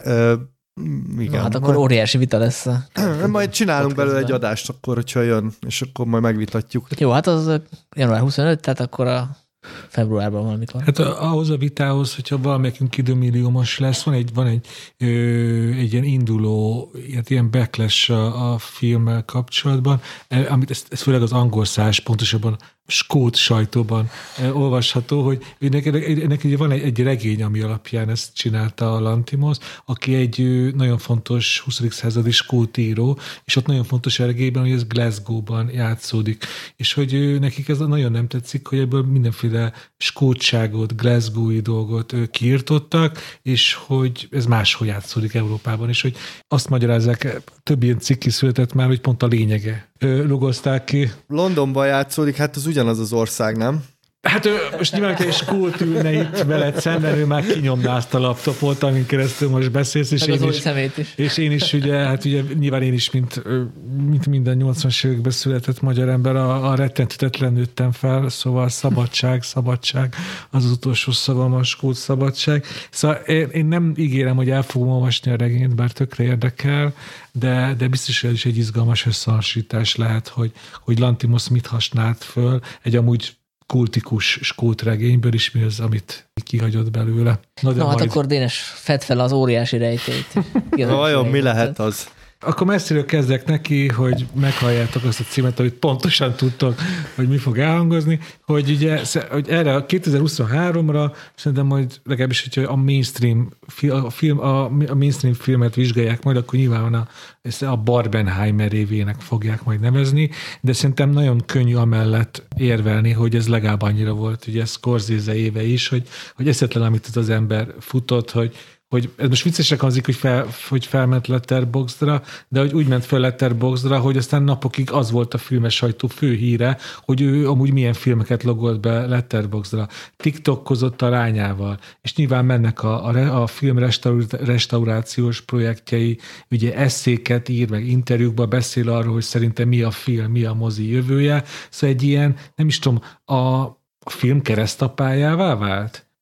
Aki mindenről tud véleményt nyilvánítani, és arra érdemes odafigyelni, szóval sose válik önmaga paródiája, és az a legszebb az egészben, hogy ez, ez mind csak a körítés, mert a központban ott van a, hát a megfojtott virágok, a 2023 legjobb, legfontosabb és legnagyobb hatást kiváltó filmje, ezt remélhetőleg azért nem csak én mondom így, hanem van azért egy-két mértékadó szakulakpüs, ami hasonlóan gondolkodik. Pontosan egy-kettő van. Hát nem, már például a Sight Sound, vagy azt hiszem a Sight and Sound, igen, most nem berek többet mondani, ezt is már mindjárt leellenőrzöm, de hogy én ezt másfélszer láttam a moziban, és, és én imádtam minden percét. Másodszor nem, mert ez egy ugye kibaszott hosszú film, és ez, ez utolsó buszt el kellett kapnom, és úgy ültem a moziban, hogy úgy másodszorra, hogy azért már azért tudtam, ugye másfél később ültem be megint, hogy mi fog történni, így az utolsó szem 20 percet már nem, nem néztem meg. Utolsó. Tehát akkor beültél másodszorra, akkor meglepett, hogy milyen hosszú, és nem, tudtad, nem, nem, nem, hát saj, sajnos csak arra késő is tudtam beülni,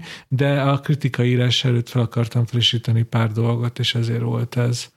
És éppen tök vicces volt nézni, hogy az emberek mennyire ilyen kifele áramlás volt, hogy így, így pisi szünet minden, szóval így ritkán látok ekkora mozgást egy filmen belül, de az fontos elmondani, hogy nem csak kifele volt mozgás, hanem azért a, többség vissza is jött, szóval ilyen kibe-kibe áram, tehát apály dagály. Ennek elég jó néző számai lettek Magyarországon. Nagyon, nagyon. nagyon. Százer fölött van amúgy. Ő, igen, igen, ilyen 110-120 körülig ment el, ami egy fantasztikus, egy három és fél órás film, ahol azt látjuk, hogy a bugyutak képődik, a Prió nem érti, hogy mi történik körülötte, csak hullanak az indiánok. Akkor csak te két mond arról, hogy, hogy miért szerintem ez 2023 legjobb, legerősebb, legnagyobb hatású filmje, hogy szerintem hogy látszik, hogy mennyire a filmnyelv mestere Scorsese, hogy elhatározta, hogy ő három plusz három és fél órában így mérget, én ezt, ezt az analógiát álltam ki, hogy így mérget csepegtet a néző szemébe, és ez ilyen fantasztikus hatásfokon tudja, hogy ilyen elnyújtva, mesteri tempóérzékkel ilyen kegyetlenül kicsinálja a nézőjét, hogy így nem rögtön csepegtet, hanem szép lassan mindig egyre nagyobb adagokat, ahogy ez amúgy a filmben ugye Lily Gladstone karakterével is történik, ő konkrétan ugyanezt csinálja a nézőjével, és ez egy nagyon jó hatás, hogy, hogy éld át azt, amit ezek a oszázsok áttéhettek ott a 10-20-as években Oklahoma államban, a saját rezervátumokban, és ezt szerintem Mester ilyen visszaadja, és hogy, hogy a, a néző érdeklődés még az is nem tök jól fent tudja tartani, hogy ez sem újdonság scorsese de hogy itt is egy kicsit western, egy kicsit tárgyaló termidráma, egy kicsit ilyen már-már ilyen horrorisztikus betétek is vannak, szóval nagyon, nagyon sok mindent felhasznál. Az, hogy a legteljesebb formában adja át ezt az amúgy igaz történetet, egy, egy dokumentumregényt adaptált, Ákos, hogyha ellophatom a kifejezésedet, többféle mondtad, hogy téged legyalult, hát engem ez tényleg a, a, az utolsó szákáig legyalult, mm. nem sok maradt be, belőlem, és ö, még talán annyi, hogy nekem a történelmi kíváncsiságomat is így tökre kielégítette, hogy nagyon sok mindent megtudtam erről a korszakról, és aztán tovább olvastam, én ezt el is olvastam magát a dokumentumregényt, és amúgy a kettő együtt kellett azért ahhoz, hogy így átlássam, hogy tényleg mi is történt az oszás rezervátumban, de szerintem azért egy filmnek nem lehet az a célja, hogy minden ilyen történelmi kérdést megválaszol, elég kérdést megválaszol ahhoz, hogy te menj tovább, és a regényt is elolvasd. Szóval fantasztikus teljesítményt nyújtott Scorsese magával a filmével is, meg ami a film kapcsán, vagy ő történt vele kapcsolatban. Én ezért adom ezt a nagy-nagy-nagy összetett díjat Martin Scorsese-nek és a megfojtott virágoknak 2023-ban. Köszönöm, hogy mérget csepegtetett a szememben Martin Scorsese. Ákos, neked hanyadik helyen van? Nekem nincs benne az első ötvenben ez a film. Mi? Vezaj. De most, te most megnéztél 250 filmet, és abból az első 50-ben nem került be a megfojtott nem. virágok? Jó, hát én most kiveszem a, a, a fülest a, a fülebe. Drop the mic. Igazából Ákos csepegtet mérget a füledbe, nem Scorsese. Azért, azért, Sanyi, azért van egy szint, akivel én beszélgetek. Mi, mi ez, mi ez, mi ez, mi ez? A, a viccet félretéve, akkor, akkor mondd hogy mibe tévedtem. Na mondjad, na mondjad. Szerintem semmiben nem tévedtél. Alapvetően én, én úgy néztem meg ezt a filmet, hogy láttam azt, hogy ez egy jól megcsinált film, eltelik a három és fél órája, nem untam, nem éreztem azt, hogy üres járat. Ez a méreg analógia, ez kifejezetten tetszik, tehát ez tényleg abszolút benne van. Ami nekem problémám volt, több problémám is volt, egyfelől nekem picit ilyen skanzenszerű az, ahogy ezt az osszázs mm, falut ábrázolja, és nem a jó értelemben skanzenszerű, tehát nem éreztem azt, hogy közel kerülünk ehhez a kultúrához. Ez már így ebből következik egy picit, tehát hogy végig azt érzem, hogy értem, hogy ugye ez egy ilyen fehér bűntudat, és azt az ötletet még így szeretem is, hogy, hogy ezeknek az áskálódás, vagy ezeket az áskálódásokat látjuk három és fél órán keresztül, ami tényleg egy ilyen, mint hogyha így bökögetnének, és én ezeket az élményeket így, így egyébként kedvelem, csak nem érzem azt, hogy emellé, emellett ki lenne fejtve az, ami egyébként, tehát az a kultúra, ami, ami emögött így meghúzódik az, os, az osszázsok és az indiánoknak a kultúrája. Tehát ennek a fehér ember nézőpontnak szerintem az, az a, tehát olyan értelemben esik áldozatul a film, hogy gyakorlatilag bármilyen gyarmatosítási szituációra ki lehetne cserélni, és nem, jutok, nem jutottam közelebb ahhoz, hogy mi játszódott le ezeknek, a, ezeknek az indiánoknak a, a pszichéjében, vagy úgy egyébként az ő, az ő közösségükben, és ugye itt a, a Lily Gladstone, Gladstone karaktere szerintem a legérdekesebb, akivel meg tök keveset megyünk a filmben, holott egy rommá traumatizált nőről van szó, aki, aki sok szerepben, meg sok, sok helyen, meg sok szempontból szerintem nagyon izgalmas figurája ennek a, ennek a történetnek, szóval nekem egy picit ez a, ez a nézőpont eltolás vagy áthelyezés volt a problémám, az a nézőpont, amit számot kérsz, az nem is létezett igazából a könyvben, amit adaptáltak. Tehát ott a Scorsese nézőpontot pont, hogy eltolta a nyomozásról uh-huh.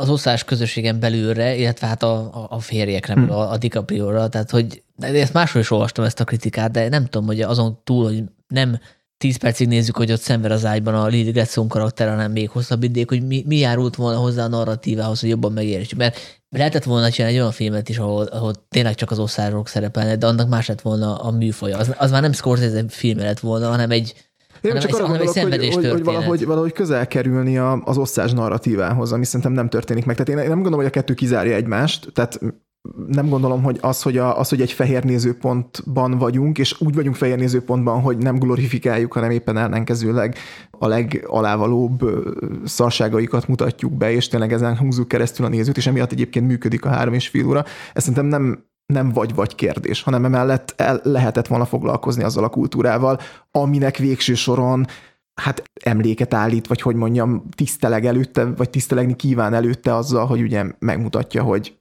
mi történt. A, csak, a... csak azért pár, pár, pár apróság, hogy, hogy nyilván értem, amit, amit mondasz, és nyilván látom és érzem, hogy azért ebben a filmben is nagyon könnyű belekötni, és akár joggal is lehet. Csak azért a szándék nagyon is nagyon érződik a filmen, hogy, hogy minél több minden ilyen apróságokat átadjon, és abból valami kép kialakuljon az osztás kultúráról. Az egész ugye egy törzsi gyűléssel kezdődik, látunk egy halotti szertartást, látunk egy esküvőt, több jelenet van, amikor ezek a oszás nővérek ugye együtt beszélik ki a fehéreket, szóval kapunk ilyen fragmentumokat. Hát megismerjük az osztás nyelvet is. Igen, szó, szó, és, a, és a másik, ami szerintem, ott viszont szerintem az, azt azért erősebben mondom, hogy szerintem tévedsz, hogy mondtad, hogy azért ez egy nagyon így ilyen sematikus, gyarmatisító sztori, amiben így szabadon behetesíthető az osztás törzs. Szerintem ez azért nem igaz, mert pont ez a sztorinak az egyik szerintem egy ilyen, ilyen bizarr jellemzője, hogy egyáltalán nem tipikus gyarmatosító történet, mert konkrétan itt az oszázsok ugye gazdagabbak, mint az ott élő uh-huh. fehérek. Így ki van fordítva a helyzet, hogy a,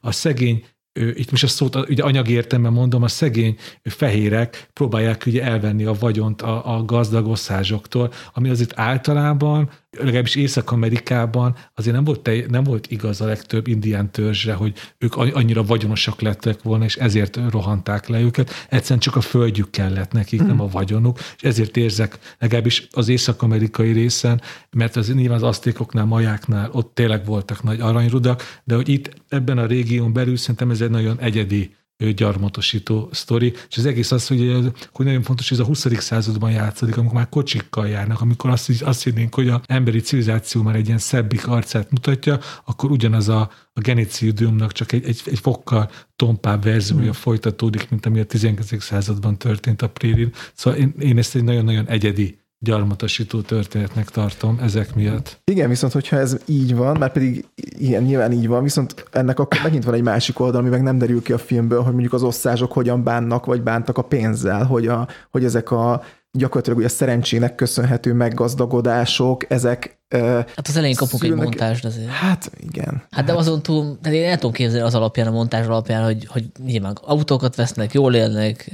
Azért erről szerintem eleget mond a film, hogy, hogy van ez, a, ez is egy ilyen, ilyen, ilyen, ilyen, ilyen tragédia az osztályoknál, hogy, hogy hirtelen gazdagok lesznek, és megpróbálnak úgy élni, hogy a fehérek. Ugye a fehérek által nagyra tartott vagyontárgyakat szerzik be kocsiba, uh-huh. ruhába, de ez nem elég, attól még ők indiánok maradnak, és lenézik őket a uh-huh. fehérek. Szerintem ez is egy ilyen tök, tök izgalmas része a filmnek, hogy, hogy konkrétan 20-as években osztás indiánok a, a legdrágább golf ruhákban, meg nem tudom, az akkori kocsikban járkáltak, de nem, nem a, a rasszizmus ettől még ugyanúgy tomboltak uh-huh. fehérekben. Szóval azért az fontos különbség, hogy, hogy nekem azért bennem már elég nehezen szétválasztható, amit a filmből tudtam meg erről az egész sztoriból, meg a könyvből. Aha. Szóval biztos, hogy bennem ez egy ilyen letisztultabb formában. Létezik ez az egész történet, és azt is tudom, hogy miket hagyott ki Scorsese, és emiatt éppen lehet kritizálni őt egyébként. Mhm.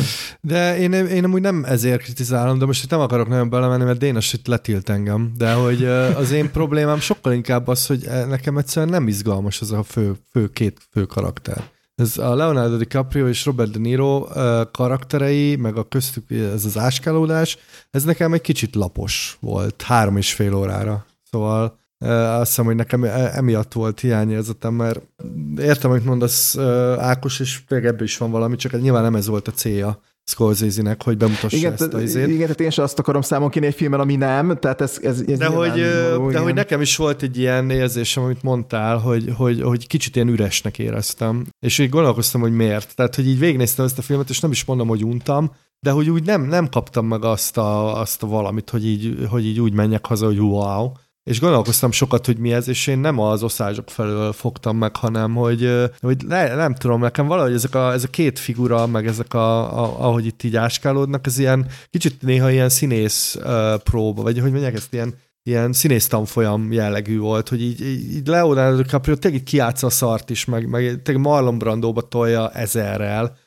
és hogy még, mégse valahogy ez a karakter nekem így nem, Szóval én nem, nem tudtam meg semmit az emberi gonoszságról, ami, ami, amit egyébként nem, nem tudtunk volna már eddig. Hogy most akkor az, hogy a, az, hogy a jó szándék is elvezett az ilyen lassú öléshez, vagy, a, vagy hogy a, a butaság az felér egy izével, egy gonosz tettel, szóval hogy Hát ugye a nem passzivitás tudom, is bűn néha, amikor nem csinál semmit. Hát azt szerintem azért izgalmas volt a DiCaprio karakter abban a szempontból, hogy én elhittem neki, ő tényleg szereti ezt a nőt, és fokozatosan, erről beszéltük is, hogy a gonosz banalitás, hogy fokozatosan sodorodott, a, illetve hát nem volt benne annyi autonómia, hogy ilyen tudja mondani a nagybátyjának, de hogy ő kezdetben szerette ezt a nőt, tehát hogy ő... Persze, ez tök jó, csak hogy ezt már láttuk sokszor. Tehát ugye én ebben nem, nem éreztem Nem, semmi azért ezt újat. nem láttuk sokszor. Ezt Mi? Talán Azt nem láttuk sokszor, hogy a, a gonosz banalitását nem láttuk sokszor. Hát de nem, ilyen hogy kontextusban, ahol Hát de most attól, hogy, a, attól, hogy egy kontextus raksz ugyanahoz a karakterhez, nem lesz izgalmasabb. Érted? Szóval, hogy Hát nekünk az lett.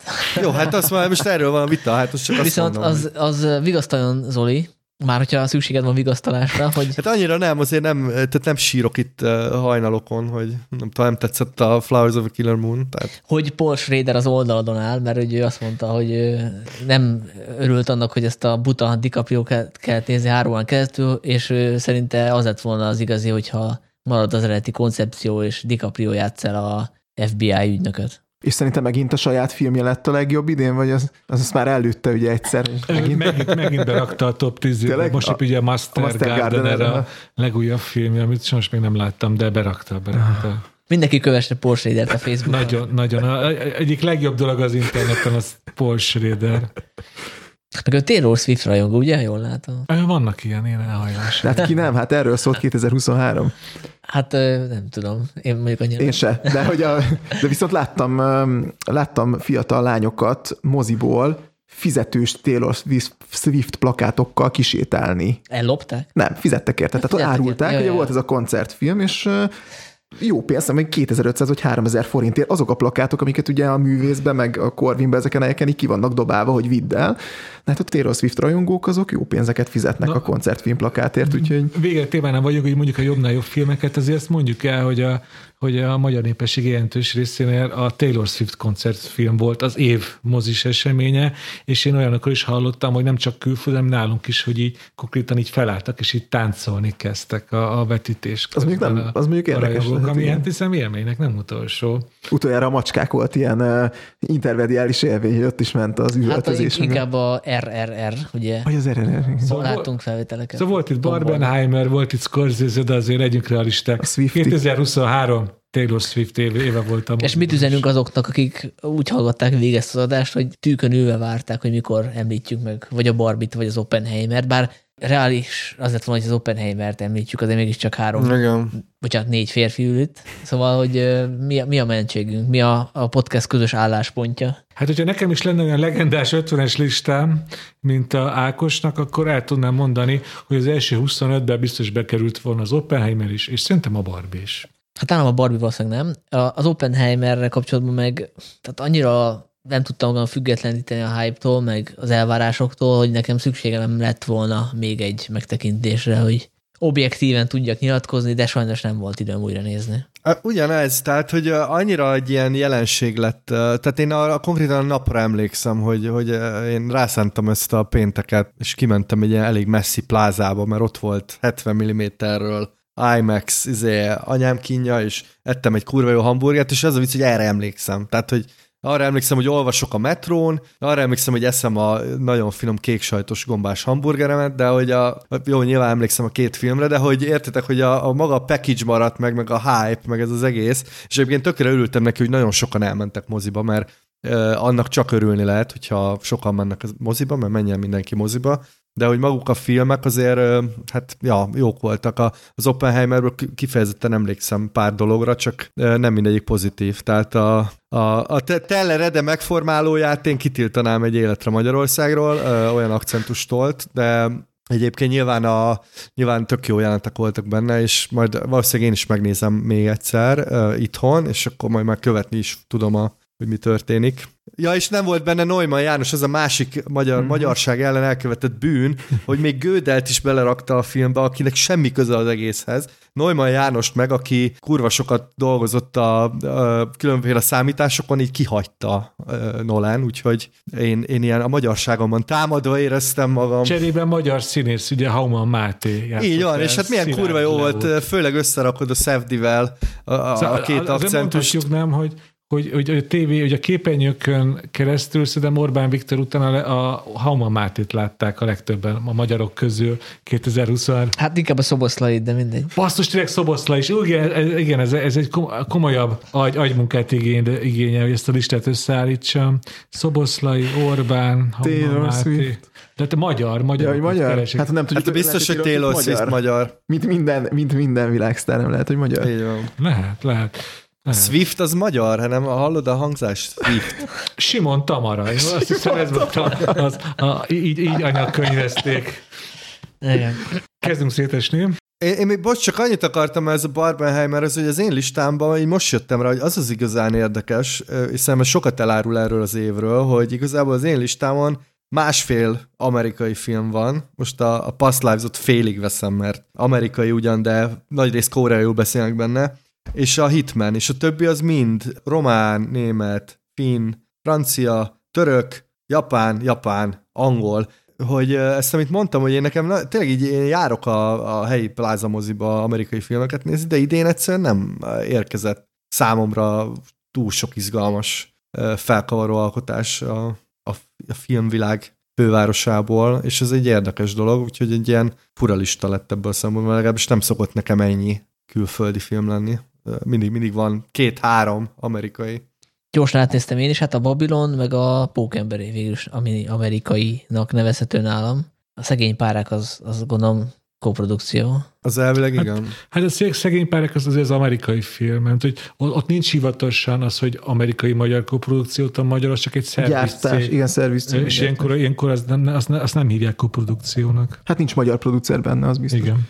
Én egyébként a Bar- Barbenheimer jelenségről, meg arról, hogy milyen filmek mentek mekkorát tavaly, és szerintem ennek abszolút lehet örülni. Most dacárának, hogy én például az Oppenheimernek sem vagyok rajongója egyáltalán, meg a, meg a megfojtott virágoknak sem, de az, hogy ezek a filmek, ezek jó nézőszámokkal, hype és, és tényleg ilyen sokszor esemény jelleggel mentek a moziba, ezt szerintem tavaly ilyen, tehát egy éve ilyenkor nem biztos, hogy megmondtuk volna, hogy ez lesz 2023-ban, és szerintem ilyen szempontból örülhetünk, mert az, hogyha egy három órás atombombás dráma, amiben emberek az atombombáról beszélgetnek, egy milliárd dolláros bevételt csinál világszerte, azt szerintem egy tök jó örömhír, hogy nem a Marvel, meg nem a nem tudom, hanem van, van, van igény, és globálisan van igény ezekre a filmekre, úgyhogy én ilyen szempontból nagyon örülök ennek a jelenségnek, van is otthon egy Barbenheimeres pólum, szóval ez egy szuper, szerintem tényleg tök jó, hogy ez, hogy ez így megtörtént, függetlenül attól, hogy ez most mennyire marketing, meg mennyire uh, vitte önmagában ez a hype, meg a mém kultúra el ezt a dolgot,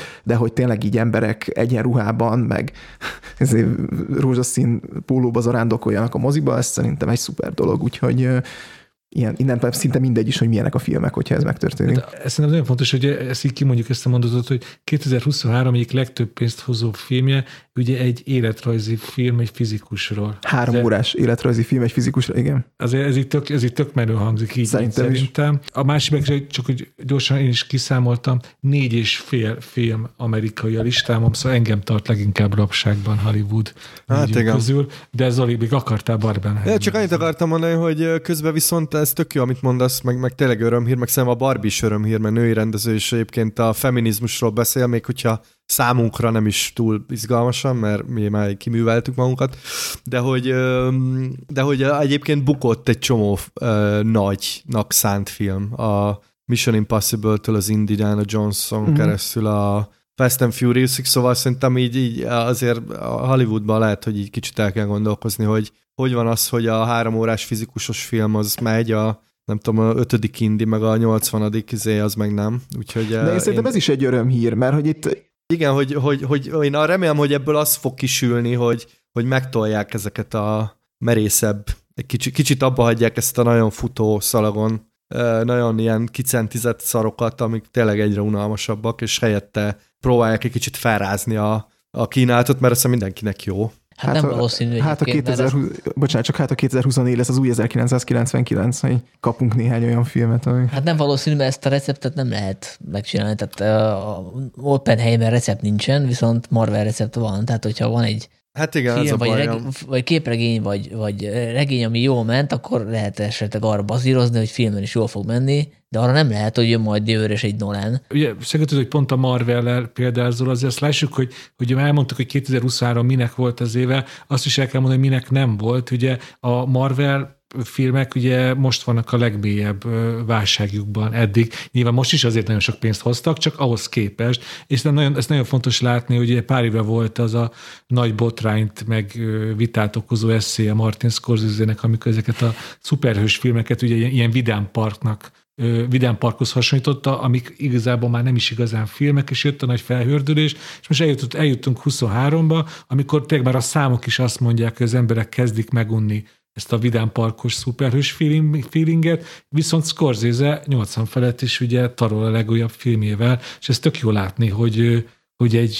Hogy egy tegyük hozzá, hogy ez nem élne meg ez a film, ha nem az Apple finanszírozná, tehát ez nem hozná vissza a pénzét, az Apple-nek ez egy plusz, hogy, beküld, hogy beengedte a mozikba pár hétre. Oké, csak vannak azok a filmek, amik még az első két-három hét van az, amikor visszahozzák a pénzt, ugye gyorsan kipörögnek, mindenki megnézi pár hét alatt, és vannak azok a filmek, amik aztán egy évekig hozzák szépen a, a pénzt, és szerintem a megfojtott virágok ilyen lesz. Uh-huh. Hogy, és ez tök jó, hogy mondod az Apple TV-t, hogy január 12-én kerül fel az Apple TV-re, szóval onnantól mindenki legálisan otthon is meg tudja nézni.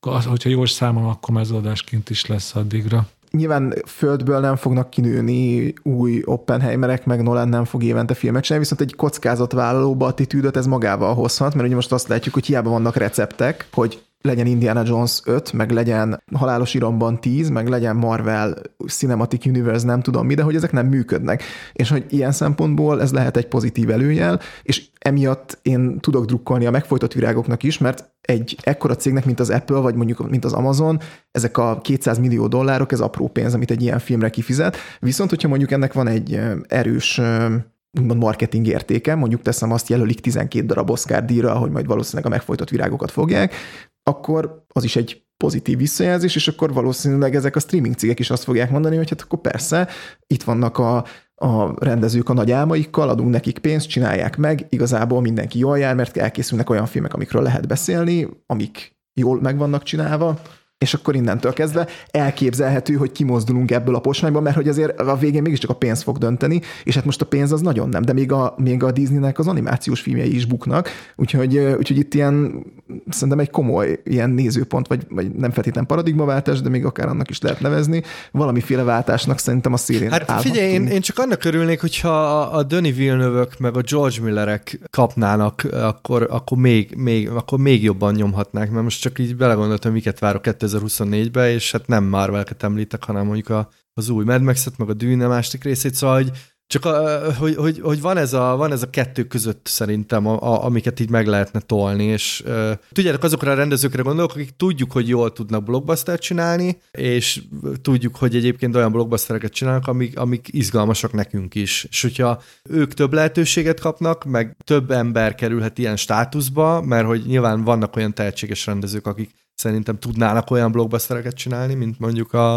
a, a Denis Villeneuve, akkor, akkor, akkor az kurva jó fejlemény lesz. Tehát, hogy hát ha elengedik ezt, hogy a marvel az a baj, és szerintem azért állt a földbe, mert hogy annyira erőltetik, hiába dolgoztatnak a legmenőbb, friss, független filmes rendezőkkel, hogyha egy ilyen nagyon merev keretet adnak nekik, és hát persze, hogy unalmas, hát én már tíz, nem tudom, öt éve mondtam, kurva unalmas, hogy, hogy ugyanaz a séma van, ugyanazok nincsenek megírva a karakterek, kurva unalmas, hogy már negyed, 40 ezerszer pusztul el a föld, Ebből nem lehet, nem lehet egy jó filmet kihozni, lehezte akárki. Tehát értitek, hogy hogyha ez fellazul, akkor mi már jól járunk. Akkor ugye nekünk mondhatjuk azt, hogy a, a, a film a szakmán napi, napi szinten olvasunk az újdonságokról, csak egy gyors játék befejezésként soroljatok fel nekem 2024-ben milyen Marvel és milyen DC filmek vagy sorozatok várhatóak. Mert most én ezen gondolkoztam azok közben, hogy én annyira nem követem, hogy már egyet se tudok mondani. Én teljesen lecsatlakoztam. Hát, Hát nem sokára jön az Echo, Na, ami azért. általában nagyon jó, meg nagyon véres, és mindenki dicséri. Köszönöm, Sanyi, megmentetted itt a mundér becsületét.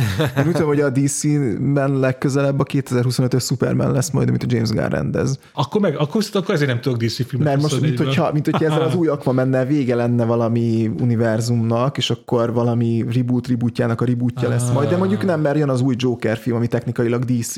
De az, arról mindig elmondják, hogy az a hivatalos univerzumon kívül egy szerzői valami kis vadhajtás. Konkrétan. Igen. Igen. De ugye én erről így, így teljesen már... Én már lecsatlakoztam az, már azért régen. volt pár év, amikor minden Marveles hírt elolvastam, és így tudtam, hogy mikor jön a következő Amerika kapitány, ahhoz képest Hát Most meg nem az lesz, a hogy véget érnek a blockbusterek időszaka, és akkor eljön a beköszönt a vízöntő kora, hanem, hanem lesz új recept, tehát a Marvel recept az működött 15 éven keresztül, ami egy elég szép időszak azért. Az szép. Hozzá. Igen. És akkor most frissítik a receptet, vagy lesz új, és továbbra sem szerzői filmek lesznek Ja, a. West Endben, a Cinema City-ben. De erre majd kitértünk később egy elemzősebb adásban, és a következő adásban meg kitértünk arra is, hogy milyen filmeket várunk. Sőt, ö, még beszéltünk arról is, hogy milyen jó magyar filmek voltak. Én most ebben már nem mennék be így a negyedik óra tájékán, mert az méltatlan lenne a magyar Nem akarsz sokat mozgóképekhez. Persze meg, hát én, én készültem ugye egy öt legjobb magyar film 2023-ból listával, akkor ezt a következő adásban ezt Igen, igen, igen. Meg beszéltünk arról is, hogy esetleg milyen jó sorozat élményeink voltak 2023-ban. Én meg majd elküldöm a magyar filmes listát, beolvassátok. Vagy, vagy fölhívunk Rajongó telefonon. élet, vagy fölhívjuk, vagy Attól függ, szeretne rajta megfojtott virágok? ha igen, beolvas. És akkor végezetül ilyen szomszédokosan mindenki mondja el azt, amit az elején nem mondott el, hogy szerint erős év volt-e 2023. Én kezdem azzal, hogy szerintem igen. Azért is, mert elég sok fesztiválon voltam, és ott olyan élményeim voltak, hogy hát bizonyos filmek nem, nem hogy a tízes, de valószínűleg a 20-as listára se férnének föl, de mégis azt mondom, hogy tök jó. Úgyhogy lehet, hogy én is a Letterboxdot csinálok egy 30-asat. Úgyhogy nekem, nekem vérzett a szívem, hogy miket nem tettem föl, akár olyanokat is, amik rajta voltak a fél éves listán, például a, a május és, hogy van a magyarul? May December, Mi hiszem? annak van magyar neve. Szerintem május-december. Én szerintem is, igen. Igen, a Ezt- Todd Solondz, bocsánat, Todd Haynes. Todd Haynes filmje, igen. Vagy akár a szörnyetegek, az most beugrott, ez- ezt mennyire, mennyire erős filmnek tartottam. A Csendes lányt írtam még föl, de akár horrort is mondhatok, a Beszél hozzám nekem nagy élmény volt. Vagy olyan filmek, amikről egyikőtök se hallott, és, és mégis, hogyha mondjuk más körülmények közt mutatja ebbe, és kap egy hype akkor most arról beszélnénk, mint a világ legrosszabb embereiről. Az a hipnózis, nem tudom, hallottatok-e róla, az egy azt hiszem svéd film, hasonló szatíra. De én eleget beszéltem, valaki még összegzésként. erősé volt, és szerintem azért tudom ezt mondani, én most tényleg csak a tízes listámnál maradnék, hogy mennyire sokszínű, hogy ugye ilyen finn, abszurd vígjáték, német, világvége romantikus komédia, Scorsese mestermű és argentin egzisztencialista bankrablás, szóval, hogy nagyon sok szín keveredett idén is, és, és ezek magas minőséget is tudtak hozni, és nekem ez, ez most így ránézve a tízes listámra, én azt hiszem ezt szerettem 23-ban, hogy sok minden volt. Mm. Át, át is adom a szót. Én is azt gondolom, hogy tök erős év volt, de ezt talán mondtam is, hogy itt ugye ez a, az ilyen elhíre, már elhíresült 50-es listám, ez, ezt így viszonylag könnyedén össze tudtam rakni, és kihagytam róla olyan filmeket, amiket sajnáltam, hogy kihagyok. És még emellett, tehát tényleg általánosságban én sok filmnek adtam magas pontot. Olyan film talán kevés volt, amit így éves vagy akár évtizedes viszonylatban nagyon fogok rá emlékezni, tényleg talán a, a tökéletes napok volt ilyen, de nagyon, nagyon sok maradandó és, és jó filmélményem volt. Még egy-kettőt, hogyha már Sanyi megemlítetted, akkor én is megemlítek egy párat, a, a House Made of Splinters, ami egy dokumentumfilm ukrán árvákról, a 3000 számozott darab, ami nekem a kedvenc magyar filmem volt 2023-ból, a Samsara, ami elérte, hogy negyed órán keresztül csukva tartsam a szemem, és utazzak a, a Bardóban, a Smoke Sauna Sisterhood, ami majd hamarosan jön a mozikba, az észt szaunázó nőkről, a Hirokazu Koreadának a szörnyetegje, tehát hogy ezek olyan filmek, amik, amiket bárhol, bármikor nagyon szívesen újra fogok nézni. Úgyhogy összességében szerintem egy tök erős év volt, és így talán a várakozásaimon felüli erős év volt.